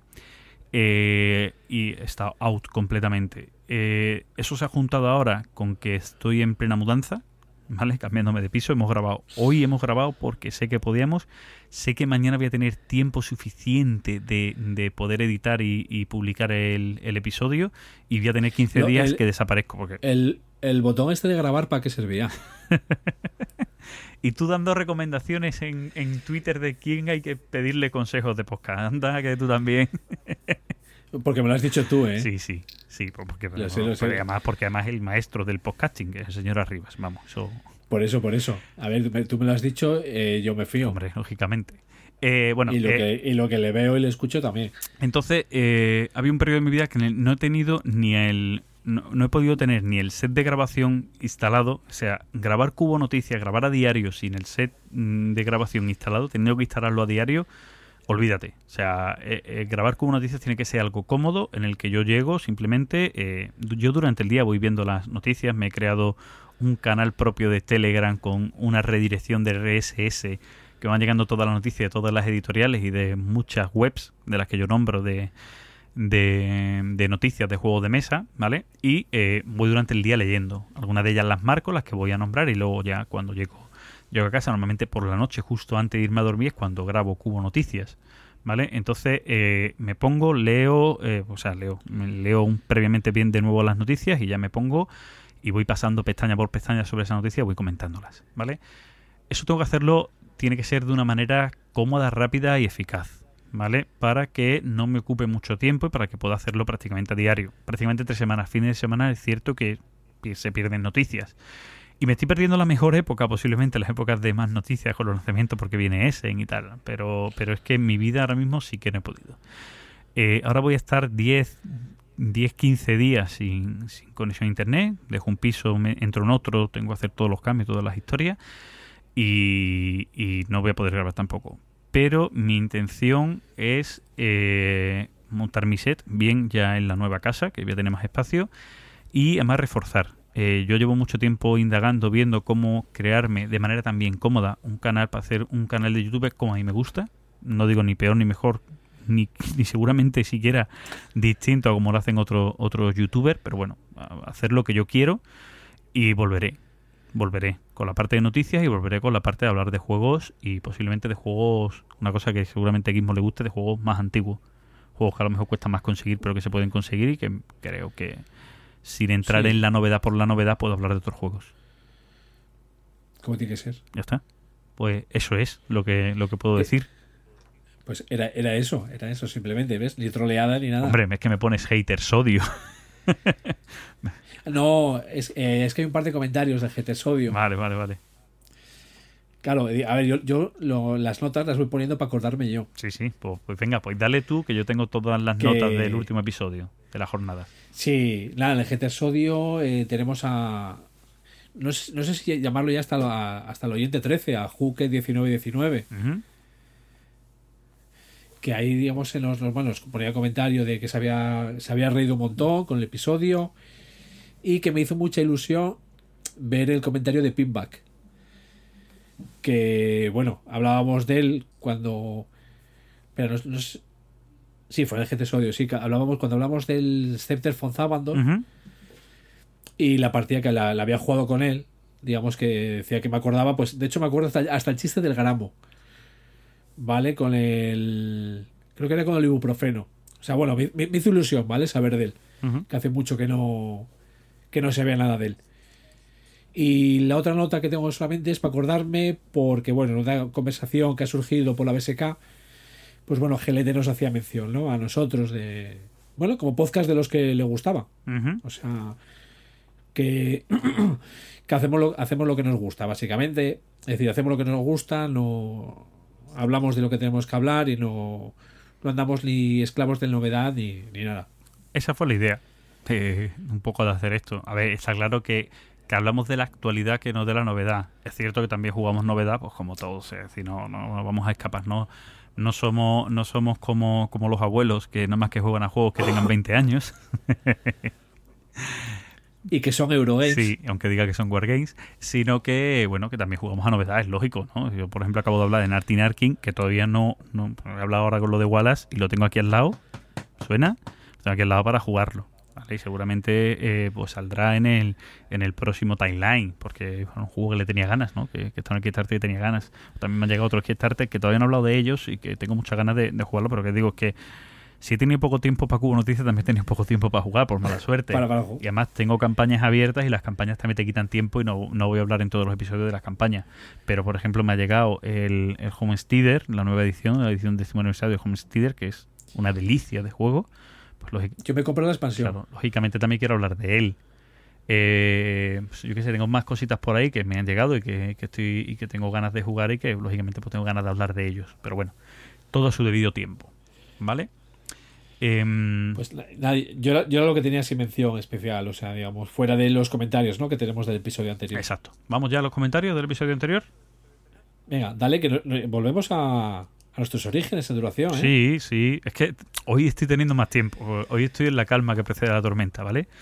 Como no, ma mañana cojo vacaciones ya, ¿vale? O sea, ya mañana tengo vacaciones y eh, pasado mañana firmo el piso, ya me dan la llave y ya empiezo la mudanza. Entonces ahora mismo mañana es mi, mi, mi, calma antes de la tempestad. Entonces, entonces podemos grabar tranquilos. Bueno, eh, vámonos con los comentarios. Mira, eh, los tengo puesto por, por orden de, de, de, gente que comentó, ¿vale? Ahora tú dices los nick, pues yo con los nick me, me pierdo, ¿vale? Sí. Osen San Martín Granados. Ese, ese es Remy Levo. Vale. Remy Levo dice, coincido con Frank en que el City es muy diferente del... City se habla del Big City, el City of the City Big of the Big. Dice, es muy diferente de la Ride, como para justificar tener los dos en la ludoteca. Me pareció muy importante la colocación de trabajadores y la duración más contenida que tiene que la Ride. Cierto, tiene una duración bastante más contenida. Y bueno, yo es lo que decía, yo, Gizmo, yo sé que tú no entraste, te llamó la atención el juego, pero no entraste por esos comentarios Eh, en el prototipo que la gente pues liberaron, ¿no? Liberaron un print and play del juego para que la gente jugara y que no había tanta tensión como en los 18XX, un poco lo que decía la gente. El, re- el resumen es que me va a dar el coñazo hasta que no lo juegue en el club. Sí, sí, hace bien. Hace bien. Que o sea, ese y el root son dos juegos que al final tú tienes que probar. El root me lo voy a comprar, lo voy a jugar en solitario sin que nadie se entere. Oye, por cierto, eh, fue Remy. eh, o sea, es que quiero agradecer. Dije en el episodio anterior que no tengo el root porque prácticamente está agotado. Sí, fue Remy. Y que me lo, Fue- me- me lo estuvieron buscando en una tienda para mandármelo, pero, pero estoy comprándome una casa, Remy. Yo, yo, de verdad, gracias, gracias. Pero estoy com- comprándome una casa y no sé. Ahora, ahora me vienen unos meses de apretarme un poquito el cinturón. Que, que seguramente no tenga ni que apretarme el cinturón verdaderamente, pero tú sabes, ¿no? Yo no tengo propiedad, no tengo Sí. casa todavía, estoy de alquiler y de alquiler uno vive tranquilo, de decir, no me van a embargar, ¿no? Eh, si veo que no puedo pagar alquiler, me busco uno más barato y punto, pero ahora no, ahora me he metido en una compra de casa y siento esa responsabilidad de esperar a ver cómo va la cosa, ¿vale? de cara tengo que hablar, tengo mil cosas y que de ver cómo va la cosa y ver qué fondos tengo. Entonces, de verdad, gracias. O sea, no hay nada más bonito que en este mundo que la gente eh, intente pues, encontrar algo para ti, o sea, que piensen en ti. Así que agradecido, muy agradecido, ¿vale? Por el detalle. Ya, ya, ya se lo diré el viernes. Vale, o yo espero que lo escuche también. Bueno, seguimos. Com- comentario. Cétropo. Cétropo nos dice, tanto a José como a mí, creo que nos gustó mucho el City. Aunque como mejor recuerdo, en cuanto a partidas, me quedo con el Indonesia. Supongo que está hablando de, de las partidas que echaron Eh, en, el, en, en las en las Torlúdicas. Torlúdicas, ¿vale? Que ju- jugaron ellos eh, juntos al City.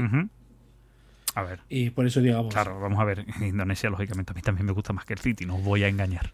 ¿Vale? Bueno, y muchas más. Pero lo mejor fue los momentos de las comidas y las cenas. Gracias, gracias y gracias por todo vuestro esfuerzo. Supongo que esto se lo dedica no a nosotros al podcast, sino a los organizadores de las lúdicas, Gizmo entre ellos. Sí. Por cierto, se me quedó grabada cierta cancioncilla en la cabeza. Y cuando la canturreo, mi mujer me mira raro. Eh, me imagino que será la canción que le cantan a Dani. Lo que sea que, a ver, yo cantando soy fatal, ¿no? O sea, pero bueno, le cantan a el Daniel Bonito en, así un poco brasileño, Ujú, fiestero. ujú. Cántala un poco, ¿no? Es que, no, no, si solamente es el nombre, ¿eh? No tiene Ah, más. vale. Que yo sepa, vamos. Y ya digo, yo cantando, cre- creedme que es mejor no escucharme cantar. Bueno, y también nos dice, en otro comentario posterior, dice que acepta el reto. ¿vale? Se refiere a que, cuando nos hizo un comentario en el hater sodio, pues hizo un comentario hater sobre el episodio, ¿no? Y digo yo, cuando quieras, cuando quieras te vienes, ¿Eh? nos mandas un audio o nos avisas y lo, y lo hacemos un día que vayamos a grabar, lo, lo incluimos en la grabación para eso, que va a hacer un, un, un poco de hater podcastil, ¿vale? De meternos caña a nosotros, también podemos caña a, a quien quiera, a cualquier podcast. que- ahí, ahí- ahí está. La sección, vamos a hacer la sección hater. Vale, eso vas a ser feliz. bueno, eh, Cádiz Estocolmo también nos comenta, dice, un poco de haterismo en cada capítulo puede ser bien. puede ser bien. El peor juego de estas últimas semanas, algo que no os gustara del mundillo. Eh, destilar odio viene muy bien para el cutis. Tengo que decir que, eh, que sí. Dice, como novato en unas convivencias eh, de este estilo, quiero decir que me ha encantado las charlas, el ambiente y las partidas. Un 12 para la organización. ¿Cuándo será el próximo Conexión Lúdica? Pues coño, hoy, tío, estamos grabando ahora. Claro. Bien, Un, gra- un grande. Un grande. Y, ya, eh, y ya se ha comprado el Pax Family. hace bien, hace bien. Bueno, eh, decirte que sí, eh, yo creo que sí, que al final vamos a tener que poner el momento hater, ¿vale? Yo, por, más que nada porque ustedes, ustedes no lo veis, pero Gizmo en los episodios está sufriendo. Él, si no dice algo, sufre. Y yo creo que cualquier día le va a dar una embolia si no lo dejo hacer un poco de hater. Porque, porque ya estoy mayor, Sí, además. entonces, en cualquier. O sea, yo creo que, que no ahora a lo mejor, pero el próximo episodio voy a, voy a meter la, la sección de. Venga, Gizmo, momento hater. Y, y ahí, lo voy a soltar ahí. Pero además, cuando, Gil- cuando Gizmo no se lo espere. sea, cuando estemos hablando de algo, decir Gizmo, Gizmo, Gizmo. Momento hater. Yo tendré preparado luego en edición una cortinilla, ¿vale? Y, y voy a dejar a Gizmo ahí, que suerte la me gusta, burrada me que gusta. sea, ¿Vale? Y con eso feliz. ¿Vale? Y, Me gusta. y aparte, cada cierto tiempo, ¿vale? Hacemos un, un apartado, o un apartado o un especial de haters audio, ¿vale? Para, para, pues, para meter caña, ¿vale? Pero ya, ya lo iremos viendo, ya un poquito, porque ahora cuando acabemos el menciones y réplica, pues, pues hablaremos de una cosa que quiero hablar en, en, en grabación con Gizmo, que no lo hemos hablado antes, ¿vale? Lo hablamos en, en grabación porque quiero hacer un poco una reflexión con Gizmo y para todos los que nos oyen, esos, esos 12 oyentes que creo que tenemos ya. Venga. Venga, eh, Hook 1919 nos dice, muy grande Gizmo, gracias por todo lo que has comentado y por mi parte quedo a la espera de Fran y lo que tenga que aportar porque estoy seguro de que también será interesante. Supongo que se refiere a cómo montar unas jornadas. Sí. Y ya, de cara a ese abro hilo de organización de jornadas, ¿veis? Sí, se refiere a eso. Como de viable. ¿Veis? En término medio entre jornadas y convivencia. Desde mi experiencia no me parece muy mala idea, aunque estoy seguro de que podéis ofrecer otro punto de vista más válido que el mío. A ver, en el momento en el que hicimos el, el repaso, no el cómo montar una jornada, sino el repaso de jornadas y, y de la CLBSK, hablamos de que hay unas que son muy famosas, que tienen ese punto medio, que son las eh, TDN. TDN o bueno sí TDN porque zona lúdica no lo Bueno, tiene. Conexión Lúdica también lo tiene. conexión lúdica es una convivencia Ay, en sí misma. eh, zona lúdica, perdón. Zona lúdica también lo tiene. O sea, pero, pero TDN sobre todo. TDN es Sí. eh, eh, muestra de actividades, demostraciones de juegos y convivencia. Todo en uno y funciona. Pero claro, funciona por su peculiaridad, pero ya lo haremos en el episodio que hablemos de, de jornadas, ¿vale? Eh, Javi Rueda. Yo aquí te digo que si tú conoces Nick, que lo suertes. Eh, ¿no? Vale, pues Javi Rueda. No sabemos qué Nick tienes, pero Javi Rueda. Muchas gracias. Dice, buf, este podcast es muy malo para mi política de compras cero. Desde que os oigo ya he caído en un en el QE y en un pedido conjunto de 1889. Yo también, cariño. Te voy a decir. Sí, yo también estoy Pero dentro. si, si no ha caído ningún exploter, mal vamos. Sí, eso es lo que, lo que nosotros, aunque lo comentamos aquí en el episodio, so- somos muy de responder en, en los comentarios que nos hacéis en Ivos, por, porque, por deferencia también, un poco. Pues sí, Sí. Sí. Eh, eh, Javi, eh, escríbenos un comentario y dirnos más o menos qué juego de exploter más o menos si un poco te interesa, que te vamos a explicar el por qué te lo tienes que comprar. Ahí ¿Vale? estamos. Ahí está. Hasta el box. Ahí está. Hostia, yo te lo vendo yo, ¿vale? El box te lo vendo yo. Yo, yo, yo no por coleccionismo. No, lo, lo he, lo he cambiado en la última más 3, Gizmo. ¿Vale? Bueno, eh, Anónimo, que no sé, no sé quién es, creo que dice su nombre, ¿vale? Pero bueno, Eh, me suena que sí, no me acuerdo ahora, pero Bueno, sí. dice, enhorabuena por el episodio de las jornadas lúdicas. Yo soy un español en Los Ángeles, metiéndome en el mundillo de los juegos de aquí. De adolescente en Madrid jugaba D&D y a los juegos de NAC que había por España entonces. Sugerencia para futuros temas a tratar, si os llegaran a interesar. Sí, claro que sí, lógicamente. Dice, juegos made in Spain, ¿cómo está el panorama? ¿Hay diseñadores currándoselo para que las editoriales saquen algún juego creado por españoles en España? Bueno, a ver, te comento un poco por aquí rápido, aunque sí vamos a hacer, está por ahí dentro de los mil temas que tenemos ya guardados, está un poco hablar del mundillo lúdico español, hablar más de distintas editoriales españolas y cómo se le ocurran con distintos formatos a la hora de, de- ser una editorial en España, ¿no? Sí, el mundo de los juegos de mesa en España ha crecido mucho en muchos aspectos, en número de editoriales, en número de diseñadores españoles, en número de juegos eh, de, de edición española, ya sea de creadores españoles o incluso juegos que una editorial española crea de diseñadores mm, internacionales, como puede ser Ludonova, que incluso ha sacado un nuevo juego, un nuevo juego, no una reimplementación, un nuevo juego del señor Nicia, que lo saca una editorial, una editorial española como, como editorial madre, pues, pues yo creo que es un paso también adelante en, este mundo. O sea que, que bien, que el mundo de los juegos de mesa en España va, va bien. Creo que va bien, va por buen camino. Eh, más cosas, dice, ¿por qué por lo que veo, casi todos los juegos vienen de fuera. Bueno, pues eso, estoy diciendo aquí en España, pues sí, vienen muchos juegos de fuera, pero también hay muchos juegos españoles. Otro de los Sí. temas dice, participación de las mujeres en grupos y encuentros de juegos de mesa. ¿Por qué les interesan más estas cosas a los hombres? Yo desearía que las mujeres aparecieran más para mí, casi siempre que la distribución por géneros está eh, siquiera un pelín más nivelada, las partidas son más amenas y nos salen mejor. Y hay diseñadores de juegos en Estados Unidos creando cosas bastante interesantes, rompiendo moldes. Bueno, de eso ya no lo tendrás que contar. ¿Vale? Eh, sobre el tema de las mujeres. Bueno, sí, yo también es un tema que quiero abordar y además invitando a alguna mujer. ¿Vale? No sé a quién, hay varias candidatas ahí, pero invitando a alguna mujer. Eh, yo creo que es una cuestión de generaciones. Eh, en las jornadas que yo organizo, bueno, yo ya no las organizo, que organiza mi asociación en Huelva, eh, yo lo veo mucho. Eh, conforme vas bajando de edad, si llegas a los 20 años, ves que prácticamente hombres y mujeres están a la par. Si empiezas a subir, te vas a la generación de los que tenemos 30 años, mucho más hombres que mujeres. Si subes más, solo hombres. ¿Vale? O sea que yo creo que es una cuestión de generaciones y de educación. Sí. Visualmente lo que comentaba de la biblioteca eran todo chicas. ¿Ves? Es que yo creo que más o menos por ahí van los tiros. Bueno, y con esto acabamos los comentarios, Guismo. Pues, ¿qué me querías comentar ahí? El tema de los temas a tratar. el tema de los temas a tratar. Bueno, a ver, eh, tenemos muchos temas pendientes de tratar. Eh, Sí. eh, muchísimos, o sea, muchísimos, muchísimos. Algunos de ellos pueden ir a una sección más corta, como puede ser el trending topic, y otros tienen que ir a una sección más larga, como es un abrohilo o un hashtag. Hay muchos temas a tratar, nos estáis cada vez diciendo más temas a tratar, y me encanta. Y yo quería hablar con Gizmo de que me gustaría invitar a esta gente que muchas veces quieren que tratemos un, un tema, el que sea, me gustaría invitarlos a que participaran en el podcast. Eh, no sé qué me tienes que preguntar, a mí me parece perfecto. Claro, es que me, me parece, o sea, me parece muy interesante que me propongan un tema. A ver, a lo mejor hay gente que dice, no, no, si te propongo un tema como haters odios porque me gusta como lo hacéis vosotros. Vale, bien, venga, vale, te lo acepto.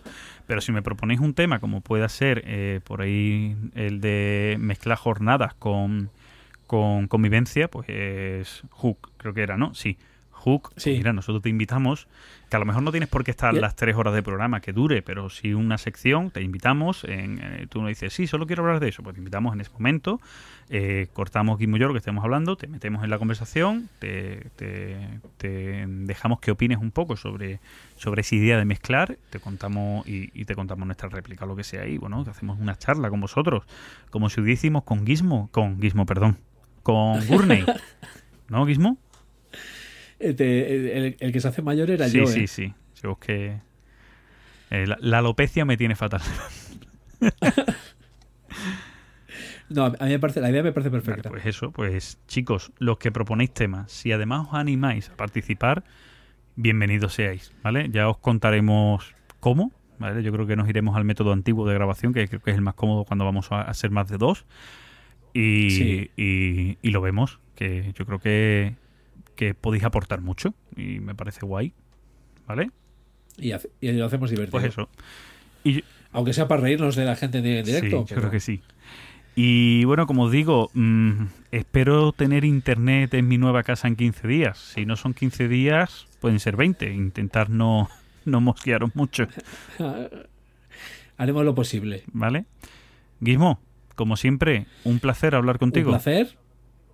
Un abrazo. Mm, Otro para ti. Y muchas gracias y saludos a toda la gente que nos escucha. Claro, como siempre. Y oye, eh, una última anécdota antes de irme, es que me acuerdo ahora. Eh, me llaman el otro día por teléfono de, de, la, de Solidaridad Don Bosco, que estamos haciendo un proyecto, desde Mente Hexagonada participamos en un proyecto que ellos llevan adelante de creación de juegos, gamificación y demás, ¿vale? Y, y me llama Sí. un chico que, que está sustituyendo a otro, eh, por, creo que por paternidad, creo que me dijo, y claro, empieza a hablar conmigo, Fran, no sé qué, mira, te voy a meter en, en una carpeta compartida que estamos dándole indicación a la gente que va a crear juego, por si tú que tienes más experiencia a lo mejor en juego puedes puedes opinar lo que hay dentro, puedes añadir cosas, tal, no sé cuánto. Bien, empiezo a hablar con él, tal. Sí, también me ha dicho esta mujer, la compañera que lleva todo, todo el tema rosa, tal, no sé cuánto, ¿no? Acabo. Dice, y ya a nivel personal, ¿quién es el de tu asociación que hace un podcast? Y hombre, en Mentes Hexagonadas no hay nadie que hace un podcast. Yo, que soy de Mentes Hexagonadas, un podcast que es conexión lúdica. Sí, sí, yo soy uno de vuestros oyentes. Y me ha hecho mucha ilusión. decir, que Pues cuando sí, no te lo pues esperas sí. está guay, está, está chulo. Sí, sí, sí, o sea... Y, a ver, es eso, se agradece mucho, o sea... Lo hacemos porque nos gusta, Pero, si encima le gusta a se otro, agradece, se claro, agradece. o sea, Claro. a ver, y los que no nos escuchan, pues que me vayan devolviendo ya el, el cacharrito del Magic Maze. Qué, forma, qué forma más bonita de decir que tienen el eso metido por el culo. Fue en el programa anterior cuando se lo... Bueno, chicos, eh, muchas gracias a todos. Nos vemos en el siguiente episodio. Chao. Chao.